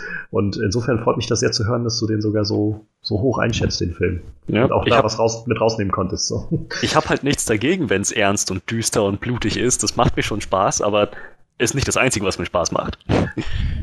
Das wollte ich auch nicht suggerieren, aber äh, nee, äh, freut mich. Und also freut mich halt auch gerade für den Film, den Tor. Das ist halt auch wirklich, wirklich schön. ähm, Manuel, wie sieht's bei dir aus? Also meine Nummer drei ist äh, genauso wie bei dir auch Black Panther tatsächlich. Der höchste Neueinsteiger diese Woche, oder wie sagen die beiden Charts immer? ähm, halt auch wieder so was, wo man im Vorfeld, ich, ich wusste wenig über den Charakter, so ich meine, klar, wir haben den in Civil War schon bekommen, aber es ist halt auch mir von den Comics nicht geläufig gewesen vorher. Ähm, deshalb gehst du da halt relativ ohne Erwartungen rein und dann kriegst du halt echt so, so einen Film serviert und, und denkst dir, ah, der, der ist richtig frisch, der hat einen sehr, sehr geilen Bösewicht gehabt. Ähm, der Soundtrack in dem Film war der absolute Wahnsinn. Immer diese Mischung aus afrikanischen Klängen und, und Ja. Hip-Hop so, das hat einfach so gut gepasst. Auch quasi immer im Wechsel zwischen äh, äh, T'Challa und, und äh, Scheiße, Killmonger, so, ja. Killmonger, ja, da, da hat sich ja die Musik immer ein bisschen angepasst, den Charakteren so. Na, Die hatten so ihr Thema halt, ne? Irgendwie Ja, so genau, genau, Film. genau. Das, Das fand ich manchmal ein bisschen fehlplatziert eingesetzt, aber das schätze ich auch nur meine subjektive Wahrnehmung. Ich, ich fand das super gut. Äh, wie gesagt, viele schöne Charaktere eingeführt. Ähm, ich ich habe echt einen schönen Film gesehen. Wie gesagt, wenig erwartet eigentlich. Gut, die Trailer waren dann schon sehr, sehr, ja, sagen, sehr aussagekräftig so. Aber wie gesagt, kaum Erwartungen gehabt, weil man halt den Charakter nicht kannte und dann echt so einen Film serviert bekommen. Wie gesagt, zu, zu Recht so hoch eingestiegen auf jeden Fall. Äh, ich ich freue mich schon, was mit, dem, mit den ganzen Charakteren noch passiert. Nicht Oh ja. mit, mit, mit T'Challa selber, sondern auch mit diesen ganzen Ich hoffe, Charakteren dass die drumherum. alle überleben. Ich bin noch nicht bereit, die jetzt schon wieder, einige davon schon wieder gehen zu lassen. Ja, das ist traurig so. Ich glaube, die haben alle, die meisten davon haben noch zu viel Potenzial. Ich bin halt echt gespannt, dass es, was mit Shuri so gemacht wird in den nächsten Filmen. Also es ist ja, gibt ja jetzt, oder das Gerücht, aber es ist aber Spekulation von Fans, dass sie vielleicht Shuri so als, als neue Iron Man-Figur irgendwie versuchen einzu, also ob sie es, ich glaube, ich weiß nicht, ob ich das, ja, ich weiß nicht, ob ich das jetzt für, für voll nehmen soll, also voll nehmen würde, aber das ist einfach nur Spekulation, weil in den Comics halt auch diese, dieser Ironheart-Charakter existiert in den letzten Jahren und äh, wer weiß, also vielleicht bauen sie ja, oder vielleicht heben sie sie quasi auch nochmal empor zu einem vollwertigen äh, erste Rang-Held, so ungefähr, wer weiß. Cool wäre es auf jeden Fall, finde ich. ja, dann, äh, dann lass doch vielleicht gleich mal deine Nummer zwei hören, Manuel.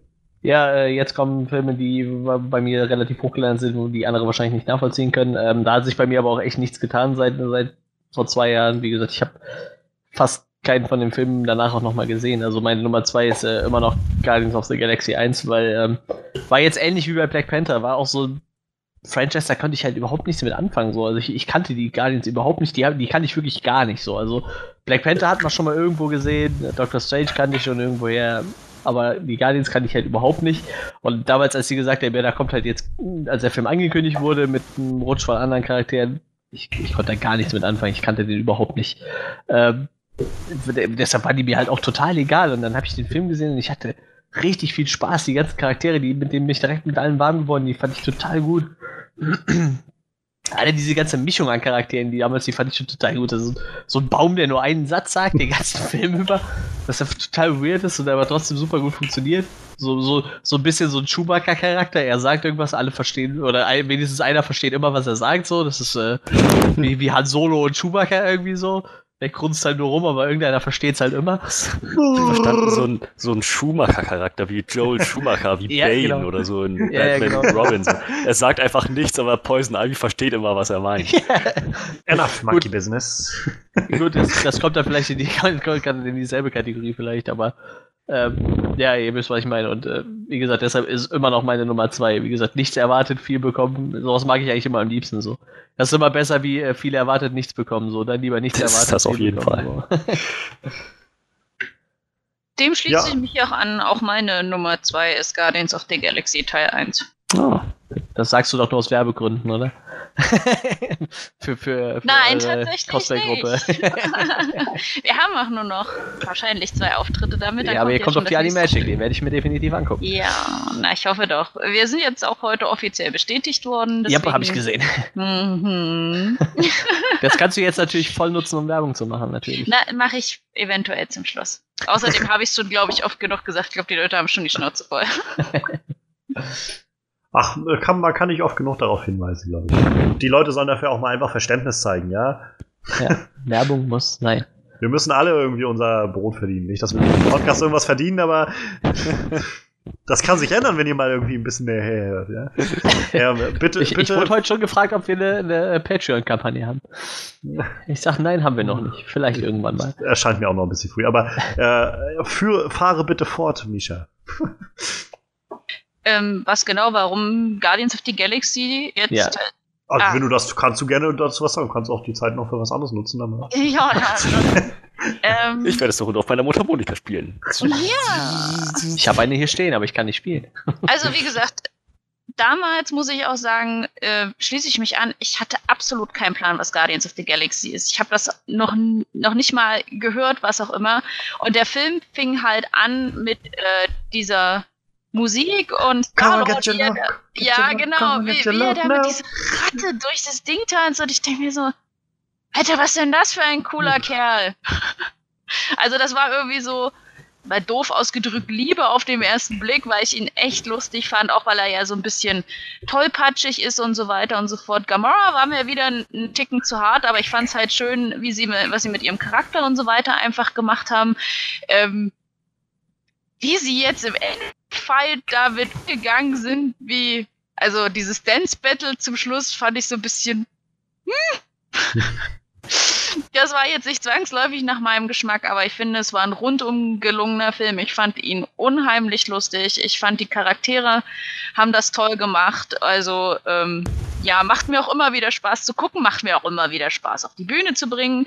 Auch da kann ich mich also nicht beschweren in der Hinsicht. Ähm, definitiv einer meiner Lieblinge. Deswegen war ich so ein bisschen, na, ich will nicht sagen enttäuscht, aber schon irgendwie, als dann Guardians of the Galaxy 2 mich nicht ganz so vom Hocker gerissen hat. Hm. Ja, also Joss Whedon, äh, Joss Whedon, sag ich schon, James Gunn hat halt einfach echt gute Arbeit geleistet mit diesem Film und das war ja, glaube ich, das erste Mal, dass das Universum, also Marvel-Universum so wirklich gesagt hat, okay, wir versuchen jetzt mal so echt verrückten Krams. Wir, wir machen schließlich Comicbuchfilme, warum sollen wir das nicht machen? Ne? Sehr- Also, wie du schon meinst, irgendwie auch so Charaktere, so einen Haufen Charaktere zu sammeln, die halt selbst Comicbuchkenner irgendwie wahrscheinlich nicht so wirklich äh, gu- gut kennen. Das, das sagt schon irgendwie was aus. ja, Freddy, wie sieht's aus bei dir auf dem Platz 2? Meine Nummer zwei ist Spider-Man Homecoming. Der Newcomer und hat, hat, hat super eingeschlagen bei mir. Einerseits habe ich jetzt schon Jahre auf einen wirklich guten Spider-Man-Film gewartet. So, Spider-Man 3 2007 fand ich gut, aber ich betone, ich fand ihn 2007 gut. ähm, 2007 fand ich den auch gut tatsächlich. Aber von Jahr zu Jahr brach das immer weiter weg. Mhm. Ähm, dementsprechend, ich habe, das war, heiß ersehnt und hat auf jeden Fall meine Erwartungen erfüllt. Fügt sich sehr schön ein, dieses ganze MCU-Gefüge. Ich mochte die Dynamik zwischen Peter und Tony Stark, auch diese ganze Geschichte mit, mit seinem Anzug. So, wenn du, wenn du nicht unter diesen Anzug bist, solltest du ihn gar nicht verdienen. Das alles halt im Kontext dieser Coming-of-Age-Geschichte, das hat super funktioniert. Naja, toller Humor, trotzdem irgendwie ähm, eine, schon eine bewegende Geschichte auch und dreidimensionale Charaktere, halt guter Willen, nicht, nicht herausragend, aber ein guter Antagonist. Auch gut gespielt von Michael Keaton. Naja, und halt schöne Action. So, das, das war, ein, es war einfach rundum ein wirklich guter Spider-Man-Film. Und naja, noch insgesamt halt ein wirklich guter Film. So. Endlich mal wieder was, wo ich, wo ich hoffen kann, dass davon mehr kommt, wo ich, wo ich hoffen darf, dass es weitere Filme von dieser Qualität geben wird, vielleicht eine neue Trilogie, eine wirklich, also eine vollständig gute Trilogie, so was in der Richtung halt. Das war schon, das war eine sehr, sehr schöne Erfahrung. Das war, hatte ich, hatte ich dringend nötig. Ich, äh, ich habe den halt vor, vor ein, zwei Wochen wieder gesehen gehabt. Ähm, ich glaube, letztes Wochenende habe ich den geguckt, Spider-Man Homecoming mal wieder.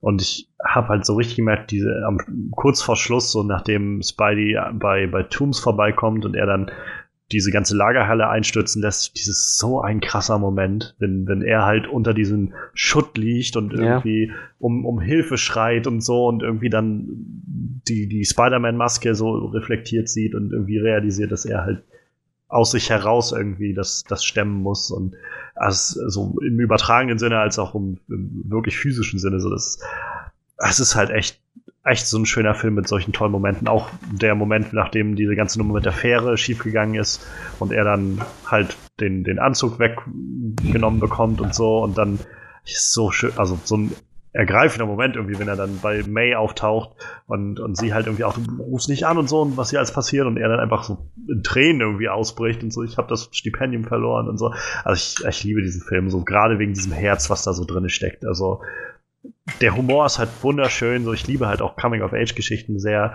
aber dazu hat der Film halt auch einfach echt Herz so und das ist halt, das macht das Ganze nochmal richtig schön für mich. Immer wieder. Und ich muss sagen, ich persönlich bin auch seitdem immer so ein bisschen am, äh, am Hadern mit mir, ob ich, wo ich den so unter den Spider-Man-Filmen für mich so auflisten würde. Also ich bin mir immer noch nicht ganz sicher, ob ich äh, ihn noch höher als Spider-Man 2 einschätze, aber ich ist schon, der geht schon ziemlich weit nach oben. ja, ich mache jetzt erstmal weiter. Ich glaube, ich kann die, meine zwei und dann meine eins auch gleich hintereinander ballern, denn zum einen habt ihr schon viel darüber geredet, zum anderen macht es viel Sinn, dass ich die zusammenführe, denn meine Nummer zwei ist Captain America Winter Soldier. Äh, das ist jetzt meine Chance, nochmal ein, ein gutes Wort für den Film einzulegen. ähm, ich finde, ich finde den Film nach wie vor einfach grandios. Ich finde, er hat eine unglaublich gute und, und, und weitreichende intrinsische Spannung, die so einfach aus allem hervortritt und durchzieht, von Anfang bis Ende. Ähm, ich finde, Captain America wird in diesem Film sehr, sehr viel besser noch ausge, also noch viel, viel interessanter gemacht, als wir das halt im äh, Avengers ge gesehen haben und in dem First Avenger Film. Also im First Avenger wurde halt irgendwie vorgestellt und in dem Film sehen wir halt irgendwie, wie er, wie er quasi mit seinen eigenen Vorstellungen, seine eigenen moralischen Ansichten halt als Soldat, so wie er sich auch selbst immer noch bezeichnet, viel in diesem Film, immer wieder kollidiert damit, dass es das reine Befehle befolgen nicht mehr funktioniert in der Zeit, wo du nicht einfach gegen, äh, ne, gegen Nazis losziehst und klar ist, dass die, dass das irgendwie die Bösen sind, so ungefähr, sondern in so einer Zeit, wo es einfach viel komplexer alles wird, wo ähm, wo Terrorattacken und irgendwie Geheimorganisationen alles irgendwie beeinflussen können. Also das finde find ich halt unglaublich cool. Ich finde diese Beziehung, also mehr oder weniger Beziehungen kann man es also nicht in einem Liebesding, aber halt einfach so als, als Verhältnis zwischen äh, Cap und äh, Natascha, also Black Widow, finde ich super gut aufgezogen. Ähm, es macht viel Sinn was da passiert mit zwischen den beiden so als Shield-Agenten. Der Plot ist, finde ich, unglaublich clever. Also er spielt viel damit, dass er dir, dass er dem Zuschauer nicht sagt, was gerade passiert und du eigentlich im Nachhinein nochmal überlegen musst, wie das Ganze passiert, was quasi bevor der Film überhaupt begonnen hat, passiert ist. Das wird halt sehr viel impliziert dadurch, was, was ähm, Nick Fury alles gemacht hat im Vorfeld schon, bevor das Ganze losgeht. Diese, dieser ähm, diese Befreiung der Lemurian Star, diesem Schiff, was sie halt am Anfang einnehmen, sozusagen, das geht einfach auf das zurück, was Nick Fury vorher alles schon gemacht hat und äh, das wird ihr halt nicht vorgekaut in dem Film, sondern das muss man sich halt irgendwie ein bisschen selbst zusammenreimen und auch das mag ich sehr gerne, wenn Filme ähm, auch mal dem Zuschauer irgendwie ein bisschen äh, nicht immer nur bei der Hand nehmen, sondern auch mal sagen, okay, pass auf, äh, du musst auch mal ein bisschen für dich nachdenken können. Ähm, dazu halt die Action, die einfach Wahnsinn ist, finde ich. Also vor, durch, durch die Bank weg eigentlich jede Szene davon, sei es jetzt angefangen vom Lemurian Star, äh, allein dieser Moment, wenn, wenn Cap halt auf dem Schiff landet, so ein, zwei Leute über Bord wirft und der eine sieht ihn und er tritt ihn, so dass er einfach so über die, das Deck fliegt und über die äh, Reling runterfällt. So, das ist halt der erste Moment, wo ich damals gedacht habe, okay, das ist ein neuer Cap, den wir jetzt hier sehen. Ähm, finde ich halt wahnsinnig gut aufgezogen. Ähm, ich, ich mag es sehr gerne, wie, wie Hydra halt wieder dargestellt ist, auch mehr noch jetzt als in, in, First Avenger, wo das halt einfach so die Leute mit ihrer Maske waren, sondern hier wird irgendwie klargestellt, dass das halt schon irgendwie so eine Ideologie ist, die dahinter steht, dass diese Leute eine gewisse Ideologie verfolgen, bereit sind dafür so gewisse Dinge zu tun und vor allem, dass die halt auch innerhalb von Shield überlebt haben und sich weiter ausgebreitet haben. Finde ich, find ich halt wahnsinnig gut. Und da, darüber hinaus ist einfach die Inszenierung gut. Die Dialoge sind gut gemacht, die, äh, die, die, das Editing ist super, der Soundtrack ist wahnsinnig gut. Das ist so einer dieser Soundtracks, der mir immer wieder im Kopf umherschwirrt. Also ich, ich liebe diesen Film sehr. Ähm, ja, und getoppt wurde das Ganze, dann springe ich jetzt gleich mal zu meiner Eins, ist halt, wurde dann von Captain America Civil War, der halt für mich diese Captain America Trilogie zu einem würdigen Schluss bringt, also auch wirklich auf sozusagen Ending on a High Note so ungefähr. Ähm, der Film führt die Story um Cap, finde ich, noch so viel weiter. Also das, was wir irgendwie in First Avenger sehen und so langsam über Winter Soldier beginnt, dieser Aufbruch von seinen, seiner eigenen Vorstellungen, sich, sich ähm, dem Befehlen sozusagen zu unterordnen, wird hier quasi zum Ende geführt, damit dass er halt sagt, okay, ich, ich kann das nicht riskieren, dass mir, dass ich einfach mich irgendwo hinschicken lasse von irgendwem. Und das Ganze dann zu koppeln mit dem, äh, mit dem, was Tony irgendwie durchmacht, mit der Art und Weise, wie Tony auf solche Probleme reagiert, ähm, finde ich einfach wahnsinnig, wahnsinnig gut gemacht und ähm, eben dadurch entstehen diese hohen Personal Stakes, so diese, diese, diese wirklichen bedeutsamen Momente irgendwie. Ähm, dazu halt Bucky als Zentrum des Ganzen.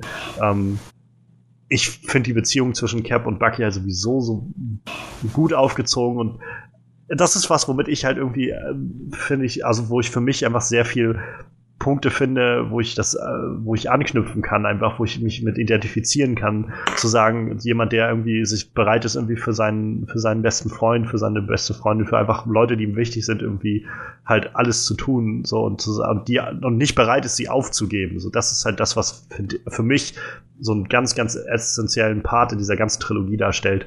Und äh, am Anfang ist es halt Bucky, der, der Steve nicht aufgibt und dann ab Teil 2 vor allem umgedreht. Und das wird halt in Teil 3 so wunderschön zusammengeführt am Schluss. Ähm, und auch da wieder dieses moralische Dilemma, auf das sie sich einlassen, also die Russo Brothers sich einlassen, darzustellen, darzulegen, wie halt Cap und Tony auch beide irgendwie im Recht sind und beide auch irgendwie durchaus nachvollziehbare Punkte haben und, und nachvollziehbar in ihrem eigenen, in ihrer eigenen Gedankenwelt irgendwie sind und trotzdem, es gibt keine gute Antwort darauf das Ganze eskaliert einfach. Angetrieben halt von Simo, den ich auch wirklich großartig finde. Ähm, ich, ich mag sehr gerne, was Daniel Brüder macht und spielt. Ich mag sehr gerne, was sie mit dem Charakter machen. Es ist halt kein Villain, der irgendwie versucht, die Welt zu zerstören oder sowas. Es ist halt ein Kerl, der um es mal mit, äh, mit den Worten von, äh, von äh, Liam Neeson zu sagen, irgendwie a particular set of skills hat ähm, und davon einfach sich ein, ein konkretes Ziel steckt, was machbar ist und quasi dem Ganzen folgt. Und äh, ich, ich finde das immer wieder großartig. Ich finde auch den Charakter sehr nachvollziehbar und alles fügt sich halt in diesem Film wunderbar zusammen. Das gepaart damit, dass sie es schaffen, so viele Charaktere zu balancieren, dass sie es schaffen, dann auch noch äh, halt die Action gut zu inszenieren, jedem irgendwie so seinen Moment zu geben und trotzdem Captain America im Fokus des Ganzen zu lassen. Also für mich ist das auf jeden Fall der beste Marvel-Film. Ähm, und es war letztes Mal noch nicht ganz da. Habe ich den ersten Avengers-Film noch äh, davor gesehen. Der ist halt ein bisschen abgefallen. Ich weiß den immer noch zu schätzen, aber so insgesamt ist Captain America Civil War für mich so der, der beste Film bisher und auch, ja, damit quasi auch ein Phase 3-Film, der auf Platz 1 steht bei mir. Puh, so, das hat gut getan, das jetzt auch alles nochmal loszuwerden. Nachdem hier äh, alle irgendwie das, diese Captain America-Filme wie so Sandsäcke benutzt haben heute. Keine äh, Sorge, meine Nummer 1 kann auch keiner nachvollziehen, von daher ist es so. Äh, ja, ich, wie gesagt, es ist, äh, es ist ja auch total okay, dafür gibt es ja genug Filme. Dann, ja, Manuel, willst du gleich sonst deine Nummer 1 nochmal ranhängen? Ja, äh, meine Nummer 1 ist wie auch vor zwei Jahren schon immer noch äh, Age of Ultron. Kann, kann vermutlich keiner nachvollziehen, ist mir aber auch egal. nee, also ich hatte tatsächlich bei dem Film so, glaube ich, immer noch mit am Abstand am meisten Spaß von den ganzen MCU-Filmen. Äh. äh, viele mögen Ultron als Gegenspieler nicht, aber ich finde gerade die Szene, wenn er so das erste Mal, in, ich sag mal, die Party crasht, ich finde die Szene total episch, wenn er da so halb kaputt reinmarschiert und mehr oder weniger erzählt, wer er ist und was los ist. Ich, ich mag die Szene total gerne und ich fand diese ganze Schlacht um Sokovia ziemlich äh, beeindruckend damals schon und äh, heute vermutlich immer noch. Ich habe den Film zwar auch schon ewig nicht mehr gesehen, aber ich weiß doch, dass ich den damals sehr gemocht habe und ich glaube, das ist immer noch so. Und äh, ja, leider der eine oder andere Charakter äh, zu schnell eingeführt und dann äh, quasi direkt schon wieder gestorben, aber ich, ich, ich mochte Quicksilver trotzdem ganz gerne. Vielleicht sogar noch ein bisschen mehr als den von X-Men, obwohl der auch ziemlich cool ist. Ähm, wie gesagt, ich hatte echt Spaß. Es war auch wieder nachher nur noch so ein Gegnerwellen kaputt kloppen, aber auch, auch das darf mal sein. Deshalb, ich, ich bleib dabei, da hat sich im Gegensatz zu vor zwei Jahren nicht viel verändert. Das ist immer noch meine Nummer eins. Punkt. Tja, das ist doch nicht nachvollziehbar für uns. Weiß ich. Ist doch, ist doch, ist doch, also wie gesagt, schön, wenn, wenn du da irgendwie mehr Dinge drin finden kannst als, also zum Beispiel ich. ähm, Misha, wie sieht es bei dir aus? Was ist so dein Favorite Marvel-Film aus dem MCU, wenn man das überhaupt so fassen kann? Ja, bei mir ist ja nur noch einer übrig und das ist der erste Iron Man-Film. Weil für mich hat da alles angefangen. Das ist die Geburtsstunde des äh, Cinematic Universe überhaupt gewesen, weil wenn Iron Man nicht so gewesen wäre, wie er halt geworden ist, dann hätten wir, glaube ich, sämtliche nachfolgenden Filme halt auch nicht bekommen. Ganz und genau. ähm, ja, wie gesagt, Robert Downey Jr. als Iron Man war einfach damals die perfekte äh, Casting-Wahl, dann auch damals. Ich finde, ähm, er bringt den Tony halt super rüber, seine eigene Zerrissenheit, den moralischen Konflikt. Ich fand auch, dass äh, Obadiah Stane unheimlich gut getroffen ist, so diesen Parat von der eigenen Vaterfigur, weil wenn man ja dann auch so ein bisschen in Tonys Geschichte eintaucht, Howard Stark war ja auch nicht gerade so ein Vorzeigevater, der dann auch noch dorben durch Bucky. Mhm. Und dann, wenn die eigene Vaterfigur einen dann auch wieder verrät, das ist dann halt also ich muss sagen, ich, äh, mir tut er dann irgendwo in dem Film auch echt leid, weil er versucht ja irgendwo sein Bestes und das alles zu ändern und so weiter und trotzdem, es hängt ihm irgendwie halt nach. Also, also Tony ist für mich einer meiner Lieblinge im Marvel Cinematic Universe und ich finde einfach Robert Downey Jr., der Film, alles drum und dran haben ihm einfach so ähm, das perfekte Tribute einfach dann gebracht und deswegen ist das ein, mein absoluter Lieblings-Marvel-Film und wird es vermutlich auch immer bleiben. Wenn jetzt nicht ein grandioser Hawkeye-Solo-Film kommt. aber darauf wage ich schon nicht mehr zu hoffen. Vielleicht auf eine Serie, aber selbst da, das kann noch dauern. Also, da würde ich mich direkt anschließen. Meine Nummer eins ist auch Iron Man. Der Anfang von allem. Aber nicht nur, weil es der Anfang war, sondern ganz ehrlich, so, me meine ehrliche Wahrnehmung ist, dass kein anderer Marvel-Film so ein gutes Pacing gehabt hat, so einen dreidimensionalen Charakter, so eine interessante Arc, so eine so ein schönes, so eine schöne Balance, so, ein, so einen stimmigen Ton. Meine Güte, was ich da nicht alles aufzählen könnte. So, das, das war halt, dieser Film kommt sehr nah an Perfektion für mich. Und ich meine, allein die, die Art und Weise, wie die Charaktere miteinander interagieren, die Art und Weise, wie das inszeniert ist, habe ich bisher so in keinem anderen Marvel-Film gesehen. Und ja, es ist bei mir eigentlich recht ähnlich. Ich sehe es nicht kommen, dass der nochmal vom Platz 1 verdrängt wird, außer, außer vielleicht von Infinity War, aber dann auf einer anderen Ebene verdrängt. Das wird nicht nochmal so ein, so ein geerdetes, charakterbasiertes Adventure irgendwie sein, sondern Infinity War wird halt einfach ein Bombast. So, das wird, das wird nochmal eine andere Erfahrung. So oder so bleibt Iron Man für mich ein einmaliger Film und momentan der beste im MCU. Mensch. Ich, ich muss sagen, schön, dass wir gerade alle gerade in den letzten Nummern irgendwie so immer mal wieder so ein schönes Plädoyer für den oder den Film gerade so halten konnten. Das war, glaube ich, sehr schön. Ähm, schön, so diese unterschiedlichen Sichtweisen auch dann nochmal da zu haben. Ähm, Nichtsdestotrotz, Team Captain for Life! ähm, nein. Ja, das ist so, das ist also unsere, unsere Liste. Ähm, unsere, unser Ranking für das MCU, soweit wir es jetzt hatten, 18 Filme. Hat ja auch erstmal ein bisschen gedauert gerade. Ähm, wir sind alle sehr gespannt auf Infinity War. Also nächste Woche sind wir dann auch da, um darüber zu reden. Misha, bist du auch da? Äh, ich glaube, ich habe zumindest Zeit, ja. Yeah. Mal gut. Es wird ein Dann, baldiges Wiedersehen. Dann, äh, ich glaube, gerade für den Film müssen wir halt auch noch mal irgendwie so ein Crossover machen. Also äh, anders geht das wahrscheinlich gar nicht. Aber ja, wir sind auf jeden Fall unglaublich gespannt. Wir haben alle so unsere Erwartungen. Ähm, letztes Ding, ich würde einmal kurz rumfragen, wer meint ihr wird draufgehen?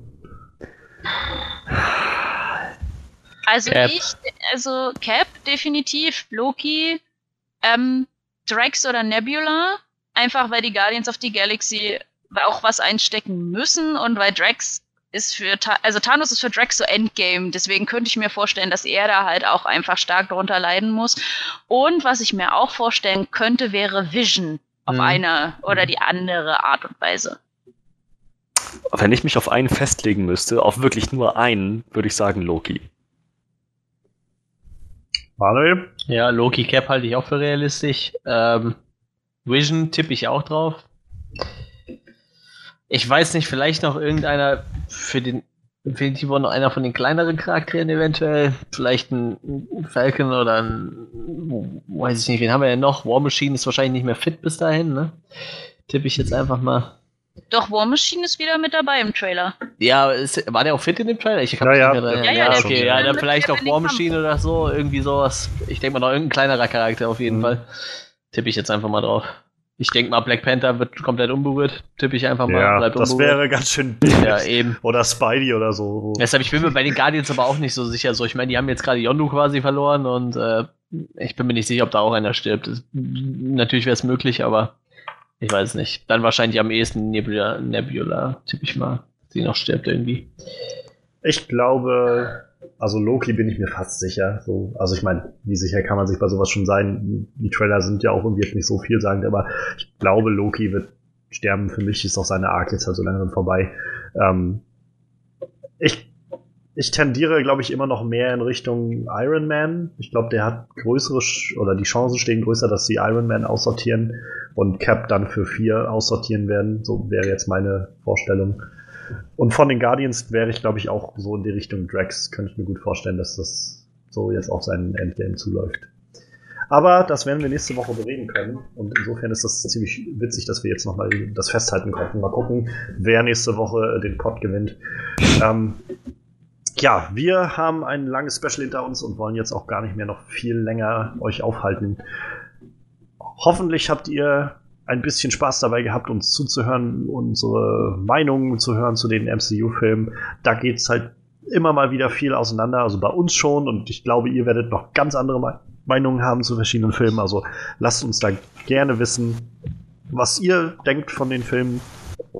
Was sind eure liebsten Marvel-Filme? Was sind eure nicht so äh, gern gesehenen MCU-Filme? Habt ihr überhaupt noch Lust auf neue MCU-Filme oder ähm, ist das Ganze eher wieder so langsam totgelaufen? Wir möchten das gerne alles hören. Lasst uns das wissen bei Soundcloud, da findet ihr den Onscreen Podcast und könnt gerne kommentieren. Da gehen wir auch immer gerne in die, äh, ins Gespräch mit euch. Außerdem findet ihr uns bei Facebook Onscreen Review, unsere Homepage www.onscreenreview.de und bitte geht auch, wenn ihr uns helfen möchtet, zu iTunes, ähm, bewertet den Podcast dort und äh, lasst uns eine kleine Review da. Das hilft uns, dass Leute uns noch finden. Genau. Ihr könnt mich auch bei Twitter finden und da können wir auch gerne in Kontakt kommen. Ähm, alles das findet ihr auch nochmal in der Beschreibung zu dem Track.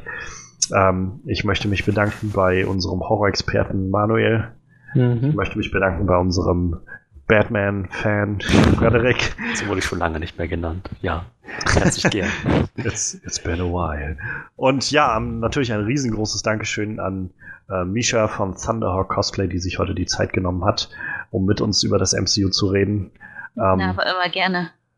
Ich, ich, ich fordere dich trotzdem nochmal auf. Wo kann man dich finden, wenn man dich gerne finden möchte? Ja, auf allen typischen sozialen Medien, Facebook, ähm, Instagram, Twitter, in, immer unter Thunderhawk Cosplay oder Thunderhawk Cos. Also im Endeffekt ist es alles abgestimmt und das gleiche. Wenn ihr also sehen wollt, was ich und meine mittlerweile Verlobte so für Schabernack treiben, ähm, Dankeschön.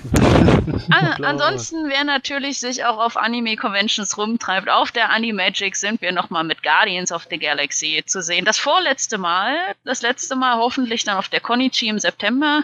Und da wird es auch nochmal beim Auftritt einige Überraschungen geben. Das heißt, wenn ihr dachtet, ihr Mm. habt das Stück gesehen, ne, ja. Das klingt doch sehr interessant. Ähm, ja. Und natürlich, nächste Woche könnt ihr sie auch wieder hier bei uns wahrscheinlich antreffen, wenn wir nämlich über Avengers Infinity War reden.